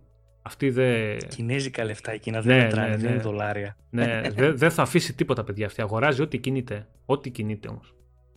Τέλος πάντων, ε, τεράστια εξαγορά, τεράστια παρακαταθήκη για το μέλλον του Xbox. Ε, απέκτησε IPs όπως Doom, Elder Scroll Online και Elder Scroll γενικότερα το franchise, δηλαδή Elder Scroll Lexi Online κτλ. Ε, Πες στο Skyrim να το καταλάβει ο κόσμος να τελειώνει πιο απλά. Ε, εντάξει, ναι, Elder Scroll Skyrim. Τι, τι να πούμε, νομίζω ότι όσοι μας ακούνε καταλαβαίνουν γιατί μιλάμε. Ε, Fallout, ε, Dishonored, Dishonored, Prey. Χαμός, χαμός, χαμός. Μιλάμε τώρα για μια από τις μεγαλύτερες εξαγορές ever και νομίζω ότι θα καταλάβουμε όλοι μας τη σημασία αυτής της εξαγοράς τα επόμενα χρόνια. Ακόμα δεν έχουμε καταλάβει το τι γίνεται και το πόσο σημαντικό είναι αυτό που έχει κάνει η Microsoft. Ξέρεις που το καταλάβουμε πιστεύω. Όταν βγει το... Εντάξει πέρα το, το Elder Scrolls θα βγει ακόμα. Να βγει το... Έλα ρε το Starfield. Ναι, Αυτό όχι. δείχνει πάρα θα, καταλάβει, θα καταλάβει ο κόσμος πόσο σημαντική είναι αυτή η εξαγορά όταν βγει το πρώτο μεγάλο exclusive από αυτά τα studio και αν θα είναι exclusive, εγώ πιστεύω ότι θα είναι και σου πει ότι όχι μόνο το έχω exclusive στις πλατφόρμες μου αλλά είναι και day one στο Game Pass. Στο Game Pass. Απλά πράγματα. Ε, θα είναι πολύ μεγάλη κίνηση και θα καταλάβει η πλειοψηφία του κόσμου πόσο σημαντική είναι η κίνηση όταν θα πει ότι για να παίξει ένα franchise πολύ μεγάλο όπως είναι το Doom ή το Elder Scroll που τα ακολουθεί εκατομμύρια κόσμος ε, θα πρέπει να πάρεις Xbox ή θα πρέπει να έχεις PC. Τότε θα καταλάβει ο κόσμος τι και πόσο σημαντική κίνηση είναι αυτή που έχει γίνει. Δεν το συζητάμε. Ε, όταν θα πάει κάποιος να παίξει το επόμενο Skyrim, το Elder Scrolls 6 και δεν θα μπορεί και θα, δεν θα το σηκώνει το PC του και θα μπορεί να το παίξει μια κονσολίτσα των 300 ευρώ ε, θα μπει στη, στο τρυπάκι να την πάρει για να παίξει και ας είναι φανατικός PlayStation Θα μπει στο τρυπάκι να πάρει το φτηνό PlayStation έστω για να μπορεί να παίξει το επόμενο Doom ή να μπορεί να παίξει το επόμενο Το Dishonored Xbox, ρε, το ή το Xbox, επόμενο ρε. Fallout. Την πες, τον μπερδεύτηκε. ναι, ή το επόμενο Fallout ξέρω εγώ. Σιγά μην πάρει και το Switch να πούμε. Τώρα για το Λοιπόν, παρασκήνιο του πράγματος ε, δεν, είχα, δεν είχαμε καμιά πληροφορία ότι θα γίνει αυτό. Δηλαδή αυτοί κάνανε κάποιες εσωτερικές ε, συζητήσεις μερικούς μήνες ε, πιο πριν, αλλά δεν είχε βγει κάποιο leak στον τύπο ή σε- στον υπόλοιπο κόσμο καθόλου. Ε, τη μόνη μεγάλη έτσι σ- ισοδύναμα σαν εξαγορά που είχαμε ακούσει ήταν της Warner Bros. που ακούστηκε τότε ότι θέλουμε πολύ να την εξαγοράσουμε επίσημα ε, είχαν προσφέρει αυτοί ουσιαστικά για εξαγορά. Ε, Έκανε την κίνηση η Microsoft. Τελικά αυτοί δεν θέλαν να εξαγορα- να εξαγοραστούν, δεν την πήρε και λίγο πιο μετά μπαμ χτυπήθηκε η Zenimax. Έτσι, κάπως έτσι έγιναν τα πράγματα. Ραφαήλ λέει Αυτά καθόλου λέει θα PS fanboy exposed. Ξέρεις Έτσι, γιατί έτσι. το γράφουνε; Γιατί είπες σε PlayStation να βγει Ε, ναι ρε παιδί μου, εντάξει. Ε, εντάξει, Τι να κάνουμε τώρα; προφορικός λόγος, Όχι, Βαγγέλη, εδώ είναι ο πάχος. Λανθάνουσα Έχει γλώσσα ανάψει, από αυτό. έχει, ανάψει, ναι, έχει ανάψει πουρο και μας ακούει. Λοιπόν, Λοιπόν. για πουρο πλέον. Λοιπόν, Μακάρι, αλλά δεν. τεράστια παιδιά εξαγορά, τεράστια εξαγορά και είναι πολύ σημαντική κίνηση πριν το λανσάρισμα των ε, Xbox Series X και S τα οποία χτυπηθήκαν από μία ακόμα καθυστέρηση αυτή του, του The Medium η οποία, το οποίο πλέον πάει 28 Ιανουαρίου 50 σχεδόν μέρες από τη, μετά την προγραμματισμένη ημερομηνία κυκλοφορίας Και περίπου τρεις μήνες μετά από τη κυκλοφορία του Series X. Το πρώτο next gen παιχνίδι. Καλά, δεν ξέρω αν θα είναι next gen. Εγώ, παιδιά, σας λέω ότι απλά θα είναι ένα καλό παιχνίδι. Μην περιμένετε να σας ρίξει Όχι, κανένας όχι, αγώνι όχι, το The όχι, Medium. Όχι, μισό λεπτό, μισό λεπτό, μισό λεπτό πάνω, μισό λεπτό. Είναι next gen παιχνίδι με όλη τη σημασία της έννοιας. Πρώτον, Να σου δεν πω, παίζεις ο- στις ο- προηγούμενες κονσόλες. Αφήστε με να μιλήσω. Ναι, οκ, Πρώτον, θα σου πω δεν παίζεις στις λίγο. προηγούμενες κονσόλες. Δεύτερον, δεν θα μπορούσε να παίξει πέρα από τον SSD γιατί έχει ακόμα και ταυτόχρονη κίνηση που τελικά ισχύει ε, και στις δύο μεριές της οθόνης δηλαδή ταυτόχρονα τρέχει δύο παιχνίδια πάνω στην οθόνη σου για να σου δώσω να το καταλάβεις οπότε θα χρειαζόταν πολύ ανώτερη CPU από αυτές που έχουν οι Jaguar άρα με αυτή τη λογική το παιχνίδι είτε το πάρεις τυπικά είναι next gen διότι δεν παίζεις στις προηγούμενες γενιάς, είτε το παρουσιαστικά είναι next gen διότι χωρίς τη νέα τεχνολογία δεν θα μπορούσε να έρθεις πέρας. Εγώ θα γίνω όμως λίγο δικηγόρος του διαβόλου σε αυτό που θα πεις. Για υπολογιστή θα παίξεις το παιχνίδι, ναι ή όχι; Για υπολογιστή και βέβαια θα παίξει. Ωραία, θα παίξει. Έχει ανακοινωθεί κάπου στους υπολογιστές ότι θα παίζει μόνο με χρήση SSD. Από όσο Ε, γνωρίζω, όχι. Δεν ξέρω. Εγώ αυτό Κατάλαβε- που σου είπα κατάλαβες είναι που ότι το δεν πάω. μιλάω μόνο για- Κατάλαβες που το Ναι, πάω. Αλλά δεν μιλάω μόνο Κατάλαβες. για τον SSD εγώ. Εγώ δεν μίλησα μόνο για τον SSD. Εντάξει, Εγώ οκ, μίλησα συνολικά, κυρίως για τη CPU. συνολικά σαν, ναι, σαν εμπειρία μπορεί να α, χρειάζεται και τον SSD, αλλά υπάρχει περίπτωση ας πούμε με παραπάνω παραμετροποίηση και δουλειά και ανάλυση χαμηλότερη κτλ. Και, και με κακά 30 frames να πήγαινε και σε προηγούμενη γενιά. Όπα, Νομίζω ότι stop. το να τρέχουν. ε, δι- Στο πολύ. Λέγε. Θα πούμε όλοι Πέσαμε; μαζί. Όχι, δεν πέσαμε καθόλου. Θα πούμε τώρα όλοι μαζί ένα πολύ μεγάλο καλησπέρα στον Αλέξανδρο από το Βόλο που μας ακούει όπως λέει ο Κώστας κάθε βράδυ στο τάμπλετ του από το Spotify. Καλησπέρα, καλησπέρα. Γεια σου, Αλέξανδρε. Γεια Πολύ σου, ρε καλησπέρα. Αλέξανδρε. Να είσαι καλά Κώστα, Καλό να, βράδυ, ρε. να το χαίρεσαι, να το χαίρεσαι το γιώκα σου και να είναι, να είναι πάντα καλά και, και υγιής. Να, να είστε καλά ρε παιδιά όλοι. Να είστε καλά. Να είστε καλά, υγεία, Έλα. παιδιά, να περνάμε καλά με τα παιχνίδια. Αυτό να ξεχνιόμαστε, να, Και να τα έχουμε- λέμε ωραία, να γουστάρουμε. Και να έχουμε να τσακωνόμαστε έτσι, να πειράζουν ένα στον άλλον. Λοιπόν, συνεχίστε. Ναι. Όχι, έλεγα ότι δεν μίλησα μόνο για τον SSD. Αυτό είναι σονάκικα. Αυτό ξέρεις Εγώ τι, μίλησα. Ξέρεις τι γίνεται, ρε Πάχο; Εγώ... Εγώ... ξεκάθαρα για τη CPU. Έτσι, Ναι. Το SSD είναι δεύτερο τέτοιο. Είναι και το πόσο γρήγορα ας πούμε, μετά παίρνει τα δεδομένα. Εντάξει, αυτό είναι άλλο θέμα. Ε. Το, το δέχομαι σε αυτό το σκέλος αυτό που λέει ο Κώστας. Δηλαδή ότι όντως και χωρίς τον SSD γίνεται. Δεν δέχομαι ότι με τη CPU που έχουν οι κονσόλες οι τωρινές μπορούν να το τρέξουν αυτό. Θα δούμε Πάχο γιατί εγώ σου λέω όλα αυτά τα παιχνίδια τα οποία είναι μόνο next gen και δεν μπορούσαν επειδή είδαμε τι έγινε με το Spider-Man και τι έγινε με το Horizon τα οποία ειδικά το Spider-Man δεν θα έπαιζε ξέρω εγώ δεν είναι μόνο για τις καινούργιες δυνατότητες και το δίσκο. Έρχεται στο PS4 θέλουμε να δούμε ε, στην πράξη. Είμαι σίγουρος ότι όταν θα παίξω το παιχνίδι θα, θα ξέρω πολύ καλά το αν μπορούσε ή όχι να παίξει στο Xbox One X. Και το Πάμε. κατά πόσο, και το κατά Και πόσο τυπικά είναι να το next gen. πάρεις- Πρόσεξε. Και τυπικά να το πάρεις, η απόφαση που έχει πάρθει είναι ότι το παιχνίδι θα είναι μόνο στις κονσόλες τις νέες. Άρα Ναι, όχι, δεν Και αλλάζει. τυπικά- Ούτε- και τυπικά είναι next gen.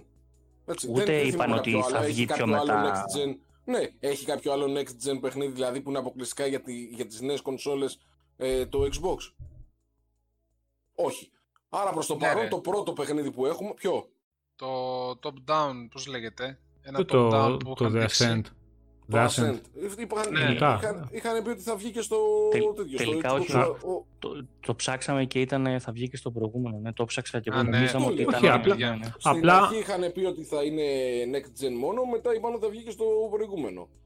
Μμμ. Α, ξέρεις τι είναι και το Scorn που θα βγει πιο μετά και είχαμε μπερδέψει το The Ascent, αλλά τελικά το The Ascent όχι είναι να βγει και στο προηγούμενο. Εκτός και άμα γίνει καμιά αλλαγή και το ακυρώσουν. Λοιπόν, Λοιπόν, το, Το Scorn- παλιό, το το πρώτο. Scorn υπήρχε Το έτσι κι αλλιώς Scorn, η μμμ. προηγούμενη Ναι, ναι, ναι. του τέτοια και το στα οποίο PC. είναι εντυπωσιακό. Το πρώτο next gen παιχνίδι, ε, πολύ εντυπωσιακό, αλλά το πρώτο next gen παιχνίδι ουσιαστικά είναι το Medium. Κοντά τρεις μήνες μετά την κυκλοφορία του Series X. Αυτό είναι παταγώδης αποτυχία.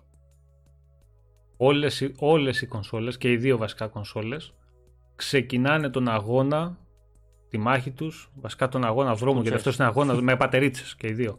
Είναι αγώνας δρόμου αυτός, δεν είναι κάτι το οποίο θα πεις ότι θα ισορροπήσει καμία Συμφω- κατάσταση η Microsoft τώρα και κανένα PlayStation Συμφωνώ 5 αυτή τη στιγμή απολύτως. δεν θα ξεφύγει και α, διέλυσε τον ανταγωνισμό. Υπάρχουν, υπάρχουν δύο παράμετροι.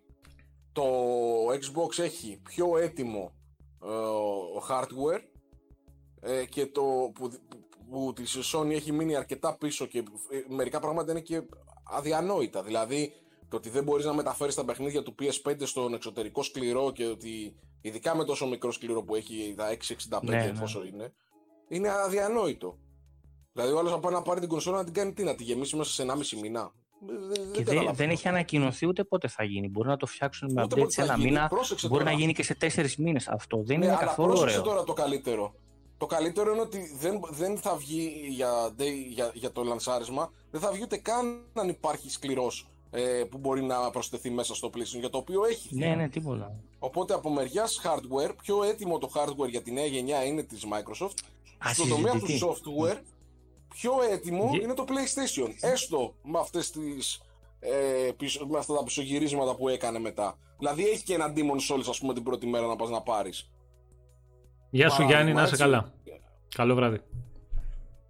Οπότε θα τα δούμε τα υπόλοιπα.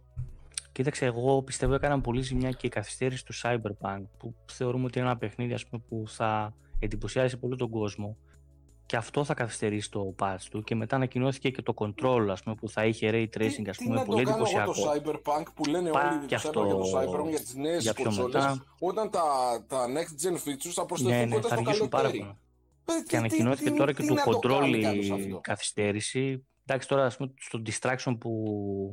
Derby, πώς λέγεται εκείνο που, ε, που πήγε πιο μετά, δεν Καλά, πειράζει. αυτό εντάξει, εντάξει τώρα. τώρα. Ναι, εντάξει Οκ, τώρα. αλλά γενικά Κλάδι. είναι κάποια next gen features που θες να τα δεις ε, και τα βλέπουμε τελικά πάλι από Ubisoft.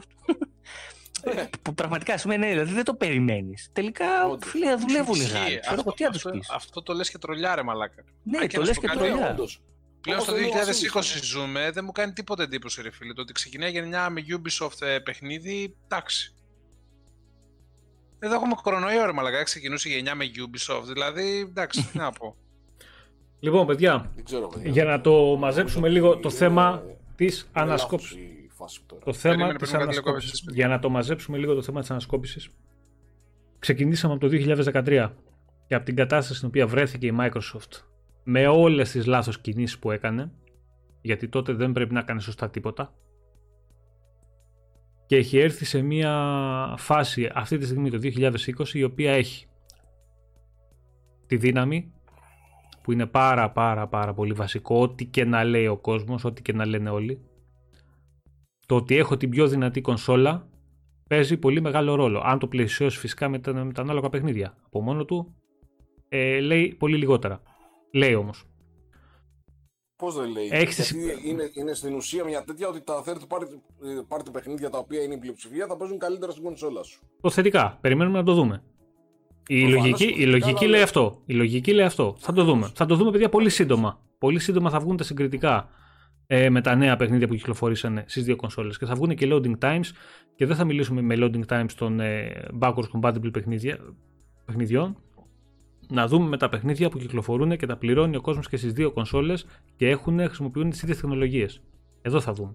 Δηλαδή, Valhalla και πάει λέγοντας. Τέλος πάντων, ήρθε σε μια φάση το Xbox ε, μετά από 6-7 χρόνια σχεδόν, το οποίο έχει τη δύναμη, έχει τις υπηρεσίες, ε, κατά πάσα πιθανότητα έχει τις καλύτερες υπηρεσίες, ε,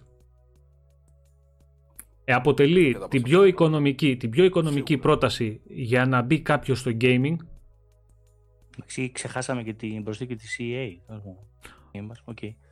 Ναι, η οποία, παιδιά, να το πούμε λίγο τώρα, 10 του μήνα, το έχουμε ξαναπεί βέβαια, καλό να το επαναλαμβάνουμε, 10 του μήνα, ε, την τρίτη δηλαδή, προσθέτεται στο Game Pass Ultimate και το EA Play, τα παιχνίδια του EA Play, με έξτρα προσθήκη το Star Wars ε, Fallen Order, το οποίο θα μπει και αυτό στις 10 του μήνα. Παιχνιδάρα είναι αυτό. Θα μπει και αυτό 10 του μήνα στην υπηρεσία, οπότε να το παίξουν όλοι όσοι Βασίλη, έχουν το Ultimate. review δικό σου ήτανε; Ναι, Θυμάμαι ναι. Καλά. Να μπείτε, παιδιά, να διαβάσετε το review του Βασίλη στο site.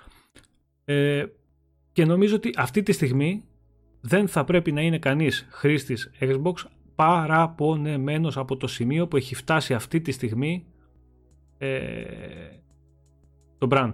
Πού ξεκίνησε, πρέπει πάντα όταν ε, κάνεις μια αναδρομή, θες να, μάλλον θες να δεις που έχεις φτάσει, έχουμε Ευαγγέλη πολύ λίγο ακόμα. Όταν θες να δεις τι έχεις καταφέρει τα τελευταία χρόνια, πρέπει να κάνεις μια αναδρομή και να δεις πού ήσουνα ε, τι έχεις καταφέρει στο διάστημα αυτό και πού τελικά έχεις φτάσει. Αυτή τη στιγμή το, Micro- η Microsoft και το Xbox είναι σε μια πάρα πάρα πάρα πολύ καλή κατάσταση. Έχουν τα χρήματα, έχουν αποφασίσει να επενδύσουν στο gaming, γιατί αυτό που κατέφερε παιδιά ο Spencer ε, από την εποχή που ανέλαβε το Xbox δεν είναι τα παιχνίδια που βγήκανε και, οι, συν- και, οι- και όλα τα υπόλοιπα. Είναι ότι έπεισε τα αφεντικά της Microsoft και τα μεγάλα κεφάλια να ρίξουν επιτέλους σοβαρά λεφτά στο gaming και με το σωστό τρόπο. Αυτό είναι το μεγάλο του κατόρθωμα. Και τώρα έχουμε φτάσει τέσσερις μέρες, δύο μέρες. Τι τέσσερις, δύο μέρες πριν την κυκλοφορία των νέων κονσολών. Να πω περιμένω. κάτι στο, στο Δημήτρη, Μμμ. συγγνώμη πάνω, αλλά είναι πολύ σημαντικό αυτό και δεν το ακούω να το λένε πολύ. Δεν υπάρχει κανένας λόγος αυτή τη στιγμή να σκέφτεστε την επέκταση του χώρου τουλάχιστον στη, στο Series X. Κανένας λόγος. Ε, κάνει 240 ευρώ. Τα παιχνιδιά τα μεταφέρεις, θα πάρεις έναν εξωτερικό δίσκο κανονικό αν θες. Αν θες πιο γρήγορα πάρει έναν SSD. Μια χαρά. Θα το συνδέσεις εξωτερικά. Βεβαίως δεν θα τα ρίξεις από εκεί τα παιχνίδια, αλλά η μεταφορά είναι Πολύ ε, γρήγορα. ε, ναι. είναι φάση ένα-δύο λεπτά. Δηλαδή δεν έχεις κάτι. Από 2 έως 5-10 λεπτά, ναι. Ναι, δεν υπάρχει λόγος για κάποιον να πάει να το πάρει. Τώρα, αν θέλει να πάρει το PlayStation το 5, ε, ναι, εκεί έχει θέμα γιατί δεν μεταφέρει τα παιχνίδια του, του, του PlayStation 5 στο σκληρό. Αλλά εδώ μπορείς άνετα να κατεβάσεις και 20 παιχνίδια του. Ε, και 30 παιχνίδια του, του Series X να τα βάλεις στο σκληρό σου και όταν θέλει να παίξεις κάποιο, απλά δύο λεπτά πιο πριν το βάζεις να το μεταφέρεις στο, στο δίσκο σου. Κανένας λόγος, απολύτως. Δηλαδή είναι, είναι άκυρη αυτή η αγορά και μέχρι να πέσει και πολύ η τιμή, εγώ δεν τη συνιστώ και γενικά. Δηλαδή για μένα, α- αν αυτό δεν φτάσει στα 100 max 120 ευρώ, max τώρα μιλάμε, δεν υπάρχει κανένας λόγος κανείς να πάει να τα αγοράσει. Τη Λοιπόν, δουλειά μας την Ως- κάνουμε μια χαρά. να πούμε Θα λίγο αρχίσει εδώ. να πέσει τόσο πολύ. Ο Γιάννης λέει εδώ Δεν πρέπει με να... ενδιαφέρει; Ο Γιάννης Δεν λέει... με Αλλά συμφωνώ, συμφωνώ μαζί σου. Καταρχάς Ε, χωράει γιατί και να από πάει μόνο κάποιος να του. δώσει τόσα λεφτά; Παιδιά, δε, Εγώ πρώτα να ρωτήσω πρώτα. κάτι Παιδιά, άλλο. για, περιμένετε λίγο. εσείς. Γιατί χρειάζεται κάποιος τώρα να πάει να πάρει. Ε, να πληρώσει λεφτά και να πάρει δίσκο; Χρειάζεται Αυτό κάποιος; πήγα να πω εγώ τώρα. Εννοείται ότι είναι ακριβή η τιμή. Βέβαια, τα λεφτά, τα, πλ- αυτά που πληρώνεις, αυτό που πληρώνεις, παίρνεις. Γιατί η τεχνολογία και ο, η συγκεκριμένη, του συγκεκριμένου δίσκου ε, είναι ακριβή ακόμα. Τι να κάνουμε; Ακόμα είναι ακριβή. Θα πέσει σίγουρα η Είναι τιμή. σωστό, αλλά, Αλλά αυτό μέχρι δεν να έχει μέσα πέσει- Το, μπράβο. στο Series X. Μέχρι να πέσει, δεν υπάρχει λόγος να τρέξει κανείς, να πάει να πάρει μία, δύο, τρεις κάρτες να έχει 4 GB χώρο. Δεν χρειάζεται. Δεν χρειάζεται. Κατεβάζει τα Μα παιχνιδάκια στο αυτό λέω εσωτερικό πάντα. και είσαι πάρτε κομπλέ. έναν, απλό, πάρτε έναν απλό δίσκο 4 τέρα, φορτώστε ό,τι έχετε και δεν έχετε και ό,τι είναι πιο πριν το μεταφέρετε. 2-3 λεπτά κάνει. Ναι, ναι. Και ο ίδιος που χρησιμοποιούμε αυτή τη στιγμή είναι plug and play. Αυτή τη στιγμή, ο ίδιος, όπως Ναι, χρησιμοποιούμε. Όπως και στο PlayStation 4. Ό,τι παιχνίδια έχεις μέσα, το κουμπώνεις στο 5 και μπορείς να τα παίξεις. Πάλι καλά, Αχα. δουλεύουν. Όχι, τι, γιατί γελάς. Έτσι Ναι, δουλεύει. Ισχύει. Λοιπόν, Εγώ να ε, ρωτήσω κάτι άλλο. Δηλαδή, πόσα main παιχνίδια έχετε ρε παιδιά και χρειάζεστε από την πρώτη μέρα κατευθείαν όλον αυτό το σκληρό δίσκο; Εντάξει, κοιτά να δεις, δεν είναι λίγο, Ε, γιατί, γιατί όταν σου δίνει τώρα τα patch, τα καινούρια, τα οποία όταν πας να τα εγκαταστήσεις σου λέει ότι καλό θα είναι για να παίξουν σωστά, να είναι εγκατεστημένα στον εσωτερικό δίσκο της κονσόλας και και και και. Ε, είναι πολλά. Όταν θα βάλεις ότι Κοίτα, σου ένα έχουν μπασκετάκι αναβαθμίσει να 5-10 βάλεις, ένα παιχνίδια. ποδοσφαιράκι, Ένα Πιο Destiny. πολύ είναι περίεργο ότι θέλω να κατεβάσω τα πάντα να δω πώς φαίνεται στο Series X. Εντάξει, μην, Έτσι μην πιστεύω εγώ ξεχνάς, τουλάχιστον. Γιατί ακόμα... Πρόσεξε, δεν, ε, Βασίλη, δεν έχω 10 main Βασίλη, εγκατεστημένα, ας πρόσεξε πούμε, κάτι. εγώ, κατάλαβες. Βασίλη, πρόσεξε κάτι. Για να πάρεις ε, τα, ε, τα, be- τα benefits, τα θετικά ας πούμε των νέων τεχνολογιών, ε, πρέπει να τα- τα τρέχεις τα παιχνίδια από τον SSD, τον Ναι, εσωτερικό. το ξέρουμε αυτό. Ναι, οκ, ακόμα ξέρουμε και αυτό. παλιά παιχνίδια να είναι. Οπότε κάποιος Ναι. μπορεί να θέλει 10 παιχνίδια παλιά να τα έχει μέσα για να παίζει. Γι' αυτό μπορεί να του φαίνεται λίγο. Αλλά λέω δεν υπάρχει λόγος. Πριν παίξεις, απλά το μεταφέρεις 2 λεπτά. Ό,τι χάνεις από τη μεταφορά θα το γλιτώνεις αργότερα από τα loading. Δεν έχεις κανένα θέμα. Ναι, Λοιπόν, μωρέ, εντάξει. παιδιά, μία γρήγορη ο καθένας σας πώς σας φαίνεται η πορεία μέχρι σήμερα του, του Xbox; Δηλαδή, μιλήσαμε για τα, το 13, 14, 15, 16, μιλήσαμε για όλη την 7 ετία. πώς σας φαίνεται έτσι ένα γρήγορο σχόλιο για να Ωραία, ξεκινάω πούμε εγώ. και 2-3 θεματάκια, αλλά πολύ γρήγορα που θέλω και να κλείσουμε. Ωραία, ξεκινάω εγώ. Ναι, ναι. Το, X- το Xbox ε, έχει βάλει τις βάσεις για να κάνει τη διαφορά μεταξύ του επιτυχημένου και του ήρωα. Ο επιτυχημένος είναι αυτός που ξεκινάει από χαμηλά και φτάνει ψηλά. Ο ήρωας είναι αυτός που ξεκινάει από χαμηλά, φτάνει ψηλά, πέφτει και μετά ξανανεβαίνει. Είναι μια ηρωική προσπάθεια όλο αυτό. Νομίζω ότι τα έχει πάει πάρα πολύ καλά μέχρι τώρα. Της λείπει ακόμα το, το τελευταίο συστατικό που είναι τα, τα παιχνίδια και που είναι και το πιο βασικό δυστυχώς. Αλλά πιστεύω ότι από την επόμενη χρονιά, όχι παραπάνω πλέον, δεν υπάρχουν και άλοθη για παραπάνω, πιστεύω ότι από τα Χριστούγεννα της επόμενης χρονιάς ε, όλο αυτό θα φανεί στο έπακρο. Και μέχρι τώρα η προσπάθειά της είναι α, άψογη από το 13 μέχρι το 20. Άψογη στο πώς πήγε προς τα πάνω. Έτσι, με δεδομένο το ξεκίνημα. Μμμ. Ε, Κώστα. Παιδιά, εγώ δεν θα πω κάτι ουσιαστικό. Ε, απλά θα πω ότι ελπίζω να άρεσε στον κόσμο αυτή η ανασκόπηση που κάναμε. Γιατί πραγματικά προσπαθήσαμε να βάλουμε μέσα ό,τι σημαντικό έγινε όλα αυτά τα χρόνια, ε, να δώσουμε λίγο το κλίμα ε, με κάθε καλό και κακό γεγονός που έγινε. Δεν ήταν εύκολο. Ε, προσπαθούσαμε να βάλουμε πραγματικά δηλαδή το κλίμα που συνέβησαν όλα αυτά τα χρόνια και δεν υπάρχει κάπου αποθηκευμένο για να το βρούμε ατόφιο και να το μεταφέρουμε. Δηλαδή έγινε λίγο δουλειά. Αυτό θέλω να πω και ελπίζω να ικανοποιήθηκε Πιο ο κόσμος. πολύ, πιο, πολύ Δηλαδή- έγινε, πιο πολύ, Κώστα, έγινε εμπειρικά. Δηλαδή, γι' αυτό το, Ναι, επειδή το εμπειρικά έχουμε έγινε ζήσει, αυτό. επειδή το έχουμε ζήσει στο να πετσί μας το αυτά. ψάξεις να βρεις κάτι αντίστοιχο ακόμα και στα ξένα site τόσο ολοκληρωμένα δεν έγινε και μιλάω ας πούμε, και για τα ακυρωμένα project που βάλαμε μέσα δηλαδή πρα- πραγματικά ό,τι μπορούσαμε και δεν μπορούσαμε να βάλουμε το βάλαμε ε, απλά αυτό, Τουλάχιστον ελπίζω να ό,τι ικανοποιήθηκε ο βρήκαμε. κόσμος, να του άρεσε, να του θύμισε τις καλές και κακές του στιγμές, να πήρε το κλίμα της εποχής ε, και να τα χρησιμοποιήσει όλα αυτά τα δεδομένα και πιο μετά, να τα ξανακούσει, να είναι πιο έτοιμος για τη νέα γενιά. Αυτό δεν έχω να προσθέσω κάτι άλλο. Για να, εγώ πάντα αυτό που λέω είναι για, να- για να ξέρουμε πού πάμε και για να μπορούμε να εκτυπήσουμε την κατάσταση που βρισκόμαστε πρέπει πάντα να θυμόμαστε από πού ξεκινήσαμε. Πάντα. Σωστό. ναι, σωστό. Σωστό. Πάντα. Πάντα. Όταν το κάνεις αυτό και πιστεύω ότι η Microsoft και η ομάδα που έχει αναλάβει πλέον να τρέχει αυτά τα πράγματα πιστεύω ότι το, το, το 13 το έχει, τους έχουν κάνει κάνδρο, κάνδρολους αυτούς και τους έχουν μέσα στα γραφεία γύρω γύρω και τους βλέπουν. Δηλαδή το πιστεύω αυτό. Βασίλη. Εγώ θα ήθελα να πω ότι το να καταφέρει κανείς να πιάσει τόσο πολύ πάτος σε τόσο γρήγορο ρυθμούς δεν το έχω ξανασυναντήσει ποτέ μου. Το να καταφέρει όμως να αναγεννηθεί από τις τάχτες της και να φτάσει εδώ πέρα που είναι η Microsoft και το Xbox αυτό θέλει δύναμη ψυχής πάνω απ' όλα. ε, είναι αυτό που λέγεις εσύ καφετζή ότι έπρεπε πρώτα να σταματήσει αυτή η νοοτροπία του loser μέσα στη Microsoft και στο team του Xbox. Οπότε εκεί πέρα νομίζω χωρίζουν πολύ έντονα ο ηγετικές ρόλος του Spencer. Από εκεί και πέρα ελπίζω όπως είπε και ο Κώστας και ο Πάχος αυτή η ανασκόπηση να άρεσε στα παιδιά γιατί και εμείς αφιερώσαμε και πολύ χρόνο στο να μπορέσουμε να βρούμε και να θυμηθούμε όλες αυτές τις πληροφορίες και να περιγράψουμε στα παιδιά και πώς το νιώσαμε. Ε, όσον αφορά τώρα το μέλλον, πιστεύω παιδιά να είμαι σίγουρος βασικά ότι το Xbox και η Microsoft θα θέσουν νέα στάνταρ στη βιομηχανία του gaming. Όσο υπεροπτικό και αν ακούγεται αυτό. Ε, και ότι το μόνο σίγουρο. Ε, άλλο έχουμε θέσει, άλλο έχουμε δει. Απο... Ε, δεν έχουμε δει αποτελέσματα ακόμα. Δεν έχουμε κάτι χειροπιαστό. Στον τομέα των υπηρεσιών έχουμε. Έχουν θέσει νέα στάνταρ. Οι άλλοι δεν μπορούν να τα ονειρευτούν. Ε, μιλάω στο software. Οι υπηρεσίες είναι, είναι άλλο μαζί κομμάτι. Μαζί σου, μαζί Τις σου. υπηρεσίες τις ζούμε από το 17. Μαζί σου. Οκ. Okay. Δεν μου συγχύζεσαι μαζί σου. Όχι, δεν συγχύζομαι, ρε. Προς Θεού. Okay. Ε, και πιστεύω, παιδιά, ότι όχι μόνο και από τη Microsoft, ε, αλλά και από τον ανταγωνισμό και από τη Sony και από τις υπόλοιπες third party εταιρείες, παιδιά, πιστεύω ότι σίγουρα είναι η καλύτερη εποχή για να είναι κάποιος gamer.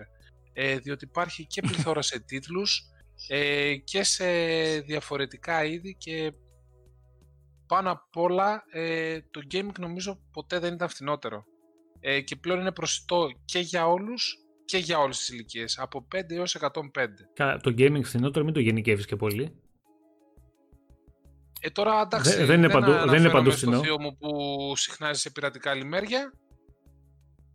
Όχι, ε, εννοώ δεν είναι φθηνός σε όλες τις πλατφόρμες. Αυτό θέλω να πω. Ναι, ναι. Όχι. Πάντως, πάντως μας έχουν κλείσει μέσα και μας έχουν βάλει να παίζουμε. Mm. Υπάρχουν λοιπόν, όμως επιλογές για όλα τα βαλάντια πλέον καφέτσι. Για όλους, για όλους. Κάτι που παλιότερα εγώ δεν το θυμάμαι mm-hmm. να ισχύει κάτι τέτοιο. Λοιπόν, παιδιά, τέλος, ό,τι είχε να κάνει με την ανασκόπηση, αυτό ήταν. Αυτό μπορέσαμε να κάνουμε. Γιατί μην νομίζετε ότι άμα είχαμε και περισσότερο χρόνο θα, θα κάνουμε κάτι καλύτερο. Σίγουρα θα βρίσκαμε και πράγματα που μας ξεφύγανε και θα κάνουμε και πιο αναλυτική παρουσίαση. Αλλά πρώτον θα έπρεπε να σπάσουμε το stream σε δύο. Και δεύτερον θα έπρεπε να μην κοιμόμαστε καθόλου. Άρα ούτε το, το ένα γίνεται μάλλον, το άλλο δεν γίνεται. Οπότε ελπίζουμε εντάξει, να, να καλύψαμε ένα μεγάλο κομμάτι τουλάχιστον του, της γενιάς που πέρασε για το Xbox. και προχωράμε... Το Series S τη βάλαμε. Ναι. ναι, ναι. όχι. όχι, ναι, δεν... όχι ρε, δεν όχι. όχι, ξέρεις τι, απλά έβαλα... έβαλα, όλα, ρε. πρόσεξε, έβαλα... Παχώ, έβαλα την κυκλοφορία το Series X και S μαζί και δεν έβαλα καθόλου την ανακοίνωση. Έχεις δίκιο, ναι. Δεν πειράζει, εντάξει. Μεγάλη, δεν πειράζει. Ε, Επίσης, τώρα που λέμε για S, ε, κυκλοφορεί βιντεάκι να το δείτε του Watch Dogs Legions με ray tracing, με, με που ρίχνει αγώνια στο S. Δείτε το για να δούμε και λίγο το, το τελικά. Το, το έχεις βάλει στην ομάδα. Δεν το, το, έχει βάλει, το, έχει βάλει, το έχει βάλει κάποιο άλλο παιδί. Όχι εμείς. Η Capcom να τα βλέπει που βαριέται να, να κάνει ray tracing Να δείτε για, να, για, να δούμε, για να δούμε σε τελική ποιες επιτέλους είναι οι δυνατότητες αυτού του μηχανήματος που θα έπρεπε γενικά να έχει δείξει η Microsoft νωρίτερα από μόνη της και να μην περιμένουν τους χρήστες τώρα να τα βγάλουν. Αλλά ας δούμε τουλάχιστον το τι επιτέλους μπορεί να καταφέρει αυτό το μηχάνημα με σωστό προγραμματισμό.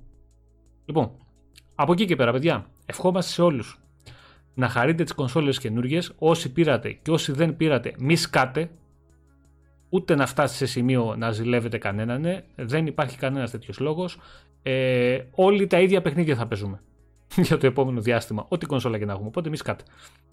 Ε, τώρα, σε ό,τι έχει να κάνει με το review της κονσόλας. Κάτι που θέλω να πω. Ευχαριστήσουμε τη Microsoft. όχι, όχι, όχι. όχι. Δε, ε, και δεν θέλω να το πάω εκεί πάνω, δεν θέλω ούτε να κατηγορήσω κανένα, δεν θέλω να κάνω τίποτα. Εντάξει, λοιπόν, μην το, μην το πας γιατί δεν θέλω, γιατί και εγώ θα ξεφύγω και δεν θέλω. Όχι, όχι, δεν, δεν, δεν πρόκειται να το κάνω ποτέ αυτό. Λοιπόν, ε, εμείς δεν μπορούσαμε να πάρουμε κονσόλα από την αντιπροσωπεία, γιατί προφανώς ήρθαν λίγες κονσόλες, πήγαν στα μεγάλα μέσα, τα οποία έχει μια βάση, εννοείται αυτό. Δεν θα κάτσω να πω το αν έπρεπε ή το αν δεν έπρεπε να πάρουμε εμείς. Νομίζω ότι ο κόσμος που μας ακούει και που μας ακολουθεί και που μας βλέπει μπορεί να καταλάβει το αν έπρεπε ή όχι. Το αφήνουμε εκεί και συνεχίζουμε. Τέλος πάντων, το μόνο θέμα που έχουμε αυτό είναι ότι μας πάει, επειδή η δική μας κονσόλα θα έρθει, ξέρεις, περιμένουμε τώρα όλοι, όπως οι περισσότεροι περιμένετε από κοτσόβολέου, πλαίσια, public κτλ με το lockdown να μην ξέρουμε πότε θα παραλάβουμε και το αν θα τα πάρουμε 10 του μήνα ή όχι, μας έχει πάει πάρα πολύ πίσω σε παρουσιάσεις, σε reviews παιχνιδιών τα οποία πρέπει να τα δοκιμάσουμε και στο Series X για να μπορούμε να τα βγάλουμε. Ε, μας έχει πάει πάρα πολύ πίσω σε reviews παιχνιδιών που θα έρθουν στο μέλλον Γιατί όλοι οι συντάκτες δεν έχουν Series X για να μπορούν να παρουσιάσουν τα παιχνίδια εκεί. Ε, ούτε θα ψάξουμε να βρούμε συντάκτε με Series X για να μπορούμε να βγάλουμε τα παιχνίδια της κάθε αντιπροσωπείας. Εντάξει. Ε, και γενικά στη δουλειά που έχει να κάνει με την παρουσίαση μιας νέας κονσόλας που θα την κάνουμε έτσι κι αλλιώς, αλλά μας πάει πάρα πάρα πολύ πίσω. Δηλαδή, όταν θα βγάλουμε εμείς review του Xbox Series X, θα το έχει πάρει πλέον όλος ο κόσμος στα χέρια του. Θα το κάνουμε γιατί πρέπει να το κάνουμε και γιατί το γουστάρουμε, αλλά δεν θα προσφέρει τίποτα. Αυτό. Εντάξει, θα προσφέρεις σε αυτούς που ακόμα δεν το έχουν πάρει και αφιταλαντεύονται. Λέμε τώρα. Εντάξει, ρε Βασίλη, τώρα εντάξει, Ε, το- επίσης, καταλαβαίνόμαστε τώρα ε, τι εγώ λέμε. Να κάνω εντάξει. μια βασική ερώτηση.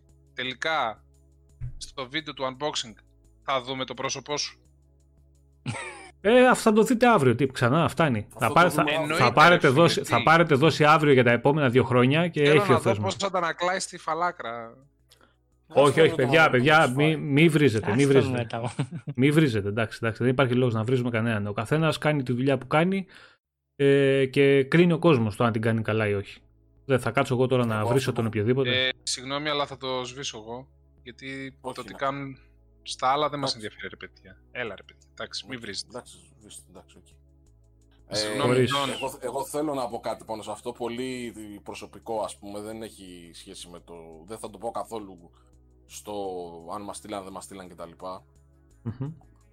Ε, εγώ εδώ είμαι για, για την παρέα, για, για, για τα παιδιά στο chat, για σας ε, στο site, ε, για τη φιλία που έχουμε φτιάξει και υπάρχει και θα υπάρχει. Απλά από ένα σημείο και μετά ε, δεν θέλω να υποτιμώ τον εαυτό μου. Και θεωρώ ότι οι, σ- ε, κάποιες κινήσεις με υποτιμούν πάρα πολύ, όχι από εσά. Προφανώς καταλαβαίνετε τώρα σε τι αναφέρομαι, μην το ξαναλέμε. Εγώ το θεωρώ απαράδεκτο αυτό που έγινε. Δεν θέλω να, να επεκταθώ παραπέρα. Απλά το πώς θα κινηθώ ακόμα δεν το έχω αποφασίσει. Και από τη στιγμή, ειδικά που δεν έχω και την ε, δυνατότητα αυτή την περίοδο, γιατί περίμενα να μου στείλουν εμένα προσωπικά μια κονσόλα, αλλά που δεν έχω τη, την οικονομική δυνατότητα να, να πάρω. Γιατί δεν ξέρω αν θα έχει και νόημα το να βρίσκομαι σε αυτή την παρέα ή να, να μιλάω και τα λοιπά χωρίς να έχω στα χέρια μου κάτι. Δηλαδή να σας μιλάω εγώ, ας πούμε, ενώ θα τα βλέπω τα παιχνίδια από το, από το PC ή τέτοιο, αυτό θα είχε ένα νόημα στην προηγούμενη γενιά. Τώρα τι νόημα θα έχει; Καλά, εντάξει, δεν έχει να κάνει αυτό μόνο. Για τα, για τα πάντα μπορείς να συμμετέχεις και να σχολιάζεις ε, και βάσει Εντάξει. το, οπουδήποτε και να έχεις παίξει ένα παιχνίδι. Δεν, δεν έχει να κάνει με το. Όχι, εντάξει, Το hardware, καταλαβαίνω, το hardware απλά- βοηθάει και στην ουσία είναι μια αναγνώριση για τη δουλειά που έχεις κάνει.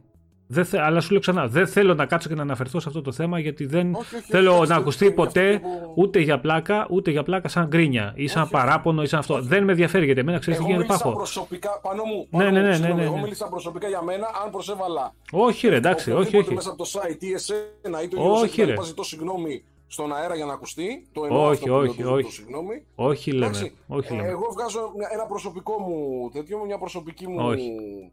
Ε, Όχι. σκέψη και απλά την καταθέτω εδώ ενώπιον και το- των παιδιών που μας ακούνε. Ε, αυτό. Εγώ Ήθελα θα- απλά εγώ να θα πω ένα ακουστεί πράγμα. και Εγώ να θα μην πω ένα- φανεί μετά κάτι, εγώ θα- θα πω ένα ε, πράγμα. ξαφνικό. Θα πω ένα πράγμα για να το κλείσουμε αυτό και να τελειώνει αυτή την ιστορία. Ότι εμείς, εγώ Ναι. προσωπικά, δεν ήθελα καμία κονσόλα για να την πάρω δική μου και να την έχω εδώ και να κοκορεύομαι ότι μου έδωσε καμία αντιπροσωπεία δωρεάν κονσόλα. Χαίστηκα για την κονσόλα. Εγώ τη δική μου Είμαι την έχω, σίγουρος. την έχω πληρώσει ήδη. Τη δική μου. Το ξέρω. Το ξέρω. Θα ήθελα έστω μία αναγνώριση της δουλειάς που κάνουμε και το χρόνο που έχουν αφιερώσει τα παιδιά. Χέστε με εμένα, γιατί εγώ λέω ότι είναι α, δικό μου το site και πουλάω μούρη και κάνω το μάγκα. Εντάξει. Άμα, Σιγά, κάποι, άμα δεν κάποιος, το το κάνεις σκεφτεί, ποτέ, κάποιος, αλλά- μπορεί, κάποιος μπορεί να το σκεφτεί έτσι, ρε παιδί μου, σου λέω εγώ τώρα. Ναι, εντάξει. Ναι, ναι, Ε, οκ. Όποιος δεν Μια σε ξέρει. αναγνώριση της δουλειάς των παιδιών που προωθεί το δικό σου μόνο προϊόν, στείλτε μου να κάνω αυτό που πρέπει να κάνω για να συνεχίσω σωστά τη δουλειά μου και να στη δώσω πίσω. Τόσο απλά. Δεν ζήτησε ε, ελεημοσύνη κανείς. Κανείς. Και ούτε θα σταματήσουμε να κάνουμε αυτό που θέλουμε και αυτό που αγαπάμε σωστά επειδή κάποιοι δεν μπορούν να κρίνουν τα πράγματα όπως πρέπει και με, το, με τους σωστούς παραμέτρους. Αλλά τέλος, μέχρι εκεί. Λοιπόν, παιδιά, σας ευχαριστούμε όλους πάρα πολύ για την παρέα, για τη συμμετοχή, για τις διορθώσεις, για τα πάντα. Να είστε όλοι καλά. Ελπίζω να μπορέσετε να παραλάβετε όσοι έχετε προπαραγγείλει την κονσόλα την Τρίτη και να μην έχετε παραπάνω καθυστέρηση, γιατί ειδικά όταν έχεις πληρώσει και περιμένεις και σε πάνε πίσω, πίσω, πίσω, καταλαβαίνω πόσο. Και την άλλη κονσόλα πόσο... να έχετε πόσο- παραλάβει, ευχόμαστε να την παραλάβετε στην ώρα σας. Τα πάντα, τα πάντα, όχι μόνο το Xbox, τα πάντα. Και Και, απλά το και- λέω για να μην νομίζετε ότι το λέμε μόνο Αλλά για το Xbox. PS5 Όχι. είναι στις 19 του μήνα, δεν έχει ακόμα. Ναι, Πάνω έχεις στο δίκιο, επόμενο- Νομίζω ότι είναι την επόμενη. Ναι, αλλά και Όμως αυτό έχουμε έχει γραμμές. γραμμές. Μην το λες. Και αυτό λέει μόνο πλέον. Όχι, έκανα λάθος. Νόμιζα ότι είναι την επόμενη μέρα μετά το τέτοιο. ρε, Γιατί είχα δει τις Αμερική. Όχι, το- που είναι μια μέρα μετά. Δύο μέρες μετά Ας το είναι. λάθος. Το- Δύο, το- μέρες, δύο μέρες Στην μετά Αμερική νομίζω. δεν είναι. 12 είναι, ναι. 12 είναι το. Ναι, Δω- 12 στην είναι Αμερική. στην Αμερική, ναι, σωστό. Ναι, Τέλος πάντων. αυτό. Όχι, Εκεί. Πρόσεξε, Εγώ- Έλα για μου. την Ελλάδα έχει δίκιο. Γιατί και στην Ελλάδα Στις 12. πλέον είναι κλειστά τα καταστήματα. Οπότε, ό,τι Α, και αν ναι, πήραν τα καλά, παιδιά. Αυτό. Ναι, ναι, ναι. Τέλος πάντων, όπως και Επίσης, να δεν- έχει. Δεν είπε η Sony ότι θα κυκλοφορήσουν μόνο μέσω digital αγορών, δεν θα υπάρχει σεράφια καθόλου. Τουλάχιστον Ναι, για την ναι, αρχή. Παιδιά, όσο ό,τι έχει να κάνει με τις Αυτό πρέπει να- παραλαβές, σε ό,τι έχει να κάνει Αυτό με πρέπει τις παραλαβές και με τα καταστήματα, όσοι δεν είχατε προπαραγγείλει την κονσόλα, να ξέρετε ότι υπάρχει πάρα. Το είπε και ο Βαγγέλης κάποια στιγμή πριν στο chat και ήθελα, απλά δεν ήθελα να διακόψω. Ότι είναι πάρα πολύ πιθανό να υπάρξουν και ακυρώσεις σε καταστήματα ώστε να μείνουν διαθέσιμες κονσόλες. Και όταν λέμε ακυρώσεις, ξέρετε τι γίνεται. Ε, Οι περισσότεροι που δεν έχουν πληρώσει την κονσόλα την έχουν παραγγείλει σε τέσσερα διαφορετικά καταστήματα. Και περιμένουν από πού θα τους πάρουν τηλέφωνο για να πάνε να δώσουν τα λεφτά να την πάρουν. Άρα τα, υπόλοιπα τρία, καθ- άρα τα υπόλοιπα τρία καταστήματα θα κυρώσουν τη μία κράτηση και θα μείνει ελεύθερη. Θα υπάρχουν τέτοια πράγματα. Δηλαδή πιστεύω ότι όποιος θέλει και μετά θα βρούνε. Δεν ξέρω αν θα είναι Θα πολλές ή μπορέσουν να λίγες, αλλά πολλοί θα μπορέσουν να βρούνε και μετά. Όπως και να έχει, ευχόμαστε να παραλάβετε όλοι. Πάνω απ' όλα να έχετε όλη υγεία. Το νούμερο ένα, γιατί οι καταστάσεις τώρα Βέβαια. που περνάμε είναι δύσκολες. Να έχετε όλοι. Ε, πάνω απ' όλα να μην χάσει κανείς τη δουλειά του. Που το οποίο είναι δεύτερο. Στις καταστάσεις υγεία που του περνάμε. πρώτα. Είπα το οποίο είναι δεύτερο. Ε, Περαστικά στην κόρη μου. ε, εννοείται ρε στην κόρη σου Εννοείται. και σε σένα. Γιατί θα μα μας ακούει από μέσα. Λοιπόν, Εντάξει, εγώ και, δεν έχω τίθεμο. Και ε, μιλάμε τα ίδια παιδιά, να είμαστε όλοι καλά. Να είμαστε όλοι καλά με υγεία. Το επόμενο Σαββατοκύριακο να είμαστε εδώ. Ε, μέσα στην εβδομάδα, αν έρθει η κονσόλα και προλάβουμε, θα την παρουσιάσουμε. Δεν ξέρω σίγουρα αν θα προλάβουμε, γιατί είναι, το πρόγραμμα είναι τρελά πιεσμένο. Έχουμε review για το Dirt, έχουμε review για το Valhalla, το οποίο πρέπει να το παίξουμε και στις καινούργιες κονσόλες. Ε, Αύριο πρωί VG24 ε, πάνω καφετζής καλεσμένος. Με το Παύλο, το Κρούστη και το Βαγγέλη εδώ το φίλο μας. Βαγγέλη Ε, μιλήσαμε εκεί κανένα τρίωρο, τετράωρο, πεντάωρο, ούτε ξέρω πόσο μιλάγαμε τα παιδιά. Τέλος πάντων. Δεν έχει σημασία. Tomorrow βλέπετε και το βιντεάκι των παιδιών. Πατήστε τους και ένα like εκεί πέρα να τους ακολουθήσετε γιατί λένε πολύ ωραία πραγματάκια και είναι πολύ αξιόλογοι. Και θα τους έχουμε και Πολύ εδώ καλά πέρα. παιδιά. Ναι, και πολύ καλά παιδιά. Και θα τους έχουμε εδώ. Και πρώτα απ' όλα ξέρετε, καταλαβαίνετε πότε κάποιος είναι normal όταν βλέπετε κάποιον από εμάς στην παρέα τους. Αυτό δεν θα πω κάτι παραπάνω. Να, να, μας, πει- να μας πούν και αν έχουν ξαναδεί να γίνονται ε, τέτοια ανοίγματα και συνεργασίες όπως κάνουμε εμείς και τα που είμαστε τόσο κολλημένοι. Ναι, είναι γενικά, δεν μας βλέπετε, δεν μας βλέπετε πολύ παιδιά, ε, αλλά όταν μας βλέπετε θα μας δείτε σε δύο-τρία συγκεκριμένα μέσα ή άτομα τα οποία πιστεύουμε ότι αξίζουν ε, ε, να είμαστε εκεί και να συζητήσουμε παρέα. Μέχρι, μέχρι, μέχρι, μέχρι εκεί, τέλος. Λοιπόν, Και ένα πολύ μεγάλο Ε. ευχαριστώ σε όλα τα παιδιά στο, στο chat και γενικότερα στην ομάδα μας και τέτοια που μας ακολουθούν, που μας στηρίζουν και που μας αγαπάνε. Αυτό μας δίνει δύναμη πάρα πολύ. Και σήμερα που μας ανεχτήκατε για τόσες ώρες, δεν ξέρω πώς αντέξατε, ούτε εγώ δεν αντέχω να μ' ακούω άλλο. Και σήμερα δεν μίλησες κιόλας. Μίλησα, πώς δεν μίλησα. παιδιά, να είστε όλοι καλά, σας ευχαριστούμε πάρα πολύ. Τα λέμε μέσα στην εβδομάδα, το επόμενο Σαββατοκύριακο και ό,τι γουστάρετε, ό,τι θέλετε, Είναι; ε, θα χάνει το επόμενο. ό,τι, θέλετε στην, ό,τι θέλετε στην ομάδα του φουμπού. Μιλάμε, παιδιά. Σας ευχαριστούμε πάρα πολύ όλους. Να είστε καλά. Ευχαριστούμε. Καλή συνέχεια. Καλό, καλό, καλή συνέχεια. Καλό βράδυ, ας πούμε.